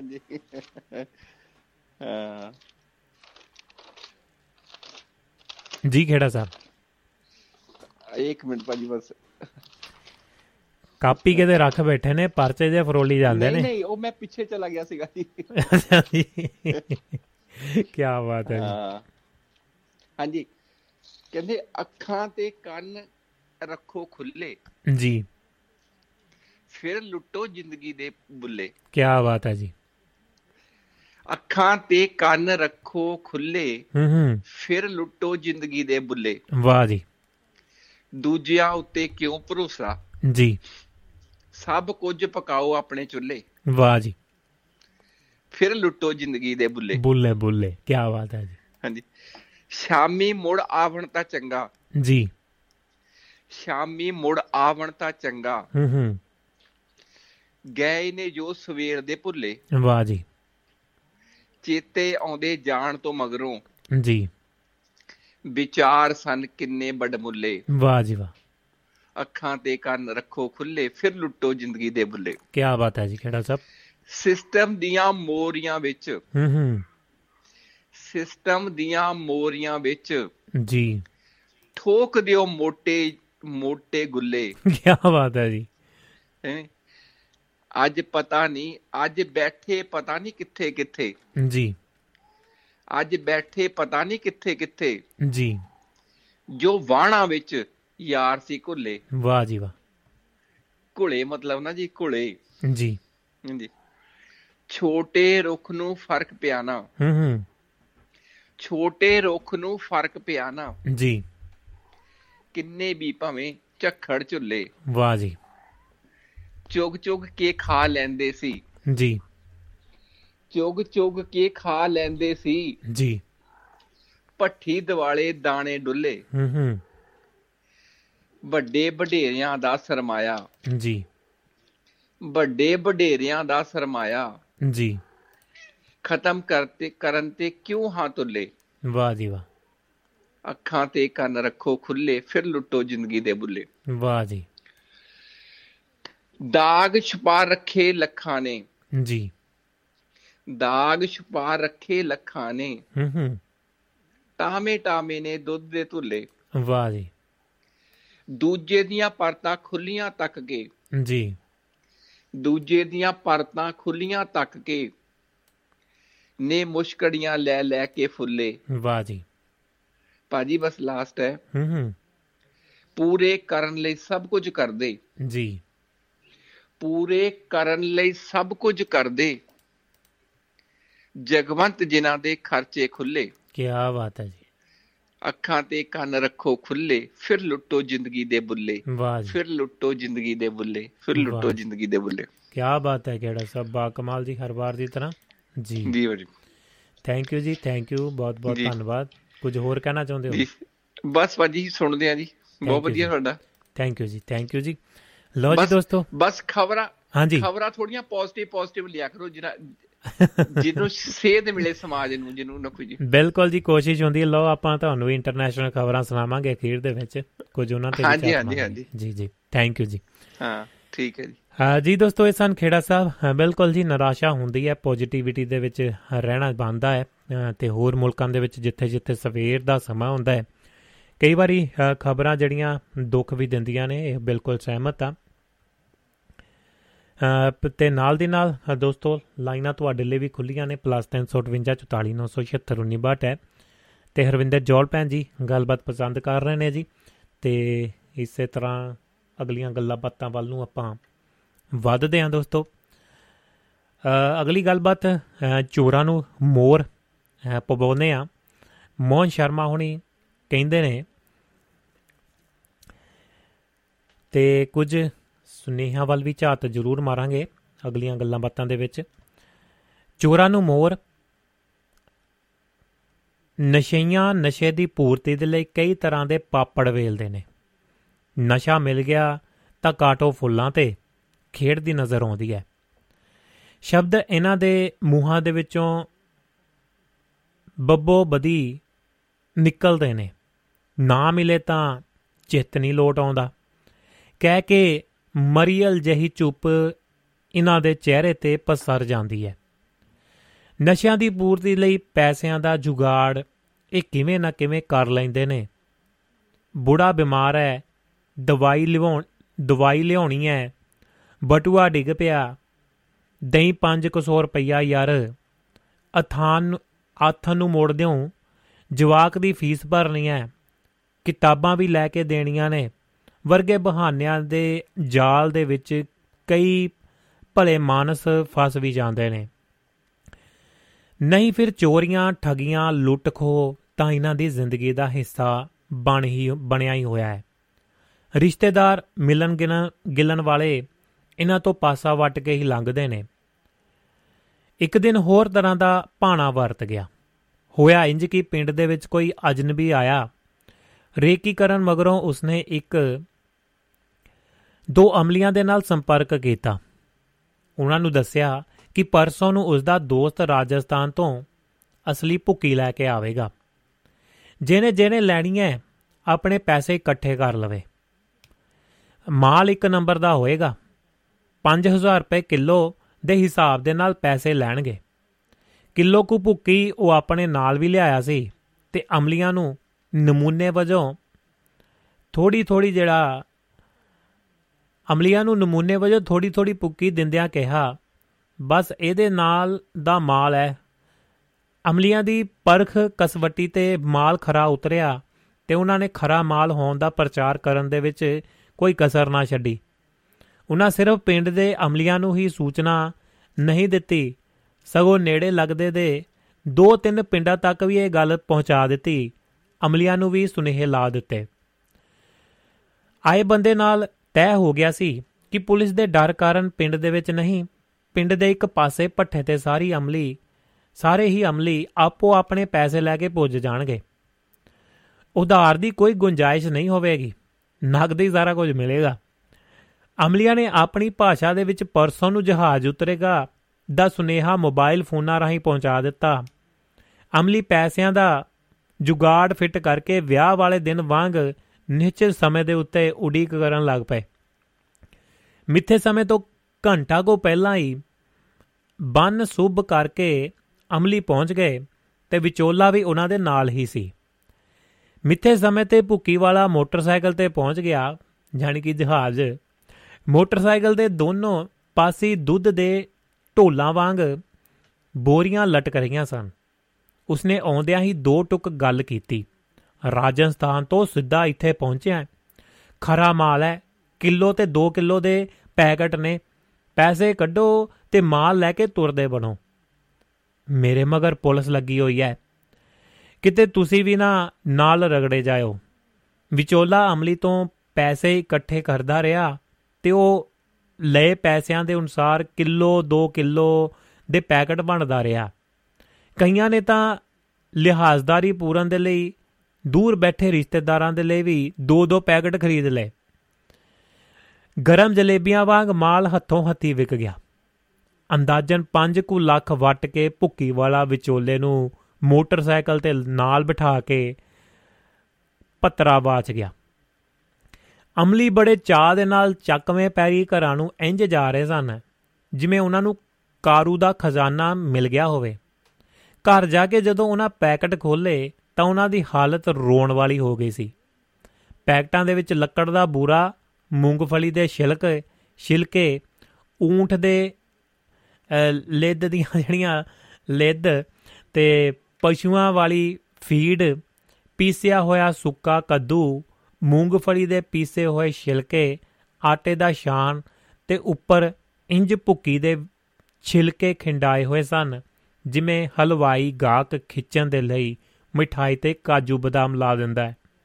ਹੁਣ ਸਾਰੇ ਇੱਕ ਦੂਜੇ ਨੂੰ ਮੂੰਹ ਲਟਕਾਈ ਇੰਜ ਮਿਲ ਰਹੇ ਸਨ, ਜਿਵੇਂ ਭਰੇ ਮੇਲੇ ਦੇ ਵਿੱਚ ਜੇਬ ਕੱਟ ਗਈ ਹੋਵੇ। ਅੰਤਾਂ ਦੀ ਮਾਇੂਸੀ ਦੇ ਵਿੱਚੋਂ ਇੱਕ ਦੂਜੇ ਨੂੰ ਕਹਿ ਰਹੇ ਸਨ, ਜਿਹੋ ਜਹੀ ਆਪਣੇ ਨਾਲ ਬਣੀ ਹੈ ਇਹੋ ਜਹੀ ਤਾਂ ਖੇਤ ਪੈ ਗਦੇ ਦੇ ਨਾਲ ਨਾ ਹੋਵੇ। ਇਹ ਤਾਂ ਸਾਡੇ ਨਾਲ ਜੱਗੋ 13ਵੀਂ ਹੋ ਗਈ। ਉਹਨਾਂ ਦੇ ਗਮਗੀਨ ਚਿਹਰੇ ਰੋਣ ਹਾਕੇ ਹੋਏ ਪਏ ਸਨ। ਤੇ ਦੋਸਤੋ ਇਵੇਂ ਪੈਂਦੀ ਹੈ ਚੋਰਾਂ ਨੂੰ, ਪੈਂਦੇ ਨੇ ਚੋਰਾਂ ਨੂੰ ਮੋਰ, ਮੋਹ ਸ਼ਰਮਾ, ਉਹਨਾਂ ਦੀ ਕਲਮ ਦੀ ਗੱਲਬਾਤ ਹੈ ਜੀ। ਹਰਵਿੰਦਰ ਜੋਲ ਭੈਣ ਜੀ ਹੱਸ ਰਹੇ ਨੇ ਜੀ। ਜੀ ਥੈਂਕ ਯੂ ਜੀ। ਬਹੁਤ ਬਹੁਤ ਧੰਨਵਾਦ। ਦੋਸਤੋ, ਇਹ ਸੀ ਜੀ ਗੱਲਬਾਤ ਤੁਹਾਡੇ ਨਾਲ ਸਾਂਝੀ ਕੀਤੀ ਹੈ ਤੇ ਅਗਲੀਆਂ ਗੱਲਾਂ ਬਾਤਾਂ ਦੇ ਨਾਲ ਤੁਹਾਡੇ ਵੀ ਉਡੀਕ ਰਹੇਗੀ। ਤੇ ਮੈਂ ਅਗਲੀ ਗੱਲਬਾਤ ਸ਼ੁਰੂ ਕਰਦਾ ਮਾਫੀ ਪਹਿਲਾਂ ਮੰਗਾਂਗਾ ਕਿਉਂਕਿ ਇਹ ਥੋੜੀ ਜਿਹੀ ਆਪਣੇ ਵੱਲੋਂ ਕੁਝ ਲੈਂਗੁਏਜ ਦੇ ਵਿੱਚ ਜਿਹੜੀਆਂ ਵੱਖਰੀਆਂ ਚੀਜ਼ਾਂ, ਜਿਹੜੀਆਂ ਜਾਣਕਾਰੀਆਂ ਹੁੰਦੀਆਂ ਨੇ ਕੋਸ਼ਿਸ਼ ਹੁੰਦੀ ਹੈ ਕਿ ਕੁਝ ਚੀਜ਼ਾਂ ਆਪ ਵੀ ਪੜਨ ਜਿਹੜੀਆਂ ਇਸ ਲੈਂਗੁਏਜ ਦੇ ਵਿੱਚ ਪੜ੍ਹਦੇ ਆ ਜਾਂ ਕਿਸੇ ਹੋਰ ਲੈਂਗੁਏਜ ਦੇ ਵਿੱਚ ਵੀ ਪੜ੍ਹਦੇ ਆ ਜਿਹੜੀ ਗੱਲ ਆਪਣੀ ਬੋਲੀ ਦੇ ਵਿੱਚ ਸਮਝ ਆ ਜਾਂਦੀ ਹੈ, ਜਾਂ ਤੁਹਾਡੇ ਨਾਲ ਕਰਨੀ ਚਾਹੁੰਦੇ ਆ ਇੱਕ ਕਾਫੀ ਜਿਹੜੀ ਇੰਟਰਸਟਿੰਗ ਚੀਜ਼ ਹੈ ਕਿ ਜਿਹੜੇ ਬੱਦਲ ਜਿਹੜੇ ਬਣਾਏ ਜਾਂਦੇ ਨੇ ਆਰਟੀਫੀਸ਼ੀਅਲ ਬੱਦਲ ਕਿਵੇਂ ਬਣਾਏ ਜਾਂਦੇ ਨੇ ਜਾਂ ਇਸ ਦੇ ਕੀ ਕਾਰਨ ਨੇ ਜਾਂ ਇਸ ਦੇ ਵਿੱਚ ਜਿਹੜਾ ਮੌਨਸੂਨ ਦੀ ਜਾਂ ਜਿਹੜਾ ਮੌਸਮ ਦੀ ਤਬਦੀਲੀ ਦਾ ਵੀ ਜ਼ਿਕਰ ਆਉਂਦਾ ਹੈ, ਹੋਰ ਬਹੁਤ ਸਾਰੀਆਂ ਚੀਜ਼ਾਂ ਨੇ। ਕੁਝ ਭੇਦ ਨੇ ਇਹਨਾਂ ਚੀਜ਼ਾਂ ਦੇ ਜਿਹੜੇ ਚੀਜ਼, ਜਿਹੜੇ ਦੋਸਤ ਇਸ ਚੀਜ਼ ਨੂੰ, ਇਸ ਵਿਸ਼ੇ ਨੂੰ ਪਸੰਦ ਕਰਦੇ ਨੇ, ਡੀਪਲੀ ਸਮਝਦੇ ਨੇ ਜਾਂ ਜਾਣਕਾਰੀ ਰੱਖਦੇ ਨੇ, ਇਹ ਉਹਨਾਂ ਦੇ ਸਮਝ ਆਉਣ ਵਾਲੀ ਵੀ ਗੱਲ ਹੈ। ਤੇ ਆਸਾਨੀ ਦੇ ਨਾਲ ਸਮਝ ਆ ਜਾਏਗੀ ਤੇ ਜਿਹੜੇ ਦੋਸਤ ਇਸ ਦੇ ਨਾਲ ਕੋਈ ਵਾਹ ਵਾਸਤਾ ਨਹੀਂ ਰੱਖਦੇ ਜਾਂ ਪਹਿਲੀ ਵਾਰ ਸੁਣ ਰਹੇ ਨੇ, ਤਾਂ ਉਹਨਾਂ ਦੇ ਥੋੜਾ ਜਿਹਾ ਉਹਨਾਂ ਨੂੰ ਉਪਰਾ ਉਪਰਾ ਵੀ ਲੱਗੇਗਾ। ਪਰ ਕੋ ਬਹੁਤ ਹੀ ਇੰਟਰਸਟਿੰਗ ਚੀਜ਼ ਆ ਜਿਹੜੇ ਦੋਸਤ ਇਸ ਨੂੰ ਜਿਹੜਾ ਮਤਲਬ ਕਿ ਪਰਖ ਦੀ ਨਜ਼ਰ ਨਾਲ ਦੇਖਦੇ ਨੇ, ਆਖਰਕਾਰ ਦੁਨੀਆ ਦੇ ਵਿੱਚ ਹੋ ਕੀ ਰਿਹਾ ਹੈ। ਕਲਾਉਡ ਸੀਡਿੰਗ ਜਿਹੜੀ ਹੈ ਕੀ ਹੁੰਦੀ ਹੈ ਜਾਨੀ ਕਿ ਨਕਲੀ ਜਿਹੜੇ ਕਲਾਉਡ ਉਹਨਾਂ ਦਾ ਬੀ ਕਿਵੇਂ ਬੀਜਿਆ ਜਾਂਦਾ ਹੈ। ਇੱਕ ਸੰਪੂਰਨ ਨੀਲੇ ਅਸਮਾਨ ਤੇ ਮੀਂਹ ਮੁਕਤ ਜਿਹੜਾ ਕਿ ਕਹਿ ਸਕਦੇ ਆ ਇਹਨਾਂ ਦਾ ਵੀ ਇੱਕ ਤਰ੍ਹਾਂ ਦਾ ਵਿਆਹ ਹੀ ਕਰਾਇਆ ਜਾਂਦਾ ਹੈ। ਤੇ ਇੱਕ luxury travel company cloud seeding ਦੀ ਮਦਦ ਦੇ ਨਾਲ ਇੱਕ ਕੀਮਤ ਤੇ ਅਜਿਹਾ ਕਰਨ ਦਾ ਵਾਅਦਾ ਕਰਦੀ ਹੈ, ਜੋ ਕਿ ਮੌਸਮ ਦੇ ਬਦਲਾਅ ਦੇ ਵਿੱਚ ਆਮ ਤੌਰ ਤੇ ਵਰਤੀ ਜਾਂਦੀ ਤਕਨੀਕ ਦੱਸੀ ਜਾਂਦੀ ਹੈ। ਡੀ-ਡੇ ਤੋਂ ਇੱਕ ਦਿਨ ਪਹਿਲਾਂ ਨਕਲੀ ਤੌਰ ਤੇ ਬੱਦਲਾਂ ਨੂੰ ਉਭਾਰ ਕੇ ਤੇ ਬਾਰਿਸ਼ ਕਰਾਉਣ ਦੇ ਨਾਲ ਕੰਪਨੀ ਇੱਕ નિર્ਦੋਸ਼ ਜਿਹੜੀ ਬੱਦਲ ਮੁਕਤ ਵਿਆਹ ਜਾਨੀ ਕਿ ਜਿਹੜਾ ਇਹ ਪੈਦਾ ਕਰਦੇ ਨੇ ਦਿਨ ਦੀ ਗਾਰੰਟੀ ਦਿੰਦੀ ਹੈ ਜਿਹੜੀ ਇੱਕ ਦਿਨ ਦੀ ਗਾਰੰਟੀ ਦਿੰਦੀ ਹੈ 2012 ਦੇ ਵਿੱਚ ਡਿਊਕ ਅਤੇ ਡਿਚੇਸ ਆਪ ਕੈਂਬਰਿਜ ਦੇ ਵਿਆਹ ਦੇ ਵਿੱਚ ਉਹਨਾਂ ਜਗ੍ਹਾਵਾਂ ਦੇ ਉੱਤੇ ਜਿਹੜਾ ਬੱਦਲ ਬਣਾਇਆ ਗਿਆ ਸੀ ਜਾਂ ਮੀਂਹ ਪਵਾਇਆ ਗਿਆ ਸੀ ਉਸ ਨੂੰ ਵਿਆਹ ਦਾ ਨਾਂ ਦਿੱਤਾ ਗਿਆ ਹੈ 2008 ਦੇ ਵਿੱਚ ਬੀਜ਼ਿੰਗ 올림픽 ਦੇ ਵਿੱਚ ਉਦਘਾਟਨੀ ਤੇ ਸਮਾਪਤੀ ਸਮਾਰੋਹ ਦੇ ਦੌਰਾਨ ਮੀਂਹ ਨੂੰ ਰੋਕਣ ਦੇ ਲਈ ਕਥਿਤ ਤੌਰ ਤੇ ਕਲਾਉਡ ਸੀਡਿੰਗ ਨੂੰ ਤਾਇਨਾਤ ਕੀਤਾ ਗਿਆ ਸੀ। ਪਰ ਇਸ ਹਾਲ ਹੀ ਦੇ ਲਗਜ਼ਰੀ ਵਿਆਹ ਦੇ ਰੁਝਾਨ ਦੇ ਪਿੱਛੋਂ ਜਾਨੀ ਕਿ ਜਿਹੜਾ ਪੈਦਾ ਕੀਤਾ ਗਿਆ ਸੀ ਉਸ ਨੂੰ ਰੋਕਣ ਦੇ ਲਈ ਮੀਂਹ ਨੂੰ ਉਸ ਦੇ ਸਾਹਮਣੇ ਚੁਣੌਤੀ ਰੱਖੀ ਗਈ ਸੀ। ਟੈਕਨੋਲੋਜੀ ਸ਼ਾਇਦ ਹੀ ਜਿਹੜੀ ਤਾਇਨਾਤ ਕੀਤਾ ਗਿਆ ਸੀ, ਪਰ ਇਸ ਹਾਲ ਹੀ ਦੇ ਲਗਜ਼ਰੀ ਜਿਹੜੇ ਇਸ ਰੁਝਾਨ ਨੂੰ ਪਿੱਛੇ ਟੈਕਨੋਲੋਜੀ ਸ਼ਾਇਦ ਹੀ ਨਵੀਂ ਹੈ। ਸਭ ਤੋਂ ਮਹੱਤਵਪੂਰਨ ਇਹ ਉਹਨਾਂ ਪ੍ਰਕਿਰਿਆਵਾਂ ਦੇ ਨਾਲ ਜੁੜਿਆ ਹੋਇਆ ਮਸਲਾ ਹੈ ਜੋ ਸਾਡੇ ਗ੍ਰਹਿ ਤੇ ਸਾਡੀ ਆਪਣੀ ਤੰਦਰੁਸਤੀ ਨੂੰ ਨਿਰਧਾਰਤ ਕਰਦੀਆਂ ਨੇ ਦਹਾਕਿਆਂ ਤੋਂ ਮਾਲੀ ਤੋਂ ਥਾਈਲੈਂਡ ਤੱਕ ਸੁੱਕੇ ਦੇਸ਼ਾਂ ਨੇ ਭਿਆਨਕ ਤਾਪਮਾਨ ਪਾਣੀ ਦੀ ਕਮੀ ਤੇ ਸੋਕੇ ਦੇ ਨਾਲ-ਨਾਲ ਵਿਨਾਸ਼ਕਾਰੀ ਗੜੇਮਾਰੀ ਨੂੰ ਰੋਕਣ ਦੇ ਲਈ بارش ਨੂੰ ਬੁਲਾਉਣ ਦੇ ਲਈ ਬੱਦਲ ਬੀਜਣ ਜਾਨੀ ਕਿ ਉਹਨਾਂ ਦਾ ਬੀਜ ਬੀਜਣ ਕਲਾਉਡ ਸੀਡਿੰਗ ਜਿਹੜੀ ਕੀਤੀ ਬੀਜ ਵੱਲੋਂ ਜਿਹੜਾ ਮੋੜਾ ਪਾਇਆ ਹੈ, ਤੇ ਉਸ ਤੋਂ ਬਾਅਦ ਜਿਹੜੇ ਪਥਰੀਲੇ ਪਹਾੜੀ ਇਲਾਕੇ ਨੇ, ਜਾਂ ਸਿਆਰਾ, ਨਵੇਡਾ ਤੇ ਸੰਯੁਕਤ ਰਾਜ ਦੇ ਹੋਰ ਪਹਾੜੀ ਖੇਤਰਾਂ ਦੇ ਵਿੱਚ 1950 ਦੇ ਦਹਾਕੇ ਤੋਂ ਕਲਾਉਡ ਬੀਜਣ ਦੀ ਜਿਹੜੀ ਵਰਤੋਂ ਕੀਤੀ ਜਾਂਦੀ ਹੈ।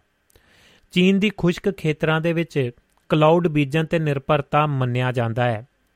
ਤੇ ਇਸ ਦੇ ਨਾਲ ਹੀ ਸੰਯੁਕਤ ਅਰਬ ਇਮਰਾਤ ਜੋ 1990 ਦੇ ਦਹਾਕੇ ਤੋਂ ਕਲਾਉਡ ਸੀਡਿੰਗ ਦੀ ਵਰਤੋਂ ਕਰ ਰਿਹਾ ਹੈ। ਬਾਰਿਸ਼ ਵਧਾਉਣ ਦੇ ਲਈ ਵਾਲੀ ਟੈਕਨੋਲੋਜੀ ਦੇ ਵਿੱਚ ਇੱਕ ਮੋਰੀ ਮੰਨਿਆ ਜਾਂਦਾ ਹੈ। ਇਸੇ ਤਰ੍ਹਾਂ 2015 ਯਾਨੀ ਕਿ 2015 ਦੇ ਵਿੱਚ UAE ਖੋਜ ਪ੍ਰੋਗਰਾਮ ਦੇ ਲਈ UAE ਦੇ ਖੋਜ ਪ੍ਰੋਗਰਾਮ ਦੇ ਵਿੱਚ 2015 ਦੇ ਵਿੱਚ 5 ਮਿਲੀਅਨ ਡਾਲਰ ਪਾਉਂਦਾ ਹੈ।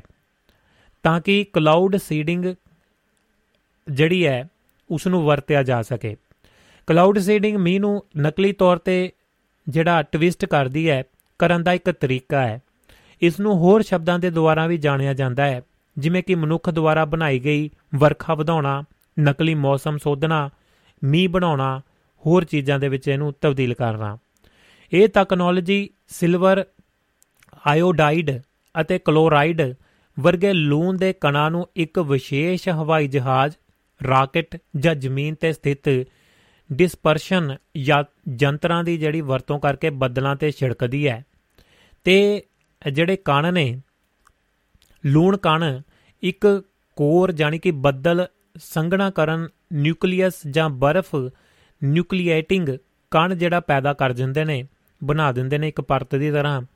ਦੇ ਰੂਪ ਦੇ ਵਿੱਚ ਕੰਮ ਕਰਦੇ ਨੇ, ਜੋ ਬੱਦਲ ਦੇ ਅੰਦਰ ਪਾਣੀ ਦੀ ਵਾਸ਼ਪ ਨੂੰ ਆਪਣੇ ਵੱਲ ਖਿੱਚਦੇ ਨੇ ਤੇ ਨਮੀ ਵੱਧ ਵੱਧ ਜਾਂਦੀ ਹੈ। ਪਾਣੀ ਦੀਆਂ ਬੂੰਦਾਂ ਦੇ ਵਿੱਚ ਸੰਘਣਾ ਹੋ ਕੇ ਮੀਂਹ ਦੀਆਂ ਬੂੰਦਾਂ ਬਣ ਜਾਂਦੀਆਂ ਨੇ ਤੇ ਕਲਾਉਡ ਬੀਜਣ ਜਾਨੀ ਕਿ ਸੀਡਿੰਗ ਕਰਨ ਦਾ ਟੀਚਾ ਮੀਂਹ ਨੂੰ ਵਧਾਉਣ, ਗੜਿਆਂ ਨੂੰ ਦਬਾਉਣ ਤੇ ਧੁੰਦ ਨੂੰ ਦੂਰ ਕਰਨ ਜਾਂ ਬਿਜਲੀ ਨੂੰ ਘਟਾਉਣ ਦੇ ਲਈ ਬੱਦਲ ਦੇ ਕੁਦਰਤੀ ਵਿਕਾਸ ਨੂੰ ਬਦਲਣਾ ਹੈ। ਰੇਨ ਮੇਕਿੰਗ ਦੀਆਂ ਜੜਾਂ ਜੜੀਆਂ 1946 ਦੇ ਵਿੱਚ ਸ਼ੁਰੂ ਹੋਈਆਂ ਸਨ। ਜਦੋਂ ਜਨਰਲ ਇਲੈਕਟ੍ਰਿਕ ਦੇ ਵਿੱਚ ਅਮਰੀਕੀ ਵਿਗਿਆਨੀ ਵਿਨਸੈਟ ਸ਼ੇਫਰ ਤੇ ਬਰਨਾਰਡ ਵੋਨੇਗੂ ਨੇ ਸੁੱਕੀ ਬਰਫ਼ ਦੇ ਨਾਲ ਇੱਕ ਬੱਦਲ ਨੂੰ ਸਫਲਤਾਪੂਰਵਕ ਜਾਨੀ ਕਿ ਉਸ ਦੇ ਵਿੱਚ ਬੀਜ ਬੀਜਿਆ ਸੀਡ ਕੀਤਾ ਤੇ ਫਿਰ ਇਸ ਦੇ ਆਧਾਰਨ ਆਧਾਰ ਤੋਂ ਦੁਨੀਆ ਦੀ ਪਹਿਲੀ ਨਕਲੀ ਬਰਫ਼ ਬਾਰੀ ਨੂੰ ਦੇਖਿਆ ਗਿਆ ਸੀ। ਜਿਹੜੀ ਆਰਟੀਫੀਸ਼ੀਅਲ ਜਿਹੜੀ ਬਾਰਿਸ਼ ਬਣਾਈ ਜਾਂਦੀ ਹੈ, ਕੀਤੀ ਜਾਂਦੀ ਹੈ। ਕੰਪਨੀਆਂ ਦੇ ਅਨੁਸਾਰ ਸ਼ੇਫਰ ਅਤੇ ਜੀਏਈ ਟੈਸਟ ਪਾਇਲਟ ਕ੍ਰਿਸਟ ਕ੍ਰਿਟਸ ਟੈਲਬੋਟ ਇੱਕ ਛੋਟੇ ਫੇਅਰ ਚਾਈਲਡ ਜਹਾਜ਼ ਦੇ ਵਿੱਚ ਚੜੇ ਤੇ ਨਿਊਯਾਰਕ ਸੰਯੁਕਤ ਰਾਜ ਦੇ ਵਿੱਚ ਸ਼ੈਨੇ ਕਟੈਡੀ ਦੇ ਉੱਪਰ ਤੈਰ ਰਹੇ ਇੱਕ ਬੱਦਲ ਨੂੰ ਸੁੱਕੀ ਬਰਫ਼ ਦੇ ਨਾਲ ਬੀਜਣ ਦੀ ਕੋਸ਼ਿਸ਼ ਕੀਤੀ ਗਈ। ਸ਼ੇਫਰ ਨੂੰ ਉਦੋਂ ਤੋਂ ਹੀ ਸਨੋਮੈਨ ਵਜੋਂ ਜਿਹੜਾ ਜਾਣਿਆ ਜਾਣ ਲੱਗ ਪਿਆ। ਟੀਮ ਨੇ ਕੰਮ ਕਰਨਾ ਜਾਰੀ ਰੱਖਿਆ ਤੇ ਬਰਨਾਰਡ ਵੋਨੇਗਟ ਨੇ ਸਿਲਵਰ ਆਇਓਡਾਈਡ ਦੀ ਵਰਤੋਂ ਕਰਕੇ ਵਿਧੀ ਦੇ ਵਿੱਚ ਸੁਧਾਰ ਕੀਤਾ ਤੇ ਇਸ ਦੇ ਨਾਲ ਹੀ ਇੱਕ ਪਦਾਰਥ ਜਿਸ ਦੇ ਕ੍ਰਿਸਟਲ ਬਣਤਰ ਦੇ ਵਿੱਚ ਬਰਫ਼ ਦੇ ਸਮਾਨ ਹੁੰਦੇ ਹਨ ਮਤਲਬ ਕਿ ਅੰਸ਼ ਪਾਏ ਜਾਂਦੇ ਨੇ ਦੇਖਣ ਨੂੰ, ਬਰਫ਼ ਪੈਦਾ ਕਰਨ ਲੱਗ ਪਈ। ਉਦੋਂ ਤੋਂ ਗਲੋਬਲ ਵਿਗਿਆਨਕ ਖੋਜ ਤੇ ਵਿਕਾਸ ਨੇ ਕਲਾਉਡ ਸੀਡਿੰਗ ਨੂੰ ਵਰਖਾ ਨੂੰ ਵਧਾਉਣ ਦਾ ਇੱਕ ਪ੍ਰਸਿੱਧ ਤਰੀਕਾ ਬਣਾ ਦਿੱਤਾ, ਜਿਸ ਦੇ ਵਿੱਚ ਵਿਸ਼ਵ ਦੇ ਸਭ ਤੋਂ ਸੁੱਕੇ ਖੇਤਰਾਂ ਦੇ ਵਿੱਚ ਸ਼ਾਮਲ ਹੈ। ਜ਼ਿਆਦਾਤਰ ਕਲਾਉਡ ਬੀਜਨ ਜਿਹੜੀਆਂ ਸੀਡ ਪੈਦਾ ਕਰਕੇ ਉਹਨਾਂ ਦੀਆਂ ਗਤੀਵਿਧੀਆਂ ਮੁੱਖ ਤੌਰ ਤੇ ਖੇਤੀਬਾੜੀ ਤੇ ਹੋਰ ਸਮਾਜਿਕ ਲੋੜਾਂ ਨੂੰ ਪ੍ਰਭਾਵਿਤ ਕਰਨ ਵਾਲੇ ਪਾਣੀ ਦੀ ਕਮੀ ਦੇ ਰੋਲੇ ਦੇ ਜਵਾਬ ਦੇ ਵਿੱਚ ਕੀਤੀਆਂ ਜਾ ਰਹੀਆਂ ਹਨ।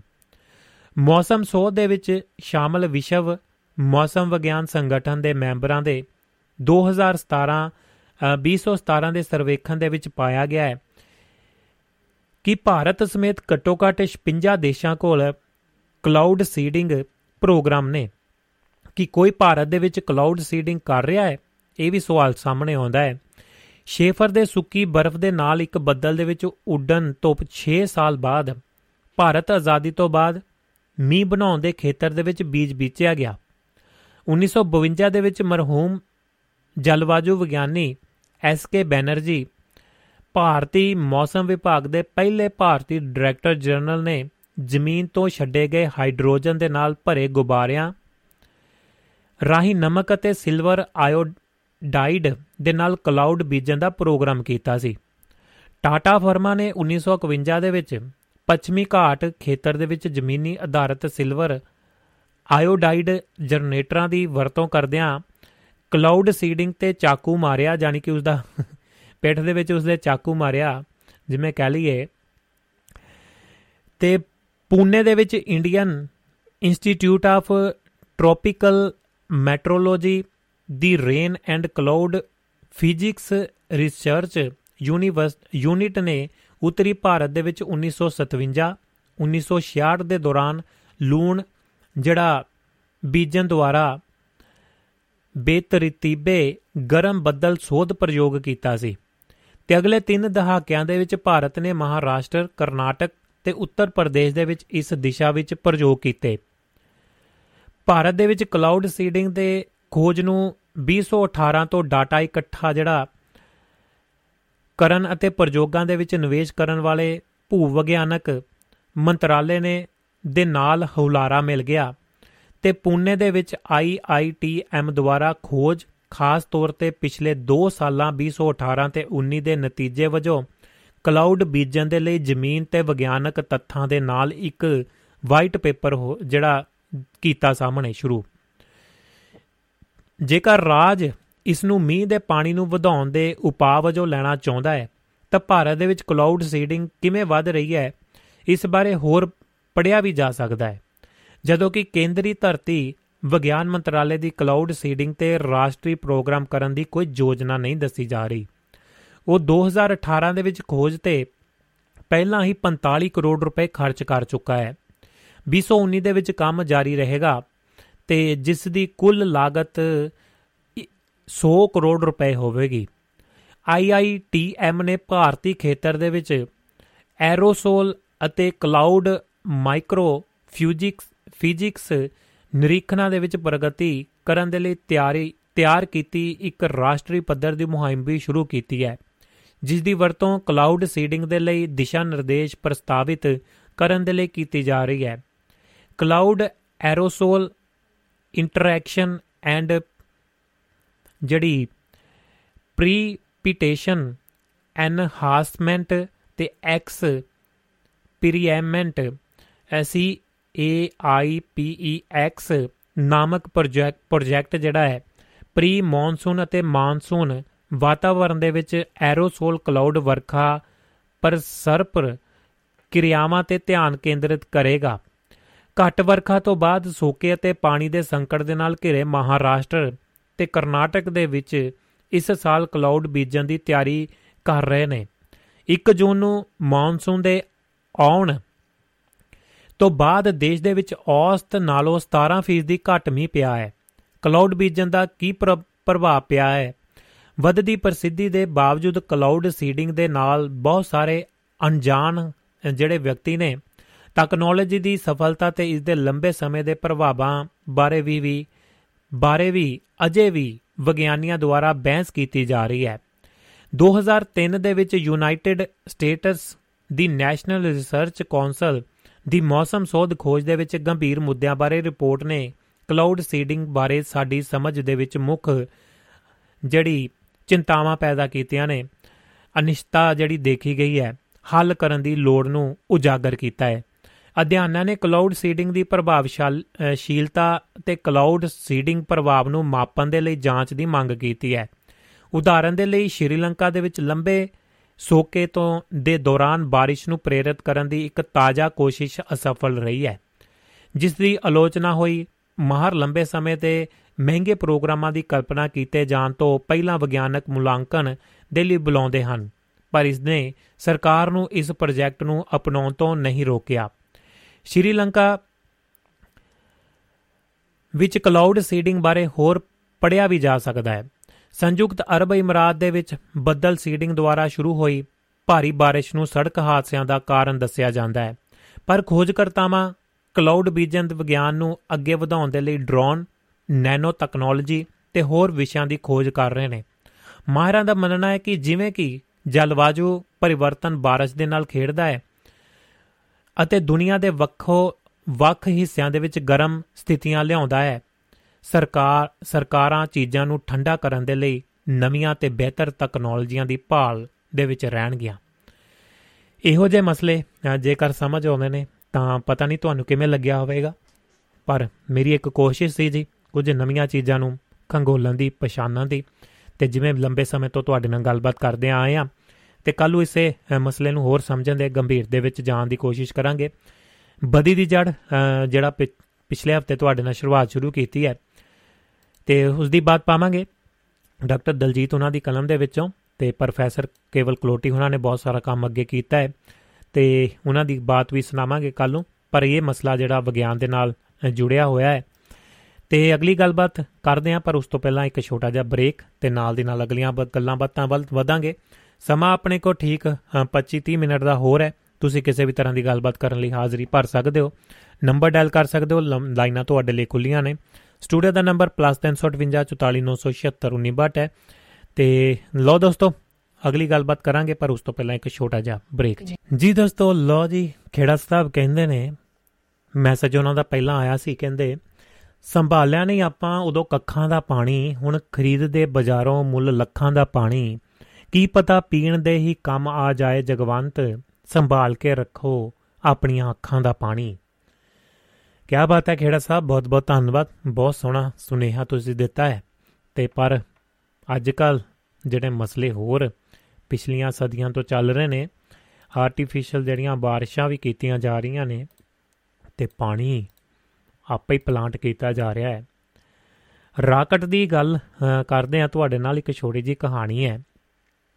ਇਸ ਦੀ ਬਾਤ ਪਾਉਨੇ ਆ ਅੱਜ ਵਿਗਿਆਨ ਦੀਆਂ ਗੱਲਾਂ ਕੁਝ ਕਰਨ ਦੀ ਕੋਸ਼ਿਸ਼ ਕਰਾਂਗੇ। ਕੱਲ ਨੂੰ ਨਵਾਂ ਨਵੇਲਾ ਹੋਰ ਪ੍ਰੋਗਰਾਮ ਲੈ ਕੇ ਹਾਜ਼ਰ ਹੋਵਾਂਗੇ ਦੋਸਤੋ। ਤੇ ਲੋ ਗੱਲਬਾਤ ਕਰਦੇ ਆ ਤੁਹਾਡੇ ਨਾਲ ਪੁਲਾੜ ਯਾਤਰੀ ਦੀ ਪਤਨੀ ਦੀ ਗੱਲਬਾਤ ਹੈ, ਉਹ ਵੀ ਸੁਣਾਉਂਦੇ ਆ ਪਰ ਰਾਕਟ ਦੀ ਕਹਾਣੀ ਹੈ ਰਾਕਟ ਦੀ ਕਹਾਣੀ ਕਿਵੇਂ ਸ਼ੁਰੂ ਹੋਈ ਹੈ? ਇਸ ਦੇ ਉੱਤੇ ਵੀ ਕੁਝ ਝਾਤ ਮਾਰਨ ਦੀ ਕੋਸ਼ਿਸ਼ ਕਰਦੇ ਆ ਹਰਜੀਤ ਸਿੰਘ ਇਸ ਦੇ ਬਾਰੇ ਜਾਣਕਾਰੀ ਦਿੰਦੇ ਨੇ। ਕਹਿੰਦੇ ਨੇ 4 ਅਕਤੂਬਰ 1957 ਦਾ ਦਿਨ ਹਰ ਪੁਲਾੜ ਵਿਗਿਆਨ ਨੂੰ, ਵਿਗਿਆਨ ਦੇ ਵਿੱਚ ਰੁਚੀ ਰੱਖਣ ਵਾਲੇ ਲਈ ਬਹੁਤ ਅਹਿਮ ਦਿਨ ਹੈ। ਕਿਉਂਕਿ ਇਸੇ ਦਿਨ ਪਹਿਲਾਂ ਮਸਨੂਈ ਉਪਗ੍ਰਹਿ ਸਪੂਤਨਿਕ 1 ਰੂਸ ਦੁਆਰਾ ਪੁਲਾੜ ਦੇ ਵਿੱਚ ਛੱਡਿਆ ਗਿਆ ਸੀ। ਪੁਲਾੜ ਦੇ ਨਾਲ ਸੰਬੰਧਿਤ ਮਹੀਨਾ ਹੋਣ ਕਰਕੇ ਮੈਂ ਸੋਚਿਆ ਕਿ ਅੱਜ ਤੁਹਾਨੂੰ ਰਾਕਟ ਦੀ ਕਹਾਣੀ ਸੁਣਾਈ ਹੀ ਜਾਵੇ। ਰਾਕਟ ਸ਼ਬਦ, ਇਤਾਲਵੀ ਸ਼ਬਦ ਰੋਚੇਤੋ ਤੋਂ ਆਇਆ ਹੈ ਜਿਸ ਦਾ ਮਤਲਬ ਹੈ ਕਿ ਕੋਈ ਵੀ ਵਾਹਨ ਜੋ ਆਪਣੇ ਇੰਜਨ ਦੇ ਵਿੱਚ ਬਦਲਦੇ ਬਾਲਣ ਕਰਕੇ ਪੈਦਾ ਹੋਏ ਧੱਕੇ ਨਾਲ ਚੱਲਦਾ ਹੈ। ਰਾਕਟ ਨਿਊਟਨ ਦੇ ਤੀਜੇ ਸਿਧਾਂਤ ਤੇ ਕੰਮ ਕਰਦਾ ਹੈ। ਬਾਲਣ ਨੂੰ ਜਲਾਉਣ ਤੇ ਪੈਦਾ ਹੋਈ ਉੱਚ ਤਾਪ ਤੇ ਦਬਾਅ ਵਾਲੀ ਗੈਸ ਰਾਕਟ ਦੀ ਨੋਜ਼ਲ ਦੇ ਵਿੱਚ ਤੇਜ਼ ਗਤੀ ਤੇ ਬਾਹਰ ਨਿਕਲਦੀ ਹੋਈ ਰਾਕਟ ਨੂੰ ਉਲਟ ਦਿਸ਼ਾ ਦੇ ਵਿੱਚ ਧੱਕਦੀ ਹੈ। ਜਿਵੇਂ ਕਿ ਆਪਾਂ ਦੋਸਤੋ ਕਿਸੇ ਗੁਬਾਰੇ ਦੇ ਵਿੱਚ ਹਵਾ ਭਰ ਲਈਏ ਤਾਂ ਉਸ ਤੋਂ ਬਾਅਦ ਇਹਨੂੰ ਛੱਡ ਦਈਏ। ਤਾਂ ਜਿਵੇਂ ਹਵਾ ਵਾਲਾ ਨਿਕਲਣ ਵਾਲਾ ਪਾਸਾ ਥੱਲੇ ਹੋ ਜਾਂਦਾ ਹੈ ਤੇ ਜਿਹੜਾ ਗੋਲ ਮਟੋਲ ਪਾਸਾ ਹੁੰਦਾ ਹੈ ਉੱਪਰ ਨੂੰ ਚੜਦਾ ਹੈ ਤੇ ਉਹ ਪ੍ਰੈਸ਼ਰ ਬਣਦਾ ਹੈ ਤੇ ਉਹ ਜਿਹੜਾ ਅਸਮਾਨ ਵੱਲ ਨੂੰ ਫਿਰ ਵੱਧਦਾ ਹੈ। ਰਾਕਟ ਦੇ ਬਾਲਣ ਦੇ ਦੋ ਭਾਗ ਹੁੰਦੇ ਨੇ, ਜਲਣ ਵਾਲਾ ਭਾਗ ਤੇ ਆਕਸੀਜਨ ਦੇਣ ਵਾਲਾ ਭਾਗ। ਇਹਨਾਂ ਦੋਵਾਂ ਦੇ ਇਕੱਠੇ ਹੋਣ ਤੇ ਹੀ ਅੱਗ ਪੈਦਾ ਹੁੰਦੀ ਹੈ। ਰਾਕਟ ਦੇ ਬਾਲਣ ਨੂੰ ਅਗਾਂਹ ਚਾਰ ਸ਼੍ਰੇਣੀਆਂ ਠੋਸ ਤਰਲ ਅਤੇ ਨਿਮਨ ਤਾਪੀ ਅਤੇ ਅਰਧ ਨਿਮਨ ਤਾਪੀ ਵਿੱਚ ਵੰਡਿਆ ਜਾ ਸਕਦਾ ਹੈ। ਠੋਸ ਬਾਲਣ ਵਾਲਾ ਰਾਕਟ ਸਭ ਤੋਂ ਸਰਲ ਬਣਤਰ ਦਾ ਹੁੰਦਾ ਹੈ, ਜਦੋਂ ਕਿ ਤਰਲ ਰਾਕਟ ਦੀ ਬਣਤਰ ਕਾਫੀ ਗੁੰਝਲਦਾਰ ਹੁੰਦੀ ਹੈ। ਪਰ ਇਸ ਦਾ ਸਭ ਤੋਂ ਵੱਡਾ ਫਾਇਦਾ ਹੈ ਇਸ ਨੂੰ ਮਰਜ਼ੀ ਦੇ ਨਾਲ ਚਲਾਇਆ ਜਾ, ਬੰਦ ਕੀਤਾ ਜਾ ਸਕਦਾ ਹੈ। ਜਦੋਂ ਕਿ ਠੋਸ ਰਾਕਟ ਦੇ ਵਿੱਚ ਵਾਰ ਚਾਲੂ, ਇੱਕ ਵਾਰ ਚਾਲੂ ਹੋਣ ਤੇ ਪੂਰਾ ਜਲ ਕੇ ਹੀ ਬੰਦ ਹੁੰਦਾ ਹੈ। ਅਤੀ ਨਿਮਨ ਤਾਪੀ ਅਤੇ ਅਰਧ ਨਿਮਨ ਤਾਪੀ ਇੰਜਨ ਮੂਲ ਰੂਪ ਦੇ ਵਿੱਚ ਤਰਲ ਇੰਜਨ ਹੀ ਹਨ। ਪਰ ਇਹਨਾਂ ਦੇ ਵਿੱਚ ਵਰਤੇ ਜਾਣ ਵਾਲੇ ਬਾਲਣ ਬਹੁਤ ਘੱਟ ਤਾਪਮਾਨ ਤੇ ਰੱਖਣ, ਰੱਖਣੇ ਪੈਂਦੇ ਨੇ। ਆਕਸੀਜਨ 90 ਕੇ ਜਾਨੀ ਕਿ 1830 ਸੈਲਸੀ ਗ੍ਰੇਡ ਜਿਹੜਾ ਤੇ ਹਾਈਡਰੋਜਨ 20 ਕੇ ਜਾਨੀ ਕਿ ਮਾਈਨਸ ਜਿਹੜਾ 2530 ਸੈਂਟੀਗ੍ਰੇਡ ਤੇ ਤਰਲ ਬਣਦੀ ਹੈ। ਇਹਨਾਂ ਨੂੰ ਇਹਨਾਂ ਤਾਪਮਾਨਾਂ ਦੇ ਸੰਭਾਲ ਕੇ ਰੱਖਣਾ ਤੇ ਵਰਤਣਾ ਇੰਜਨ ਦੀ ਕਾਰਜ ਪ੍ਰਣਾਲੀ ਨੂੰ ਬਹੁਤ ਜ਼ਿਆਦਾ ਗੁੰਝਲਦਾਰ ਬਣਾ ਦਿੰਦੇ ਨੇ। ਪਰ ਇਹ ਇੰਜਨ ਬਹੁਤ ਕੁਸ਼ਲ ਹੁੰਦੇ ਨੇ। ਇਸ ਲਈ ਅੱਜਕੱਲ ਹਰ ਜਗ੍ਹਾ ਵਰਤੇ ਜਾਂਦੇ ਨੇ। ਕਿਸੇ ਵੀ ਰਾਕਟ ਦੇ ਵਿੱਚ ਕੁੱਲ ਭਾਰ ਉਸ ਦਾ 80 ਤੋਂ 90% ਭਾਰ ਬਾਲਣ ਦਾ ਹੁੰਦਾ ਹੈ। ਉਡਾਨ ਦੌਰਾਨ ਜਿਵੇਂ-ਜਿਵੇਂ ਇਹ ਬਾਲਣ ਖਤਮ ਹੁੰਦਾ ਜਾਂਦਾ ਹੈ, ਰਾਕਟ ਖਾਲੀ ਹੁੰਦਾ ਜਾਂਦਾ ਹੈ ਤੇ ਖਾਲੀ ਭਾਰ ਰਾਕਟ ਨੂੰ ਨਾਲ ਚੁੱਕਣਾ ਪੈਂਦਾ ਹੈ। ਇਸੇ ਲਈ ਹਰ ਰਾਕਟ ਪੜਾਵਾਂ ਦੇ ਵਿੱਚ ਬਣਾਇਆ ਜਾਂਦਾ ਹੈ। ਜਦੋਂ ਇੱਕ ਪੜਾ ਦਾ ਬਾਲਣ ਖਤਮ ਹੋ ਜਾਂਦਾ ਹੈ, ਤਾਂ ਉਸ ਨੂੰ ਰਾਕਟ ਤੋਂ ਅਲੱਗ ਕਰ ਦਿੱਤਾ ਜਾਂਦਾ ਹੈ। ਪੂਰਾ ਰਾਕਟ ਪੜਾਵਾਂ ਦੇ ਵਿੱਚ ਤਿਆਰ ਕੀਤਾ ਜਾਂਦਾ ਹੈ। ਅੰਤ ਦੇ ਵਿੱਚ ਪੁਲਾੜਗਾ, ਯਾਨੀ ਕਿ ਸਪੇਸ ਪੋਰਟ ਤੇ ਲਿਆ ਕੇ ਸਾਰੇ ਪੜਾਵਾਂ ਨੂੰ ਜੋੜ ਕੇ ਰਾਕਟ ਤਿਆਰ ਕੀਤਾ ਜਾਂਦਾ ਹੈ ਤੇ ਰਾਕਟ ਨੂੰ ਜੋੜ ਕੇ ਤੇ ਸਾਰੇ ਪਰੀਖਣ ਕਰਨ ਤੋਂ ਬਾਅਦ ਇੱਥੇ ਪੁਲਾੜ ਦੇ ਵਿੱਚ ਦਾਗਿਆ ਜਾਂਦਾ ਹੈ। ਦੁਨੀਆ ਦੀ ਸਭ ਤੋਂ ਪਹਿਲੀ ਚੀਜ਼ ਜੋ ਰਕੇਟਰੀ ਦੇ ਸਿਧਾਂਤ ਤੇ ਚੱਲਦੀ ਸੀ, ਉਹ ਇੱਕ ਲੱਕੜ ਦਾ ਕਬੂਤਰ ਸੀ। 400 ਈਸਾ ਪੂਰਵ ਇਟਲੀ ਦੇ ਇੱਕ ਸ਼ਹਿਰ, ਟਰਨੈਂਟਮ ਦੇ ਵਿੱਚ ਆਰਚਿਟਸ ਨਾਮ ਦੇ ਵਿਅਕਤੀ ਨੇ ਲੱਕੜ ਦੇ ਇੱਕ ਕਬੂਤਰ ਦੇ ਵਿੱਚ ਗਰਮ ਭਾਪ ਭਰ ਕੇ ਉਸ ਨੂੰ ਤਾਰਾਂ ਤੇ ਲਟਕਾਇਆ ਸੀ। ਇੱਕ ਕਬੂਤਰ ਭਾਵ ਦੇ ਰਸੇ ਦੇ ਨਾਲ ਅੱਗੇ ਵੱਧ ਵੱਧ ਵੱਲ ਵੱਧਦਾ ਸੀ। ਤੇ ਇਸ ਤੋਂ 300 ਸਾਲ ਬਾਅਦ ਅਲੈਗਜ਼ੈਂਡਰੀਆ ਦੇ ਹੀਰੋ ਨੇ ਇੱਕ ਜੰਤਰ ਬਣਾਇਆ ਜਿਸ ਨੂੰ ਹੀਰੋ ਦਾ ਇੰਜਨ ਕਹਿੰਦੇ ਸਨ। ਤੇ ਇਹ ਵੀ ਚੱਲਣ ਦੇ ਲਈ ਭਾਵ ਦੀ ਵਰਤੋਂ ਕਰਦਾ ਸੀ। ਇਸ ਦੀ ਕਾਰਜਸ਼ੈਲੀ ਸਮਝਣ ਦੇ ਲਈ ਨਾਲ ਸਮਝਣ ਲਈ ਨਾਲ ਦਿੱਤੀ ਜਿਹੜੀ ਤਸਵੀਰ ਵੀ ਉਹਨਾਂ ਨੇ ਦਿੱਤੀ ਹੈ, ਦੇਖੀ ਜਾ ਸਕਦੀ ਹੈ। ਪਹਿਲੀ ਸਦੀ ਦੇ ਵਿੱਚ ਚੀਨੀ ਲੋਕਾਂ ਕੋਲੋਂ ਕੋਲ ਸਧਾਰਨ ਜਿਹਾ ਬਾਰੂਦ ਬਣਾਉਣ ਦਾ ਤਰੀਕਾ ਸੀ। ਉਹ ਪਟਾਕੇ ਚਲਾਉਣ ਦੇ ਲਈ ਇਸ ਬਾਰੂਦ ਨੂੰ ਬਾਂਸ ਦੇ ਖੋਲ ਦੇ ਵਿੱਚ ਭਰ ਕੇ ਅੱਗ ਦੇ ਵਿੱਚ ਸੁੱਟ ਦਿੰਦੇ ਸਨ। ਇਹਨਾਂ ਦੇ ਵਿੱਚੋਂ ਕੁਝ ਫਟ ਜਾਂਦੇ ਤੇ ਕੁਝ ਸ਼ਾਇਦ ਕਿਨਾਰੇ ਪੂਰੀ ਤਰ੍ਹਾਂ ਬੰਦ ਨਾ ਹੋਣ ਕਰਕੇ ਆਤਿਸ਼ਬਾਜ਼ੀ ਵਾਂਗ ਉੱਡ ਪੈਂਦੇ। ਇਹੋ ਅੱਗੇ ਜਾ ਕੇ ਤੀਰਾਂ ਦੇ ਨਾਲ ਬੰਨ ਕੇ ਉਡਾਏ ਜਾਣ ਲੱਗ ਗਏ। ਜਿਵੇਂ ਕਿ ਆਤਿਸ਼ਬਾਜ਼ੀ ਜਿਹੜੀ ਹੁੰਦੀ ਹੈ ਤੇ ਰਾਕਟ ਦਾ ਜਨਮ ਹੋਇਆ ਸੀ ਫਿਰ। ਅਸਲੀ ਰਾਕਟ ਦੀ ਵਰਤੋਂ ਦਾ ਸਭ ਤੋਂ ਪਹਿਲਾ ਤਸਦੀਕੀ ਸਮਾਂ 1232 ਦੱਸਿਆ ਜਾਂਦਾ ਹੈ। ਚੀਨੀਆਂ ਅਤੇ ਮੰਗੋਲਾਂ ਦੇ ਵਿੱਚ ਹੋਈ ਕਾਈ ਕੈਂਗ ਦੀ ਲੜਾਈ ਦਾ। 16ਵੀਂ ਸਦੀ ਦੇ ਵਿੱਚ ਭਾਰਤ ਦੇ ਵਿੱਚ ਟੀਪੂ ਸੁਲਤਾਨ ਨੇ ਵੀ ਲੋਹੇ ਦੇ ਬਣੇ ਮੈਸੂਰੀ ਰਾਕਟਾਂ ਨੂੰ ਅੰਗਰੇਜ਼ਾਂ ਖਿਲਾਫ ਲੜਾਈ ਦੇ ਦੌਰਾਨ ਵਰਤਿਆ।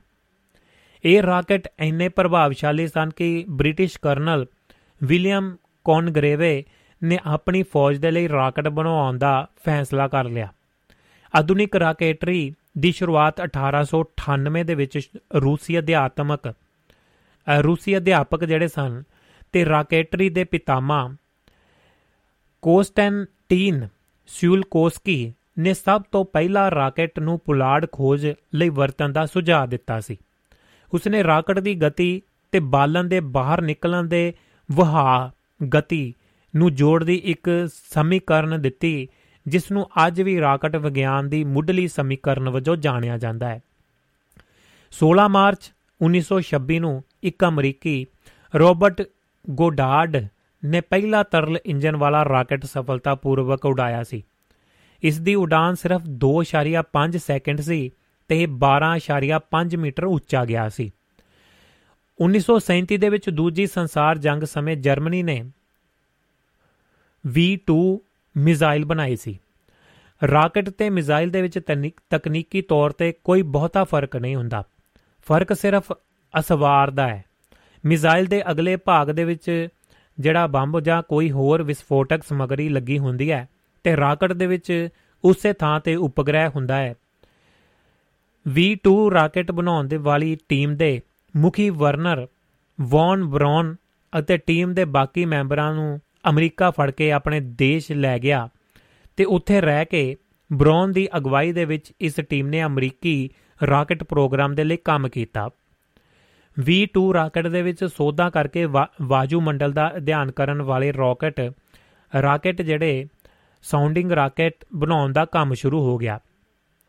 ਰੂਸ ਨੇ ਵੀ ਚੱਲਿਆ, ਰੂਸ ਨੇ ਵੀ ਚੱਲੀਆਂ, ਅਣਚੱਲੀਆਂ V2 ਮਿਜ਼ਾਈਲਾਂ ਇਕੱਠੀਆਂ ਕਰਕੇ ਉਹਨਾਂ ਦਾ ਅਧਿਐਨ ਕਰਨਾ ਸ਼ੁਰੂ ਕਰ ਦਿੱਤਾ। ਰੂਸ ਨੇ ਇਸ ਤੋਂ ਇੱਕ ਅੰਤਰ ਮਹਾਦੀਪੀ ਬੈਲਿਸਟਿਕ ਮਿਜ਼ਾਈਲ R7 ਬਣਾਈ, ਪਰ 1955 ਦੇ ਵਿੱਚ ਅਮਰੀਕਾ ਨੇ ਪੁਲਾੜ ਦੇ ਵਿੱਚ ਉਪਗ੍ਰਹਿ ਭੇਜਣ ਦਾ ਐਲਾਨ ਕਰ ਦਿੱਤਾ। ਰੂਸ ਨੇ R7 ਮਿਜ਼ਾਈਲ ਥੋੜੇ ਬਦਲਾਅ ਕਰਕੇ ਇਸ ਦੇ ਨਾਲ 4 ਅਕਤੂਬਰ 1957 ਨੂੰ ਆਪਣੇ ਪਹਿਲਾ ਉਪਗ੍ਰਹਿ ਸਪੂਤਨਿਕ ਪੁਲਾੜ ਦੇ ਵਿੱਚ ਛੱਡਿਆ। ਇਸ ਰਾਕਟ ਦਾ ਨਾਮ ਵੀ ਸਪੂਤਨਿਕ ਹੀ ਸੀ। ਇਹ ਦੋ ਪੜਾਵਾਂ ਪੜਾਵਾਂ ਦੇ ਵਾਲਾ ਰਾਕਟ ਕੁੱਲ 267 ਟਨ ਭਾਰਾ ਸੀ ਤੇ ਰਾਕਟ 500 ਕਿਲੋ ਤੱਕ ਦਾ ਭਾਰ ਐਲੀਓ ਜਾਨੀ ਕਿ ਲੀ ਲੋਰ ਅਰਥ ਆਰਬਿਟ ਦੇ ਵਿੱਚ ਲਿਜਾਣ ਦੇ ਸਮਰੱਥ ਸੀ। ਇੱਕ ਮਹੀਨੇ ਦੇ ਅੰਦਰ ਅੰਦਰ ਰੂਸ ਨੇ ਇੱਕ ਹੋਰ ਉਪਗ੍ਰਹਿ ਦਾਗਿਆ, ਜਿਸ ਦੇ ਵਿੱਚ ਲਾਈਕਾ ਨਾਮ ਦੀ ਇੱਕ ਕੁੱਤੀ ਵੀ ਸੀ।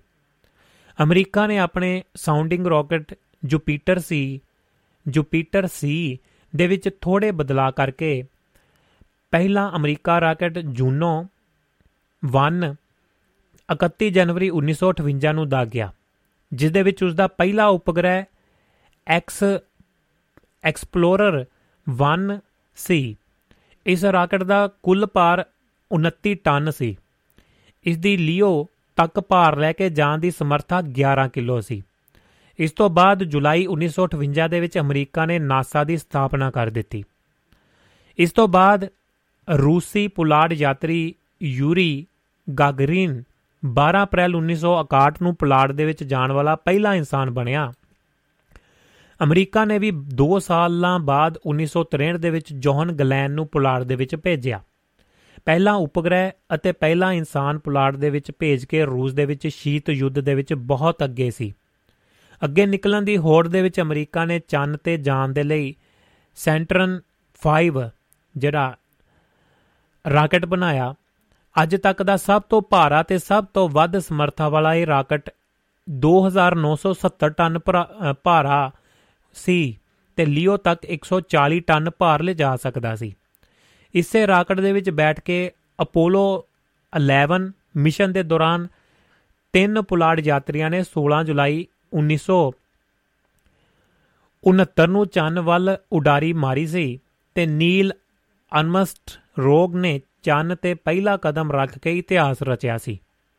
ਭਾਰਤ ਨੇ ਵੀ ਆਪਣੀ ਪੁਲਾੜ ਸੰਸਥਾ ਇਸਰੋ ਦੀ ਸਥਾਪਨਾ ਇਸੇ ਵਰੇ 15 ਅਗਸਤ ਨੂੰ ਕੀਤੀ ਸੀ ਤੇ ਇਸਰੋ ਇੱਕ ਛੋਟੇ ਚਰਚ ਤੋਂ ਸ਼ੁਰੂ ਹੋ ਕੇ ਚੰਨ ਤੋਂ ਹੁੰਦੀ ਹੋਈ ਮੰਗਲ ਤੱਕ ਪਹੁੰਚ ਚੁੱਕੀ ਹੈ। ਰੂਸ ਨੇ ਆਪਣੇ ਪੁਲਾੜ ਯਾਤਰੀ ਚੰਨ ਤੇ ਭੇਜਣ ਦੇ ਲਈ N1 ਰਾਕਟ ਦਾ ਨਿਰਮਾਣ ਸ਼ੁਰੂ ਕਰ ਦਿੱਤਾ। ਇਹ ਰਾਕਟ ਸੈਂਟਰਨ 5 ਤੋਂ ਵੀ ਜ਼ਿਆਦਾ ਸ਼ਕਤੀਸ਼ਾਲੀ ਸੀ। ਇਸ ਦੇ ਪਰ ਇਸ ਨੂੰ ਫੰਡਾਂ ਦੀ ਘਾਟ ਤੇ ਇਸ ਦੇ ਮੁੱਖ ਡਿਜ਼ਾਈਨਰ ਸਰਗੇਈ ਕੋਰੋਲੋਵ ਦੀ ਸ਼ੁਰੂਆਤੀ ਦਿਨਾਂ ਦੇ ਵਿੱਚ ਮੌਤ ਹੋ ਜਾਣ ਕਰਕੇ ਇਹ ਰਾਕਟ ਸਫਲ ਨਾ ਹੋ ਸਕਿਆ। ਇਸ ਰਾਕਟ ਨੇ 4 ਅਸਫਲ ਉਡਾਨਾਂ ਭਰੀਆਂ ਤੇ ਇਸ ਪ੍ਰੋਜੈਕਟ ਨੂੰ 1976 ਦੇ ਵਿੱਚ ਬੰਦ ਕਰ ਦਿੱਤਾ ਗਿਆ। ਰਾਕਟ ਟੈਕਨੋਲੋਜੀ ਦੇ ਮਾਮਲੇ ਦੇ ਵਿੱਚ ਅਗਲਾ ਵੱਡਾ ਮੀਲ, ਪੱਥਰ, ਸਪੇਸ, ਸ਼ਟਲ ਨੇ ਗੱਡਿਆ। ਇਸ ਦੀ ਪ੍ਰਮੁੱਖ ਗੱਲ ਇਸ ਦਾ ਵਾਰ-ਵਾਰ ਇਸਤੇਮਾਲ ਹੋ ਸਕਣਾ ਸੀ। ਹੁਣ ਤੱਕ ਜੋ ਵੀ ਰਾਕਟ ਬਣੇ ਸਨ, ਉਹ ਸਿਰਫ ਇੱਕ ਵਾਰ ਵਰਤੇ ਜਾ ਸਕਦੇ ਸਨ। ਜਿਸ ਕਰਕੇ ਰਾਕਟ ਉਡਾਣਾ ਬਹੁਤ ਮਹਿੰਗਾ ਪੈਂਦਾ ਸੀ। ਸ਼ਟਲ ਦਾ ਆਕਾਰ ਇੱਕ ਹਵਾਈ ਜਹਾਜ਼ ਵਰਗਾ ਸੀ। ਰਾਕਟ ਦੇ ਦਾਗਣ ਤੋਂ ਬਾਅਦ ਇੱਕ ਉਚਾਈ ਤੇ ਜਾ ਕੇ ਇਸ ਦੇ ਠੋਸ ਪੜਾ ਅਲੱਗ ਹੋ ਜਾਂਦੇ ਤੇ ਸਮੁੰਦਰ ਦੇ ਵਿੱਚ ਡਿੱਗ ਪੈਂਦੇ ਹਨ। ਇਹਨਾਂ ਨੂੰ ਬਾਹਰ ਕੱਢ ਕੇ ਜ਼ਰੂਰੀ ਮੁਰੰਮਤ ਤੋਂ ਬਾਅਦ ਦੁਬਾਰਾ ਵਰਤਿਆ ਜਾਂਦਾ ਸੀ। ਸਪੇਸ ਸਪੇਸ ਸ਼ਟਲ ਪੁਲਾੜ ਦੇ ਵਿੱਚ ਆਪਣਾ ਮਿਸ਼ਨ ਪੂਰਾ ਕਰਨ ਤੋਂ ਬਾਅਦ ਧਰਤੀ ਤੇ ਵਾਪਸ ਆ ਕੇ ਇੱਕ ਹਵਾਈ ਜਹਾਜ਼ ਵਾਂਗ ਲੈਂਡ ਕਰਦਾ ਸੀ। ਇਸ ਰਾਕਟ ਨੇ 1981 ਤੋਂ 2011 ਕੁੱਲ 135 ਉਡਾਨਾਂ ਭਰੀਆਂ। ਇਹਨਾਂ ਦੇ ਵਿੱਚੋਂ ਦੋ ਉਡਾਨਾਂ ਅਸਫਲ ਰਹੀਆਂ, ਜਿਨ੍ਹਾਂ ਦੇ ਵਿੱਚੋਂ ਇੱਕ ਕੋਲੰਬੀਆ, ਦੇ ਵਿੱਚ ਕਲਪਨਾ ਚਾਲਵਾ ਚਾਵਲਾ ਦੀ ਚਾਵਲਾ ਵੀ ਸਵਾਰ ਸੀ। ਇਸ ਪ੍ਰੋਜੈਕਟ ਨੂੰ 2011 ਦੇ ਵਿੱਚ ਬੰਦ ਕਰ ਦਿੱਤਾ ਗਿਆ।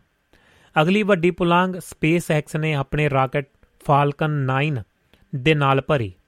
ਸਪੇਸ ਐਕਸ ਨੇ ਫਾਲਕਨ 9 ਦੇ ਠੋਸ ਪੜਾਵਾਂ ਨੂੰ ਸਮੁੰਦਰ ਦੇ ਵਿੱਚ ਸੁੱਟਣ ਦੀ ਥਾਂ ਨਿਯੰਤਰਿਤ ਤਰੀਕੇ ਦੇ ਨਾਲ ਹੌਲੀ-ਹੌਲੀ ਜ਼ਮੀਨ ਤੇ ਉਤਾਰਿਆ। ਇਹਨਾਂ ਪੜਾਵਾਂ ਨੂੰ ਬਿਨਾਂ ਕਿਸੇ ਖਾਸ ਮੁਰੰਮਤ ਦੇ ਦੁਬਾਰਾ ਵਰਤਿਆ ਜਾ ਸਕਦਾ ਹੈ। ਇਸ ਰਾਕ, ਇਸ ਕਰਕੇ ਰਾਕਟ ਦੀ ਇੱਕ ਉਡਾਨ ਦੀ ਕੀਮਤ 10 ਗੁਣਾ ਤੱਕ ਘੱਟ ਕੀਤੀ ਜਾ ਸਕਦੀ ਹੈ। ਰਾਕਟ ਟੈਕਨੋਲੋਜੀ ਦੇ ਵਿੱਚ ਅੱਜਕੱਲ ਨਿੱਜੀ ਕੰਪਨੀਆਂ ਕਾਫੀ ਅੱਗੇ ਆ ਚੁੱਕੀਆਂ ਨੇ।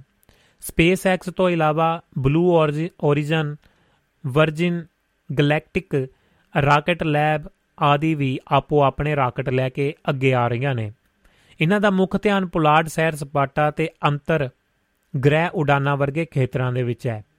ਆਉਣ ਵਾਲੇ ਸਮੇਂ ਦੇ ਵਿੱਚ ਇਸ ਖੇਤਰ ਦੇ ਵਿੱਚ ਕਈ ਨਵੀਆਂ ਪੁਲਾਂਘਾਂ ਪੁੱਟਣ ਦੀ ਵੀ ਆਸ ਦੱਸੀ ਜਾ ਰਹੀ ਹੈ। ਜੀ ਦੋਸਤੋ, ਇਹ ਸੀ ਜੀ ਰਾਕਟ ਦੀ ਕੁਝ ਹਿਸਟਰੀ ਰਾਕਟ ਦੀ ਕਹਾਣੀ ਤੇ ਭੁਪਿੰਦਰ ਭਾਰਜ ਦੀ ਜਵਾਨੀ। ਦੋਸਤੋ ਇਸ ਦੀ ਜਾਣਕਾਰੀ ਹਰਜੀਤ ਸਿੰਘ ਉਹਨਾਂ ਨੇ ਸਾਂਝੀ ਕੀਤੀ। ਬਹੁਤ ਬਹੁਤ ਧੰਨਵਾਦ ਜੀ ਉਹਨਾਂ ਦਾ। ਬਾ ਕਮਾਲ ਜਾਣਕਾਰੀ ਜਿਹੜੇ ਦੋਸਤ ਵਿਗਿਆਨ ਨੂੰ ਪਸੰਦ ਕਰਦੇ ਨੇ। ਤੇ ਲੋ ਦੋ ਬੋਲ ਗੀਤ ਦੇ ਸੁਣਦੇ ਆ ਫਿਰ ਅਗਲੇ ਚਾ, ਅਗਲੀ ਗੱਲਬਾਤ ਅੱਗੇ ਨਾਲ ਕਰਦੇ ਆ ਜੀ। ਕੀ ਕਹਿੰਦੇ ਨੇ ਇਹ ਦੋ ਬੋਲ?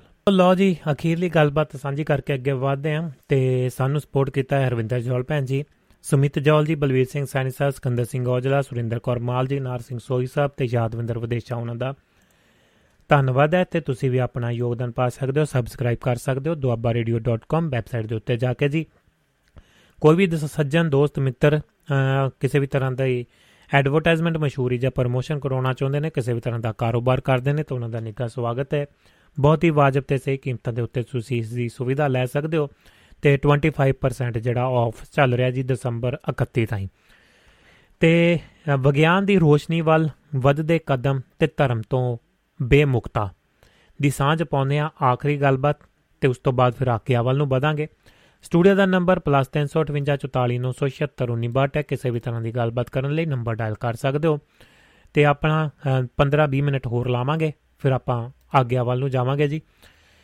ਤੇ ਫੇਸਬੁੱਕ ਦੇ ਉੱਤੇ ਪ੍ਰੋਗਰਾਮ ਲਾਈਵ ਚੱਲ ਰਿਹਾ ਹੈ। ਦੋਸਤੋ, ਮਿੱਤਰਾਂ ਤੱਕ ਸਾਂਝਾ ਕਰ ਸਕਦੇ ਹੋ, ਜੇਕਰ ਚੰਗਾ ਲੱਗਦਾ ਹੈ, ਤੇ ਅੱਗੇ ਵੀ ਜਾਣਕਾਰੀ ਭੇਜ ਸਕਦੇ ਹੋ। ਲੋ ਜੀ, ਅਗਲੀ ਗੱਲਬਾਤ ਸੁਣਾਉਂਦੇ ਆ ਤੁਹਾਨੂੰ। ਪਰਵਿੰਦਰ ਕੌਰ, ਪਰਮਿੰਦਰ ਕੌਰ ਸਵੈਚ ਉਹਨੀ ਲਿਖਦੇ ਨੇ। ਵਿਗਿਆਨ ਦੀ ਰੋਸ਼ਨੀ ਵੱਲ ਵੱਧਦੇ ਕਦਮ ਤੇ ਧਰਮ ਤੋਂ ਬੇਮੁਕਤਾ। ਪਿਛਲੇ ਦਿਨੀ ਕੈਨੇਡਾ ਦੀ 2021 ਦੀ ਜਿਹੜੀ ਮਰਦਮਸ਼ੁਮਾਰੀ ਦੇ ਅੰਕੜਿਆਂ ਨੇ, ਜਿੱਥੇ ਧਾਰਮਿਕ ਲੋਕਾਂ ਨੂੰ ਹੈਰਾਨ ਕੀਤਾ ਹੋਵੇਗਾ, ਉੱਥੇ ਗੈਰ ਧਾਰਮਿਕ ਲੋਕਾਂ ਦੇ ਵਿੱਚ ਖੁਸ਼ੀ ਦੀ ਲਹਿਰ ਦੌੜ ਗਈ ਹੈ ਕਿ ਕੈਨੇਡਾ ਦਾ ਵੱਡਾ, ਸੋਹਣਾ ਤੇ ਕੁਦਰਤ ਦੇ ਨੇੜੇ ਹੋਣ ਵਾਲਾ ਸੂਬਾ ਬ੍ਰਿਟਿਸ਼ ਕੋਲੰਬੀਆ, ਜਿਸ ਦੇ ਵਿੱਚ ਅੱਧੇ ਤੋਂ ਵੱਧ ਭਾਵ 52.1% ਪਰਸੈਂਟ ਲੋਕਾਂ ਨੇ ਆਪਣੇ ਗੈਰ ਧਾਰਮਿਕ ਧਰਮ ਨਿਰਪੱਖ ਜਾਂ ਨਾਸਤਿਕ ਹੋਣ ਬਾਰੇ ਦੱਸਿਆ ਹੈ। ਇਸ ਦਾ ਮਤਲਬ ਉਹਨਾਂ ਨੇ ਕਿਸੇ ਗੈਬੀ ਸ਼ਕਤੀ ਰੱਬ ਜਾਂ ਧਾਰਮਿਕ ਸੰਸਥਾਵਾਂ ਜਾਂ ਧਰਮਾਂ ਦੇ ਸਾਇ ਤੋਂ ਮੁਕਤ ਹੋ ਕੇ ਮਨੁੱਖਤਾਵਾਦੀ ਰਾਹ ਨੂੰ ਅਪਣਾਇਆ ਹੈ। ਇਹ ਅੰਕੜੇ ਬ੍ਰਿਟਿਸ਼ ਕੋਲੰਬੀਆ ਦੇ ਵਿੱਚ 2011 ਦੇ ਵਿੱਚ 44.1% ਸਨ, ਪਰ ਇਸ ਵਾਰ ਇਹਨਾਂ ਦੀ ਗਿਣਤੀ ਕਾਫੀ ਜ਼ਿਆਦਾ ਵਧੀ ਹੈ। ਕੈਨੇਡਾ ਦੇ ਵਿੱਚ ਕੌਮੀ ਪੱਧਰ ਤੇ ਇਹ ਅੰਕੜੇ 34.6% ਹੋ ਗਏ ਹਨ। ਭਾਵ ਕਿਹਾ, ਕਹਿ ਸਕਦੇ ਹਾਂ ਕਿ ਕੈਨੇਡਾ ਦੇ ਤੀਜੇ ਹਿੱਸੇ ਤੋਂ ਵੱਧ ਲੋਕ ਕਿਸੇ ਵੀ ਧਰਮ ਜਾਂ ਰੱਬ ਦੇ ਵਿੱਚ ਯਕੀਨ ਨਹੀਂ ਰੱਖਦੇ। ਸ਼ਹਿਰਾਂ ਦੇ ਵਿੱਚ ਇਹ ਗਿਣਤੀ ਵੈਂਕੂਵਰ ਦੇ ਵਿੱਚ 55.8% ਵਿਕਟੋਰੀਆ ਦੇ ਵਿੱਚ ਵਿਕਟੋਰੀਆ ਦੇ ਵਿੱਚ 63.4% ਕਲੋਨਾ ਦੇ ਵਿੱਚ 53.8% ਤੇ ਸੁਕਾਮਿਸ਼ ਦੇ ਵਿੱਚ, ਸ਼ੁਕਾਮਿਸ਼ ਦੇ ਵਿੱਚ ਜਿਹੜੀ 70.1% ਲੋਕ ਗੈਰ ਧਾਰਮਿਕ ਨੇ। ਜਦਕਿ ਸੂਬਿਆਂ ਦੇ ਪੱਧਰ ਤੇ ਯੂਕੋਨ ਦੇ ਵਿੱਚ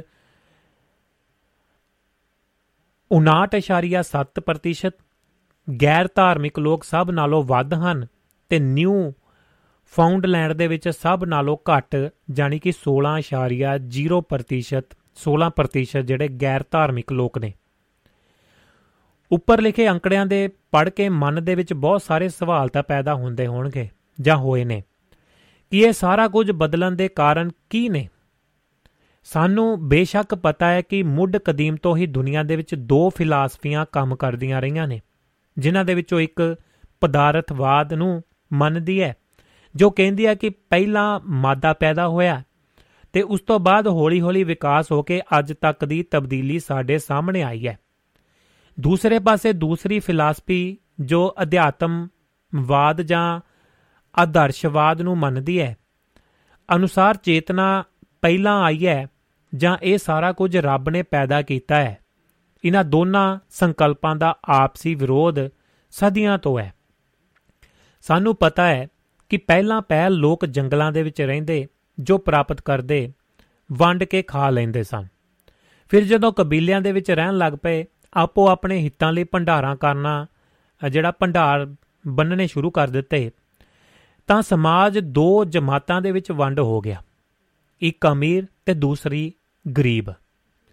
ਅਧਿਆਤਮਵਾਦ ਵਾਲੇ ਸੰਕਲਪ ਪੱਖੀ ਲੋਕ ਅਮੀਰ ਲੋਕਾਂ ਦੇ ਹਿੱਤ ਵਿੱਚ ਚਲੇ ਗਏ, ਕਿਉਂਕਿ ਉਹਨਾਂ ਦੇ ਦੁਆਰਾ ਹੋ ਰਹੀ ਲੁੱਟ ਨੂੰ ਉਹ ਰੱਬ ਦੀ ਮਰਜ਼ੀ ਦੇ ਨਾਲ ਜੋੜ ਕੇ ਸਚਾਈ ਨੂੰ ਛੁਪਾ ਸਕਦੇ ਸਨ। ਧਾਰਮਿਕ ਲੋਕਾਂ ਨੂੰ ਵੀ ਉਹਨਾਂ ਆਪਣੇ ਕਲਾਵੇ ਦੇ ਵਿੱਚ ਲੈ ਲਿਆ। ਕਿਉਂਕਿ ਲੋਕਾਂ ਦੀ ਬੇਸਮਝੀ ਹੀ ਉਹਨਾਂ ਦੀ ਲੁੱਟ ਦੇ ਵਿੱਚ ਵਾਧਾ ਕਰ ਸਕਦੀ ਸੀ। ਉਹ ਇਸ ਦਾ ਪ੍ਰਚਾਰ ਬਖੂਬੀ ਕਰ ਰਹੇ ਸਨ।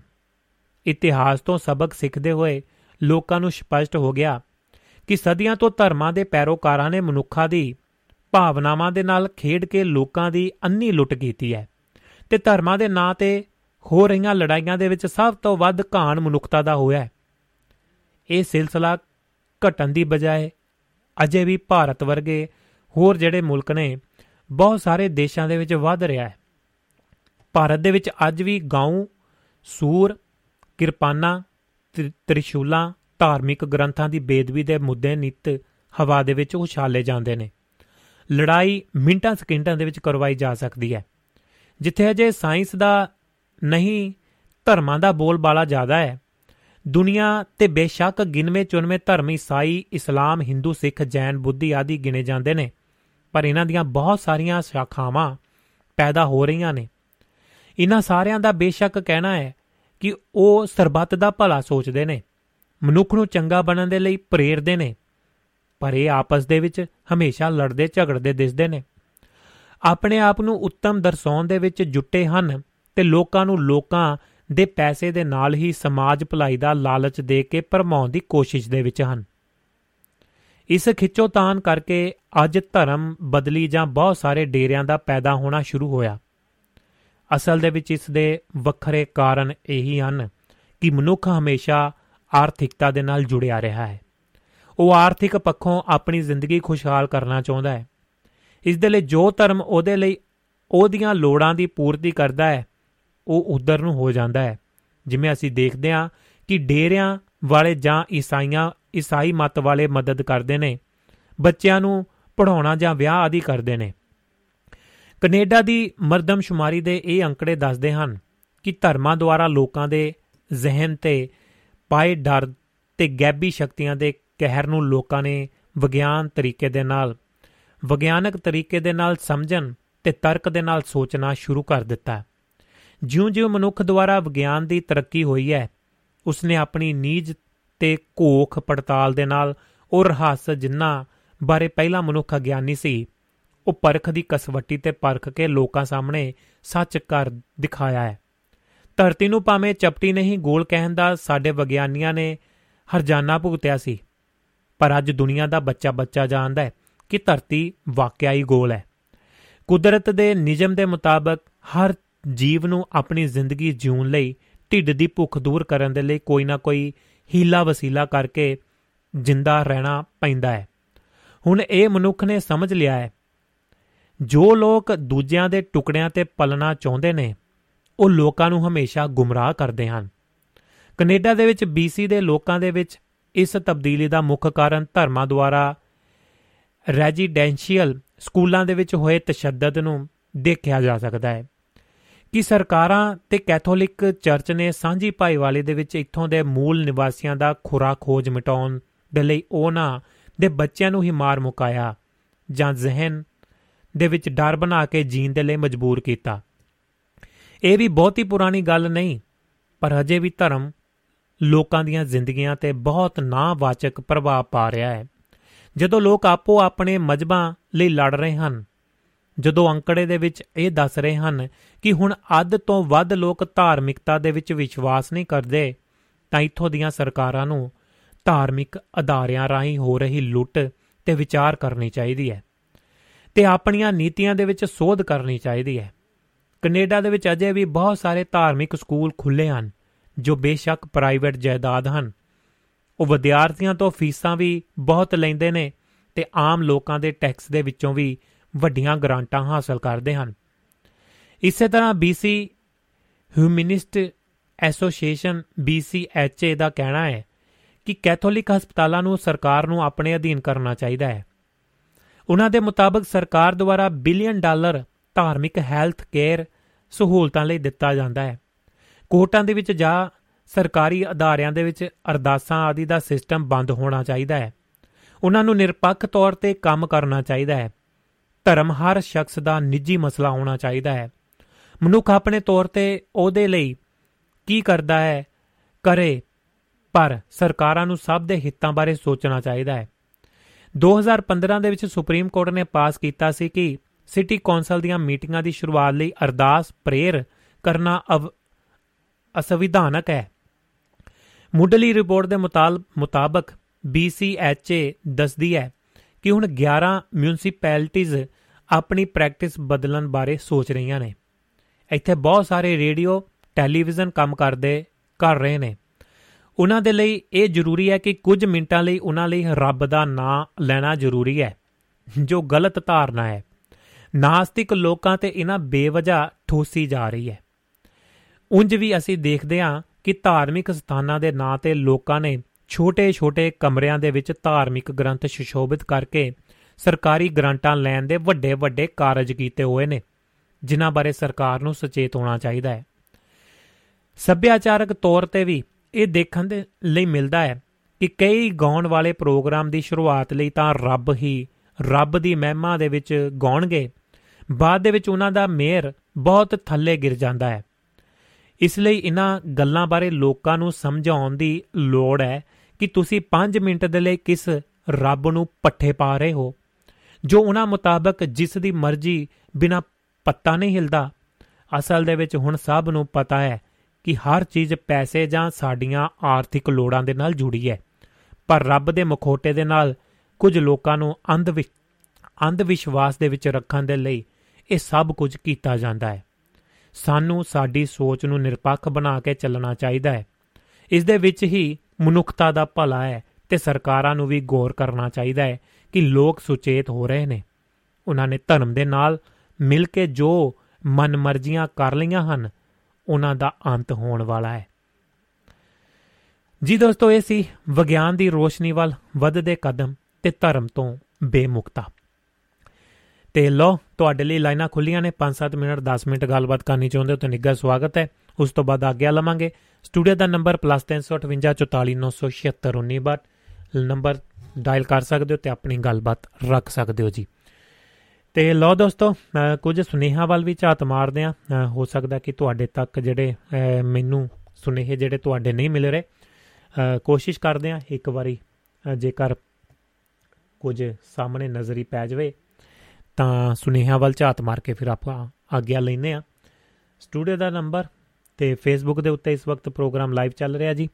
ਕਿਸੇ ਵੀ ਤਰ੍ਹਾਂ ਦੀ ਗੱਲਬਾਤ ਕਰਨ ਲਈ ਤੁਸੀਂ ਨੰਬਰ ਵੀ ਡਾਇਲ ਕਰ ਸਕਦੇ ਹੋ ਤੇ ਆਪਣੀ ਗੱਲਬਾਤ ਵੀ ਰੱਖ ਸਕਦੇ ਹੋ। ਫਿਰ ਉਸ ਤੋਂ ਬਾਅਦ ਸਮਾਪਤੀ ਵੱਲ ਨੂੰ ਆਪਾਂ ਕਦਮ ਤੋਰਾਂਗੇ। 5-7 ਮਿੰਟ 10 ਮਿੰਟ ਗੱਲਬਾਤ ਕਰਨੀ ਚਾਹੁੰਦੇ ਹੋ ਤਾਂ ਸਵਾਗਤ ਹੈ। ਮਿਲਦੇ ਹਾਂ ਦੋਸਤੋ ਇੱਕ ਛੋਟੇ ਜਿਹੇ ਬ੍ਰੇਕ ਤੋਂ ਬਾਅਦ। ਫਿਰ ਆਪਾਂ ਵਧਦੇ ਹਾਂ ਜੀ ਆਗਿਆ ਵੱਲ ਨੂੰ ਤੇ ਕੱਲ ਨੂੰ ਮਿਲਾਂਗੇ, ਫਿਰ ਨਵਾਂ ਨੂੰ ਵੇਲਾ ਪ੍ਰੋਗਰਾਮ ਲੈ ਕੇ। ਬਹੁਤ ਬਹੁਤ ਧੰਨਵਾਦ ਸਾਰੇ ਦੋਸਤਾਂ ਦਾ ਜਿਨ੍ਹਾਂ ਨੇ ਹੌਸਲਾ ਅਫਜ਼ਾਈ ਵੀ ਕੀਤੀ ਹੈ ਤੇ ਨਾਲ ਜੁੜੇ ਨੇ। ਸੁਣਿਆ ਵੀ ਹੈ ਪ੍ਰੋਗਰਾਮ ਤੇ ਕਾਲ ਕਰਕੇ ਵੀ ਜੁੜੇ ਨੇ ਤੇ ਨਾਲ ਦੀ ਨਾਲ ਤੁਸੀਂ ਆਪਣੇ ਲਿਖਤੀ ਸੁਨੇਹੇ ਭੇਜੇ ਨੇ ਜੀ। ਸਾਰੇ ਦੋਸਤਾਂ ਦਾ ਧੰਨਵਾਦ ਹੈ। ਜਿਨ੍ਹਾਂ ਨੇ ਚੁੱਪ ਚਪੀਤੀ ਸੁਣਿਆ ਹੈ ਉਹਨਾਂ ਦਾ ਵੀ ਥੈਂਕ ਯੂ ਤੇ ਬਹੁਤ-ਬਹੁਤ ਸ਼ੁਕਰੀਆ ਹੈ। ਖੇੜਾ ਸਾਹਿਬ ਦੁਬਾਰਾ ਜੁੜੇ ਨੇ ਉਹਨਾਂ ਦੀ ਗੱਲਬਾਤ ਸੁਣ ਕੇ ਫਿਰ ਆਪਾਂ ਸਮਾਪਤੀ ਵੱਲ ਨੂੰ ਵਧਦੇ ਹਾਂ ਜੀ। ਸਤਿ ਸ਼੍ਰੀ ਅਕਾਲ ਖੇੜਾ ਸਾਹਿਬ ਜੀ ਨੂੰ ਜੀ। ਭਾਜੀ ਸਤਿ ਸ਼੍ਰੀ ਅਕਾਲ ਜੀ। ਸਤਿ ਸ਼੍ਰੀ ਅਕਾਲ ਜੀ। ਭਾਜੀ ਜਿਹੜੀ ਤੁਸੀਂ ਕਲਾਉਡ ਫੀਡਿੰਗ ਦੀ ਗੱਲ ਕੀਤੀ ਹੈ ਨਾ ਜੀ। ਜੀ। ਹੈ ਨਾ ਜਿੱਦਾਂ ਬੁੰਦੇਲਖੰਡ ਦੇ ਵਿੱਚ ਨਾ ਇਹ ਪ੍ਰਯੋਗ ਕਰਨਾ ਚਾਹੀਦਾ ਜੀ। ਕਿਹੜੀ ਜਗ੍ਹਾ ਜੀ? ਬੁੰਦੇਲਖੰਡ ਇੰਡੀਆ ਦੇ ਵਿੱਚ ਹੈ ਨਾ ਜੀ ਐਮਪੀ ਦੇ ਵਿੱਚ। ਜੀ ਜੀ। ਤੇ ਉਹਦੇ ਵਿੱਚ ਨਾ ਮਤਲਬ ਉੱਥੇ ਦੀ ਜਿਹੜੀ ਨਦੀ ਆ ਨਾ ਉਹ ਬਹੁਤ ਡੂੰਗੀ ਹੋ ਕੇ ਵਹਿੰਦੀ ਆ। ਅੱਛਾ ਜੀ।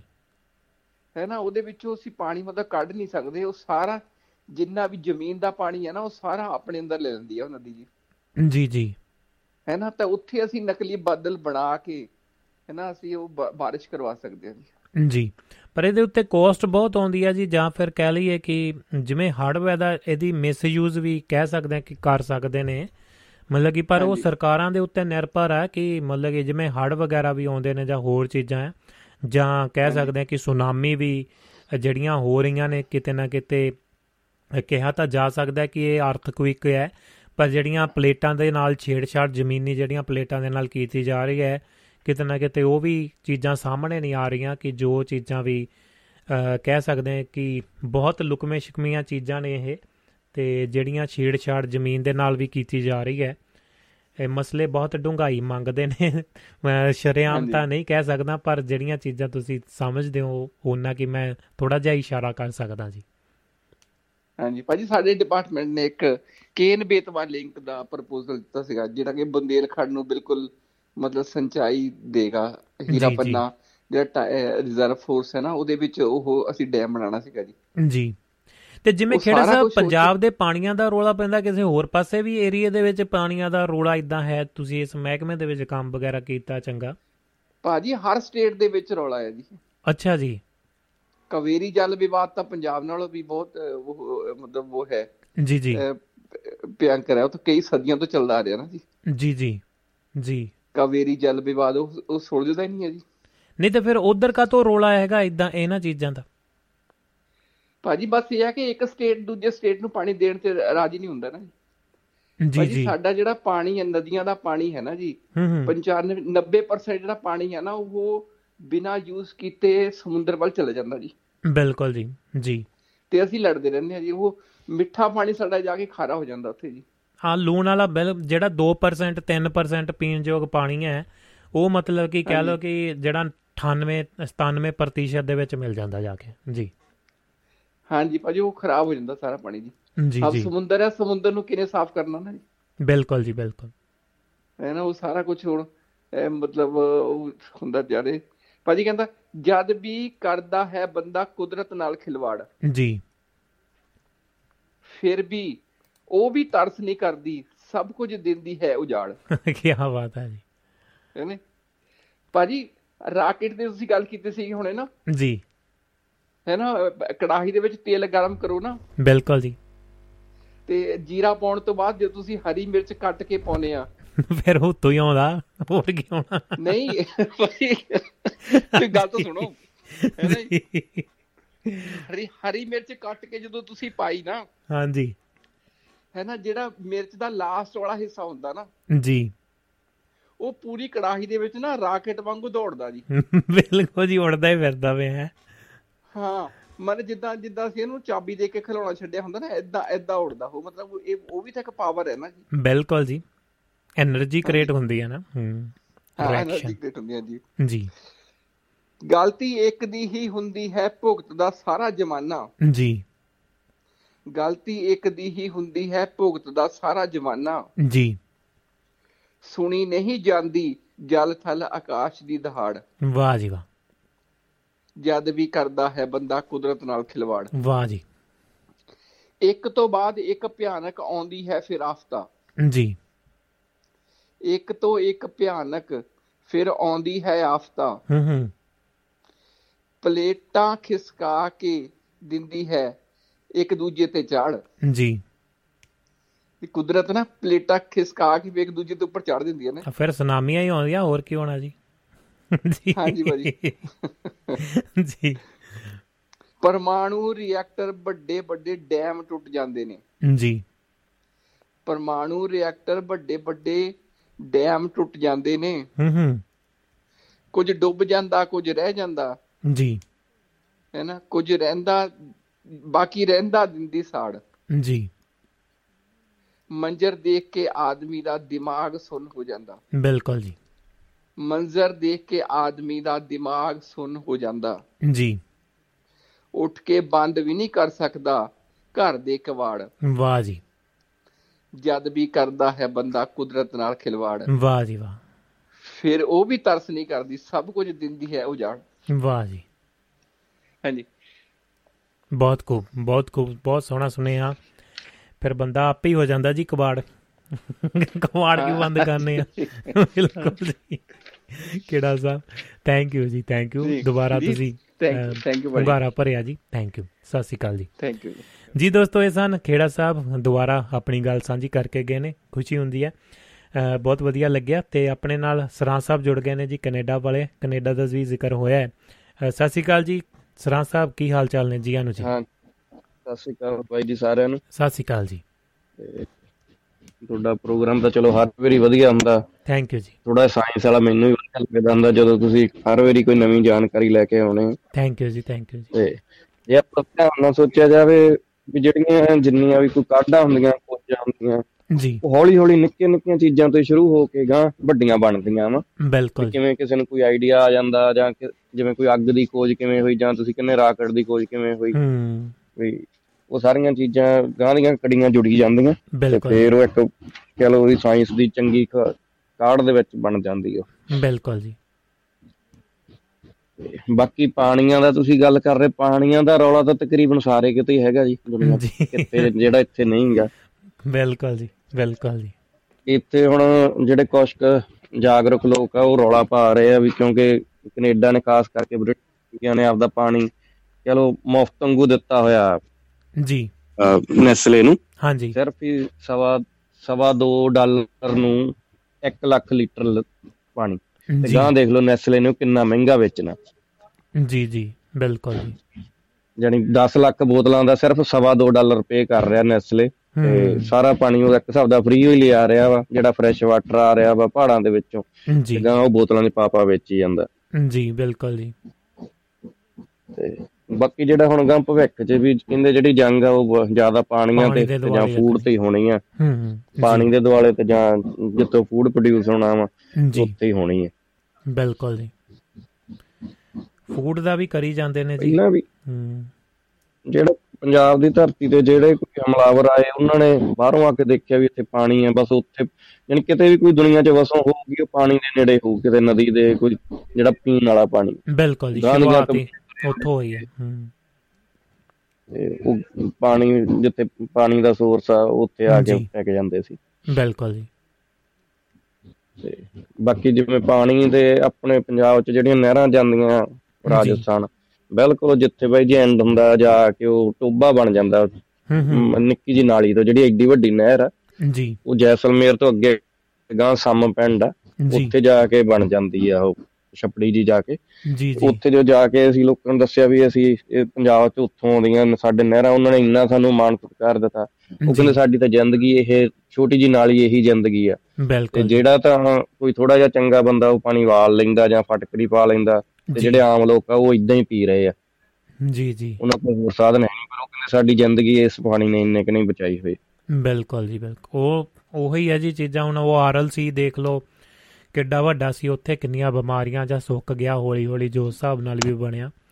ਤੇ ਉੱਥੇ ਵੀ ਜਿਹੜਾ ਲੂਣ ਦੀ ਨਵੀਂ ਵਧੀ ਆ ਜਾਂ ਸਕਿਨ ਪ੍ਰੋਬਲਮਸ ਆ ਰਹੀਆਂ ਨੇ ਹੋਰ ਚੀਜ਼ਾਂ ਨੇ ਉਹ ਲੋਕ ਉੱਥੇ ਹੀ ਮੱਛੀ ਫੜਦੇ ਸੀ ਉੱਥੇ ਹੀ ਉੱਥੋਂ ਹੀ ਕਮਾਉਂਦੇ ਸੀ ਸਾਰੀ ਕਮਾਈ ਕਰਦੇ ਸੀ ਤੇ ਅੱਜ ਉਹ ਭਿਆੰਕਰ ਜਿਹੜੀਆਂ ਬਿਮਾਰੀਆਂ ਦੇ ਨਾਲ ਜੂਝ ਰਹੇ ਨੇ ਪਰ ਉਹ ਉੱਥੋਂ ਵੀ ਅਸੀਂ ਸਿੱਖ ਨਹੀਂ ਰਹੇ ਜੀ ਉਹਨਾਂ ਚੀਜ਼ਾਂ ਤੋਂ ਵੀ। ਨਹੀਂ ਤਾਂ ਹੌਲੀ ਹੌਲੀ ਜੇ ਤਾਂ ਸਾਰੇ ਦੁਨੀਆ ਬਦਲੂ ਜਾਂ ਮਾੜਾ ਮੋਟਾ ਤੁਸੀਂ ਸੋਚਾਂਗੇ ਆਸੇ ਪਾਸੇ ਫੇਰ ਹੀ ਆ। ਜੀ। ਨਹੀਂ ਤਾਂ ਫਿਰ ਇਹ ਗਾਂ ਦੀ ਗਾਂ ਨੁਕਸਾਨ ਹੀ ਹੋਣਾ ਸਾਰੇ ਕਾਹੇ ਦਾ। ਉਹ ਨਹੀਂ ਲੋਕ ਉਧਰਲੇ ਪਾਸੇ ਨੂੰ ਹੱਲੇ ਮੈਨੂੰ ਲੱਗਦਾ ਕਿ ਧਿਆਨ ਹੀ ਨਹੀਂ ਆ ਹੋਰ ਹੀ ਜਿੱਦਾਂ ਧਰਮਾਂ ਦੀ ਵੀ ਗੱਲ ਆਈ ਹੈ ਜਾਂ ਹੋਰ ਹੀ ਨਿੱਕੀਆਂ ਨਿੱਕੀਆਂ ਗੱਲਾਂ ਦੇ ਉੱਤੇ ਭਈ ਖਿੱਤਿਆਂ ਦੇ ਕਰਕੇ ਹੀ ਲੜੀ ਜਾਂਦੇ ਨੇ ਹੋਰ ਚੀਜ਼ਾਂ। ਜਦ ਖਿੱਤਿਆਂ ਦੇ ਵਿੱਚ ਕੁਝ ਰਿਹਾ ਹੀ ਨਹੀਂ ਤਾਂ ਲੜ ਕੇ ਕੀ ਕਰੋਗੇ? ਜਾਂ ਤਾਂ ਉੱਥੇ ਹੋਵੇ ਨਾ ਭਈ ਖਜ਼ਾਨਾ ਆ ਜਾਂ ਕੋਸ਼ ਆ ਵੀ ਤੁਹਾਡੇ ਕੋਲ ਵੀ ਤੁਸੀਂ ਉਹਦੇ ਉੱਤੇ ਪਹਿਲਾਂ ਕਹਿ ਲਓ ਕਿ ਮੁਗਲ ਆਉਂਦੇ ਸੀ ਜਾਂ ਹੋਰ ਤੁਰਕਿਸ਼ ਆਉਂਦੇ ਸੀ ਜਾਂ ਹੋਰ ਜਿਹੜੇ ਆਲੇ ਦੁਆਲੇ ਜਿਵੇਂ ਮਾਰ ਧਾੜ ਕਰਕੇ ਲੈ ਜਾਂਦੇ ਸੀ, ਲੁੱਟ ਕੇ ਲੈ ਜਾਂਦੇ ਸੀ। ਵੀ ਰਿਹਾ ਕੀ ਹੈ? ਜਾਂ ਤਾਂ ਕੁਝ ਰਿਹਾ ਹੋਵੇ ਪੱਲੇ, ਫਿਰ ਤਾਂ ਉਹਦੇ ਲਈ ਤੁਸੀਂ ਲੜੋ ਵੀ। ਨਹੀਂ ਉਹ ਪਹਿਲਾਂ ਆਪਣੇ ਘਾਤ ਪੰਜਾਬ 'ਚ ਇਸੋ ਹੀ ਬਣੀ ਸੀ ਨਾ ਖਾਦਾ ਪੀਤਾ ਲਾਹੇ ਦਾ ਬਾਕੀ ਅਹਿਮਦ ਸ਼ਾਹ ਦਾ ਜਿਹੜਾ ਖਾਦਾ ਪੀਤੇ ਰਹਿ ਜਾਣਾ ਬਾਕੀ ਤਾਂ ਇਹਨਾਂ ਨੇ ਲੁੱਟ ਕੇ ਲੈ ਜਾਣਾ। ਜੀ ਬਿਲਕੁਲ ਜੀ ਬਿਲਕੁਲ। ਹੁਣ ਜਿਹੜਾ ਤੁਸੀਂ ਦੇਖੋ ਵੀ ਧਿਆਨ ਆਪਣਾ ਕਿਸੇ ਨੂੰ ਕੋਈ ਸਿੰਸੀਅਰ ਮੁੱਦਿਆਂ ਤੇ ਹੈ ਜੋ ਆ ਸੋਸ਼ਲ ਮੀਡੀਆ ਤੇ ਚੱਲ ਰਿਹਾ ਉਹੀ ਜਾਣਕਾਰੀ ਨੂੰ ਲੋਕੀ ਅੰਤਮ ਜਾਣਕਾਰੀ ਜਾਂ ਆਪਦਾ ਸਰੋਤ ਸਮਝੀ ਬੈਠੇ ਆ।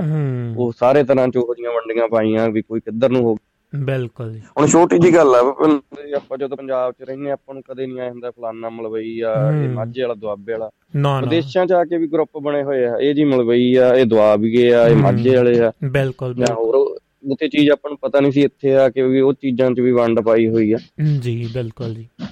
ਨਹੀਂ ਉਹਦੇ ਨਾਲ ਤਾਂ ਹੁਣ ਮਿਲ ਕੇ ਕਹਿ ਲਓ ਕਿ ਬਹੁਤ ਸਾਰੇ ਦੋਸਤ ਜਿੱਦਾਂ ਹੁਣ ਚਲੋ ਆਪਣੇ ਰੇਡੀਓ ਦੇ ਨਾਲ ਵੀ ਜੁੜੇ ਆ ਰਾਬਤਾ ਬਣਿਆ ਹੋਰ ਬਹੁਤ ਸਾਰੇ ਦੋਸਤਾਂ ਦੇ ਨਾਲ ਵੀ ਜਾਂ ਸਰੋਤਿਆਂ ਦੇ ਨਾਲ ਵੀ ਕੋਈ ਕਿਤੇੋਂ ਆ ਕੋਈ ਕਿਤੇੋਂ ਆ ਪਰ ਉਹਦੇ ਨਾਲ ਜੁੜ ਕੇ ਇੱਕ ਮਹਿਸੂਸ ਵਧੀਆ ਵੀ ਹੁੰਦਾ ਕਿ ਸਾਨੂੰ ਮਾਝੇ ਮਾਲਵੇ ਦੁਆਬੇ ਦੀ ਬੋਲੀ ਸੁਣਨ ਜਾਂ ਬੋਲਣ ਦੇ ਵਿੱਚ ਵੀ ਕਹਿ ਲਓ ਕਿ ਕਈ ਵਾਰੀ ਘਰ ਗੱਲ ਕਰੀਦੀ ਆ ਚਲੋ ਅਸੀਂ ਦੁਆਬੇ ਨੂੰ ਬਿਲੋਂਗ ਕਰਦੇ ਉਹ ਕਹਿੰਦੇ ਤੂੰ ਬੋਲੀ ਕਿੱਦਾਂ ਦੀ ਬੋਲਦਾ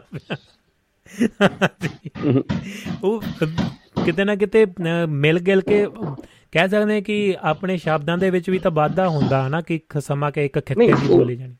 ਮੈਂ ਉਹ ਤਾਂ ਤੁਹਾਡੀ ਗੱਲ ਨਾਲ ਸਹਿਮਤ ਮੈਂ ਵੈਸੇ ਦੂਜੇ ਤਰ੍ਹਾਂ ਕਹਿ ਰਿਹਾ ਜਿਵੇਂ ਗਾਣੇ ਵੀ ਆ ਗਏ ਜੀ ਹਿਮਾਚਲ ਵਾਲਿਆਂ ਦੇ ਗਾਣੇ ਆ ਦੁਆਬੇ ਵਾਲਿਆਂ ਦੇ ਆ ਜਿਹੜੀਆਂ ਚੀਜ਼ਾਂ 'ਚ ਡਿਫਰੈਂਸ ਪਾਉਂਦੇ ਆ। ਆ ਕੈਨੇਡਾ ਦੇ ਵਿੱਚ ਮੇਰੇ ਖਿਆਲ ਨਾਲ ਗੈਂਗ ਬਣ ਗਈ ਮਾਝਾ ਗੈਂਗ ਬਣੀ ਆ ਮੈਨੂੰ ਆ ਹੁਣੇ ਤਿੰਨ ਚਾਰ ਦਿਨ ਹੋਏ ਗੱਲਬਾਤ ਕਰਦਿਆਂ ਨੂੰ ਕਿ ਉਹ ਕਹਿੰਦੇ ਵਧਾਈਆਂ ਜੀ। ਕਹਿੰਦੇ ਮਾਝਾ ਮਾਝੇ ਵਾਲਿਆਂ ਨੇ ਗੈਂਗ ਬਣਾ ਲਈ ਉਸ ਐਂਗਲ ਤੋਂ ਗੱਲ ਕਰਦਾ ਸੀਗਾ ਵੀ ਆਏ ਆ ਤੇ ਉਹ ਕਾਰਾਂ ਦੇ ਪਿੱਛੇ ਸਟicker ਉਵੇਂ ਬਣ ਗਏ ਜਾਂ ਫਲਾਣੇ ਜਾਂ ਗਰੁੱਪ ਤੁਹਾਨੂੰ ਮੈਂ ਉਹੀ ਦੱਸਿਆ ਜੋ ਇਕੱਠੇ ਕਰਨ ਨਾਲੋਂ ਦੂਰ ਕਰ ਰਹੇ ਆ ਦੂਰ ਕਰ ਰਹੇ ਨੇ। ਬਿਲਕੁਲ ਸਹਿਮਤ ਵੈਸੇ ਤਾਂ ਬਹੁਤ ਭਾਸ਼ਾ 'ਚ ਆਪਾਂ ਨੂੰ ਨਵੀਆਂ ਗੱਲਾਂ ਸਾਂ ਇੱਕ ਦੂਜੇ ਤੋਂ ਸਿੱਖਣ ਨੂੰ ਮਿਲਦੀਆਂ ਵੀ ਹੋਰ ਸ਼ਬਦ ਸਿੱਖਣ ਨੂੰ ਮਿਲੇ ਆ। ਜੀ। ਬਿਲਕੁਲ ਜੀ। ਬਾਕੀ ਤੇ ਥੋੜਾ ਜਿਹਾ ਲੋਕਾਂ ਨੂੰ ਆਪ ਨੂੰ ਸੋਚਣਾ ਚਾਹੀਦਾ ਵੀ ਥੋੜਾ ਜਿਹਾ ਸੋਸ਼ਲ ਮੀਡੀਆ ਤੋਂ ਛੱਡ ਕੇ ਕੋਈ ਕਿਤਾਬੀ ਗਿਆਨ ਕੋਈ ਆਸੇ-ਪਾਸੇ ਉਧਰ ਨੂੰ ਵੀ ਨਿਗਾਹ ਮਾਰੋ। ਮੇਰਾ ਪੂਰਾ ਇਹਨਾਂ ਚੀਜ਼ਾਂ ਤੇ ਯਕੀਨ ਨਾ ਕਰੋ। ਬਿਲਕੁਲ ਜੀ ਬਿਲਕੁਲ। ਚੁੱਪ ਜਿਹੜੀ ਮਾਰਕ ਆਪ ਵੀ ਕੋਸ਼ਿਸ਼ ਕਰੋ ਕੁਝ ਨਾ ਕੁਝ ਫਰੋਲਣ ਦੀ। ਮਤਲਬ ਕਿ ਸੁਣੀਆਂ ਗੁਲੀਆਂ ਗੱਲਾਂ ਤੇ ਨਾ ਯਕੀਨ ਕਰ ਲਿਆ ਕਰੋ ਹਰ ਚੀਜ਼ ਤੇ। ਜਿਵੇਂ ਕੰਸਟਰਕਸ਼ਨ ਦੇ ਕੰਮ ਤੇ ਜਦੋਂ ਕੋਈ ਬੰਦਾ ਮਿਲਦਾ ਫਿਰ ਪਤਾ ਲੱਗ ਜਾਂਦਾ ਵੀ ਯਾਰ ਇਹ ਕਿਹੜੀ ਧਿਰ ਨੂੰ ਸੁਣਦਾ ਜਾਂ ਇਹ ਕੀ ਗੱਲ ਆ ਕਿਉਂਕਿ ਉਹਦੇ ਕੋਲੇ ਉਸ ਪੱਖ ਦੀਆਂ ਹੀ ਗੱਲਾਂ ਹੁੰਦੀਆਂ ਵਾ। ਬਿਲਕੁਲ। ਪਤਾ ਹੁੰਦਾ ਵੀ ਇਹ ਬੰਦਾ ਹੁਣ ਕੀ ਸੋਚ ਰਿਹਾ ਜਾਂ ਕਿਵੇਂ ਜੋ ਕੁਝ ਜਿਵੇਂ ਹੁਣ ਕਹਿ ਲਓ ਵੀ ਪੰਜਾਬ 'ਚ ਹਰ ਰੋਜ਼ ਨਵੇਂ ਆਪਣੇ ਆਈਡਲ ਬਣਦੇ ਉਹ ਸੋਸ਼ਲ ਮੀਡੀਆ ਵਾਲੇ ਹੀ ਆ। ਜੀ ਬਿਲਕੁਲ ਜੀ। ਵੀ ਉੱਥੇ ਹੀ ਅੱਜ ਸਾਡਾ ਹੀਰੋ ਅੱਜ ਸਾਡਾ ਉਹ ਹੀਰੋ ਯਾਨੀ ਪੰਜਾਬੀ ਵੀ ਛੇਤੀ ਹੀਰੋ ਬਦਲ ਦਿੰਦੇ ਆ। ਕੋਈ ਲੰਬੀ ਚੌੜੀ ਨਹੀਂ ਇਹਨਾਂ ਨੂੰ ਹੈਗਾ ਵੀ ਕੀ ਆ। ਮੈਂ ਤਾਂ ਇਹ ਕਹਿੰਦਾ ਪੰਜਾਬੀ ਭੋਲੇ ਲਾ ਲਓ ਜਾਂ ਇਹਨਾਂ ਦੇ ਘਾਟ ਲਾ ਲਓ। ਵੀ ਇਹਨਾਂ ਨੂੰ ਹਰ ਵਾਰੀ ਕੋਈ ਨਾ ਕੋਈ ਮੂਰਖ ਬਣਾ ਜਾਂਦਾ ਜੀ ਬਿਲਕੁਲ ਜੀ ਬਿਲਕੁਲ ਸਹਿਮਤ ਆ ਜੀ। ਆਪਣੇ ਆਪ ਦੇ ਉੱਤੇ ਵਿਸ਼ਵਾਸ ਰੱਖਣ ਦੀ ਲੋੜ ਆ। ਆਪ ਇਮਾਨਦਾਰੀ ਹੋ ਜਾਣਗੇ ਤਾਂ ਸਾਰਾ ਕੁਝ ਇਮਾਨਦਾਰੀ ਬਣ ਜਾਣੀ ਆ ਜੀ। ਬਿਲਕੁਲ ਜੀ। ਜੀ। ਬਾਕੀ ਪ੍ਰੋਗਰਾਮ ਵਧੀਆ ਵਾ ਤੁਹਾਡਾ ਫਿਰ। Thank you Sran sahib. Thank you thank you ਜੀ ਥੈਂਕ ਯੂ ਬਹੁਤ ਬਹੁਤ ਧੰਨਵਾਦ। ਜੀ ਦੋਸਤੋ ਇਹ ਸਨ ਹਰਿੰਦਰ ਸਰਾਂ ਜੀ ਤੇ ਗੁਰਮੇਲ ਦਾਦੂ ਜੀ ਵੀ ਕੈਨੇਡਾ ਤੋਂ ਸਤਿ ਸ਼੍ਰੀ ਅਕਾਲ ਭੇਜੀ ਆ ਉਹਨਾਂ ਨੇ ਜੀ। ਪ੍ਰੋਗਰਾਮ ਨੂੰ ਪਸੰਦ ਕਰ ਰਹੇ ਨੇ। ਬਹੁਤ ਬਹੁਤ ਧੰਨਵਾਦ ਸਾਰੇ ਦੋਸਤਾਂ ਦਾ। ਲੋ ਜੀ ਦੋਸਤੋ, ਫਿਰ ਲੈਨੇ ਆ ਗਿਆ ਸਮਾਂ ਹੋਰ ਇਜਾਜ਼ਤ ਨਹੀਂ ਦਿੰਦਾ। ਤੇ ਕੱਲ ਨੂੰ ਮਿਲਣ ਦੇ ਨਾਲ, ਵਾਅਦੇ ਨਾਲ ਮਿਲਾਂਗੇ। ਕੱਲ ਦਾ ਦਿਨ ਮੰਗਲਵਾਰ। ਤੇ ਕੱਲ ਨੂੰ ਬਦੀ ਦੀ ਜੜ ਦੇ ਵਿੱਚੋਂ ਤੁਹਾਨੂੰ ਕੁਝ ਨਾ ਕੁਝ ਫਿਰ ਸਾਂਝਾ ਕਰਾਂਗੇ। ਕਿਤਾਬ ਦੇ ਨਾਲ ਜੋੜਾਂਗੇ ਇੱਕ ਵੱਖਰੇ ਵਿਸ਼ੇ ਦੇ ਨਾਲ। ਤੇ ਇਸੇ ਤਰ੍ਹਾਂ ਸਿਲਸਿਲਾ ਜਿਹੜਾ ਇਸ ਵੀਕ ਦੇ ਵਿੱਚ ਚੱਲੇਗਾ ਹੋਰ ਅੱਗੇ। ਮੈਨੂੰ ਦਿਓ ਇਜਾਜ਼ਤ, ਵੱਧ ਘੱਟ ਵੱਧ ਘੱਟ ਬੋਲ ਗਏ ਤਾਂ ਮਾਫੀ ਚਾਹੁੰਦੇ ਆ ਜੀ। ਸਾਰੇ ਦੋਸਤਾਂ ਦਾ ਬਹੁਤ ਬਹੁਤ ਧੰਨਵਾਦ। ਜੇ ਕਿਸੇ ਦੋਸਤ ਦਾ ਸੁਨੇਹਾ ਰਹਿ ਗਿਆ ਹੋਵੇ ਤਾਂ ਮਾਫੀ ਚਾਹੁੰਦਾ। ਕੱਲ ਨੂੰ ਮਿਲਾਂਗੇ ਨਵੇਂ ਨਵੇਲੇ ਪ੍ਰੋਗਰਾਮ ਦੇ ਦੌਰਾਨ। ਤੁਸੀਂ ਕਰੋ ਇਸ ਗੀਤ ਨੂੰ ਇੰਜੋਏ ਤੇ ਮੈਨੂੰ ਦਿਓ ਆਗਿਆ ਜੀ। ਪਿਆਰ ਭਰੀ ਤਨੇਗੀ ਸਤਿ ਸ਼੍ਰੀ ਅਕਾਲ।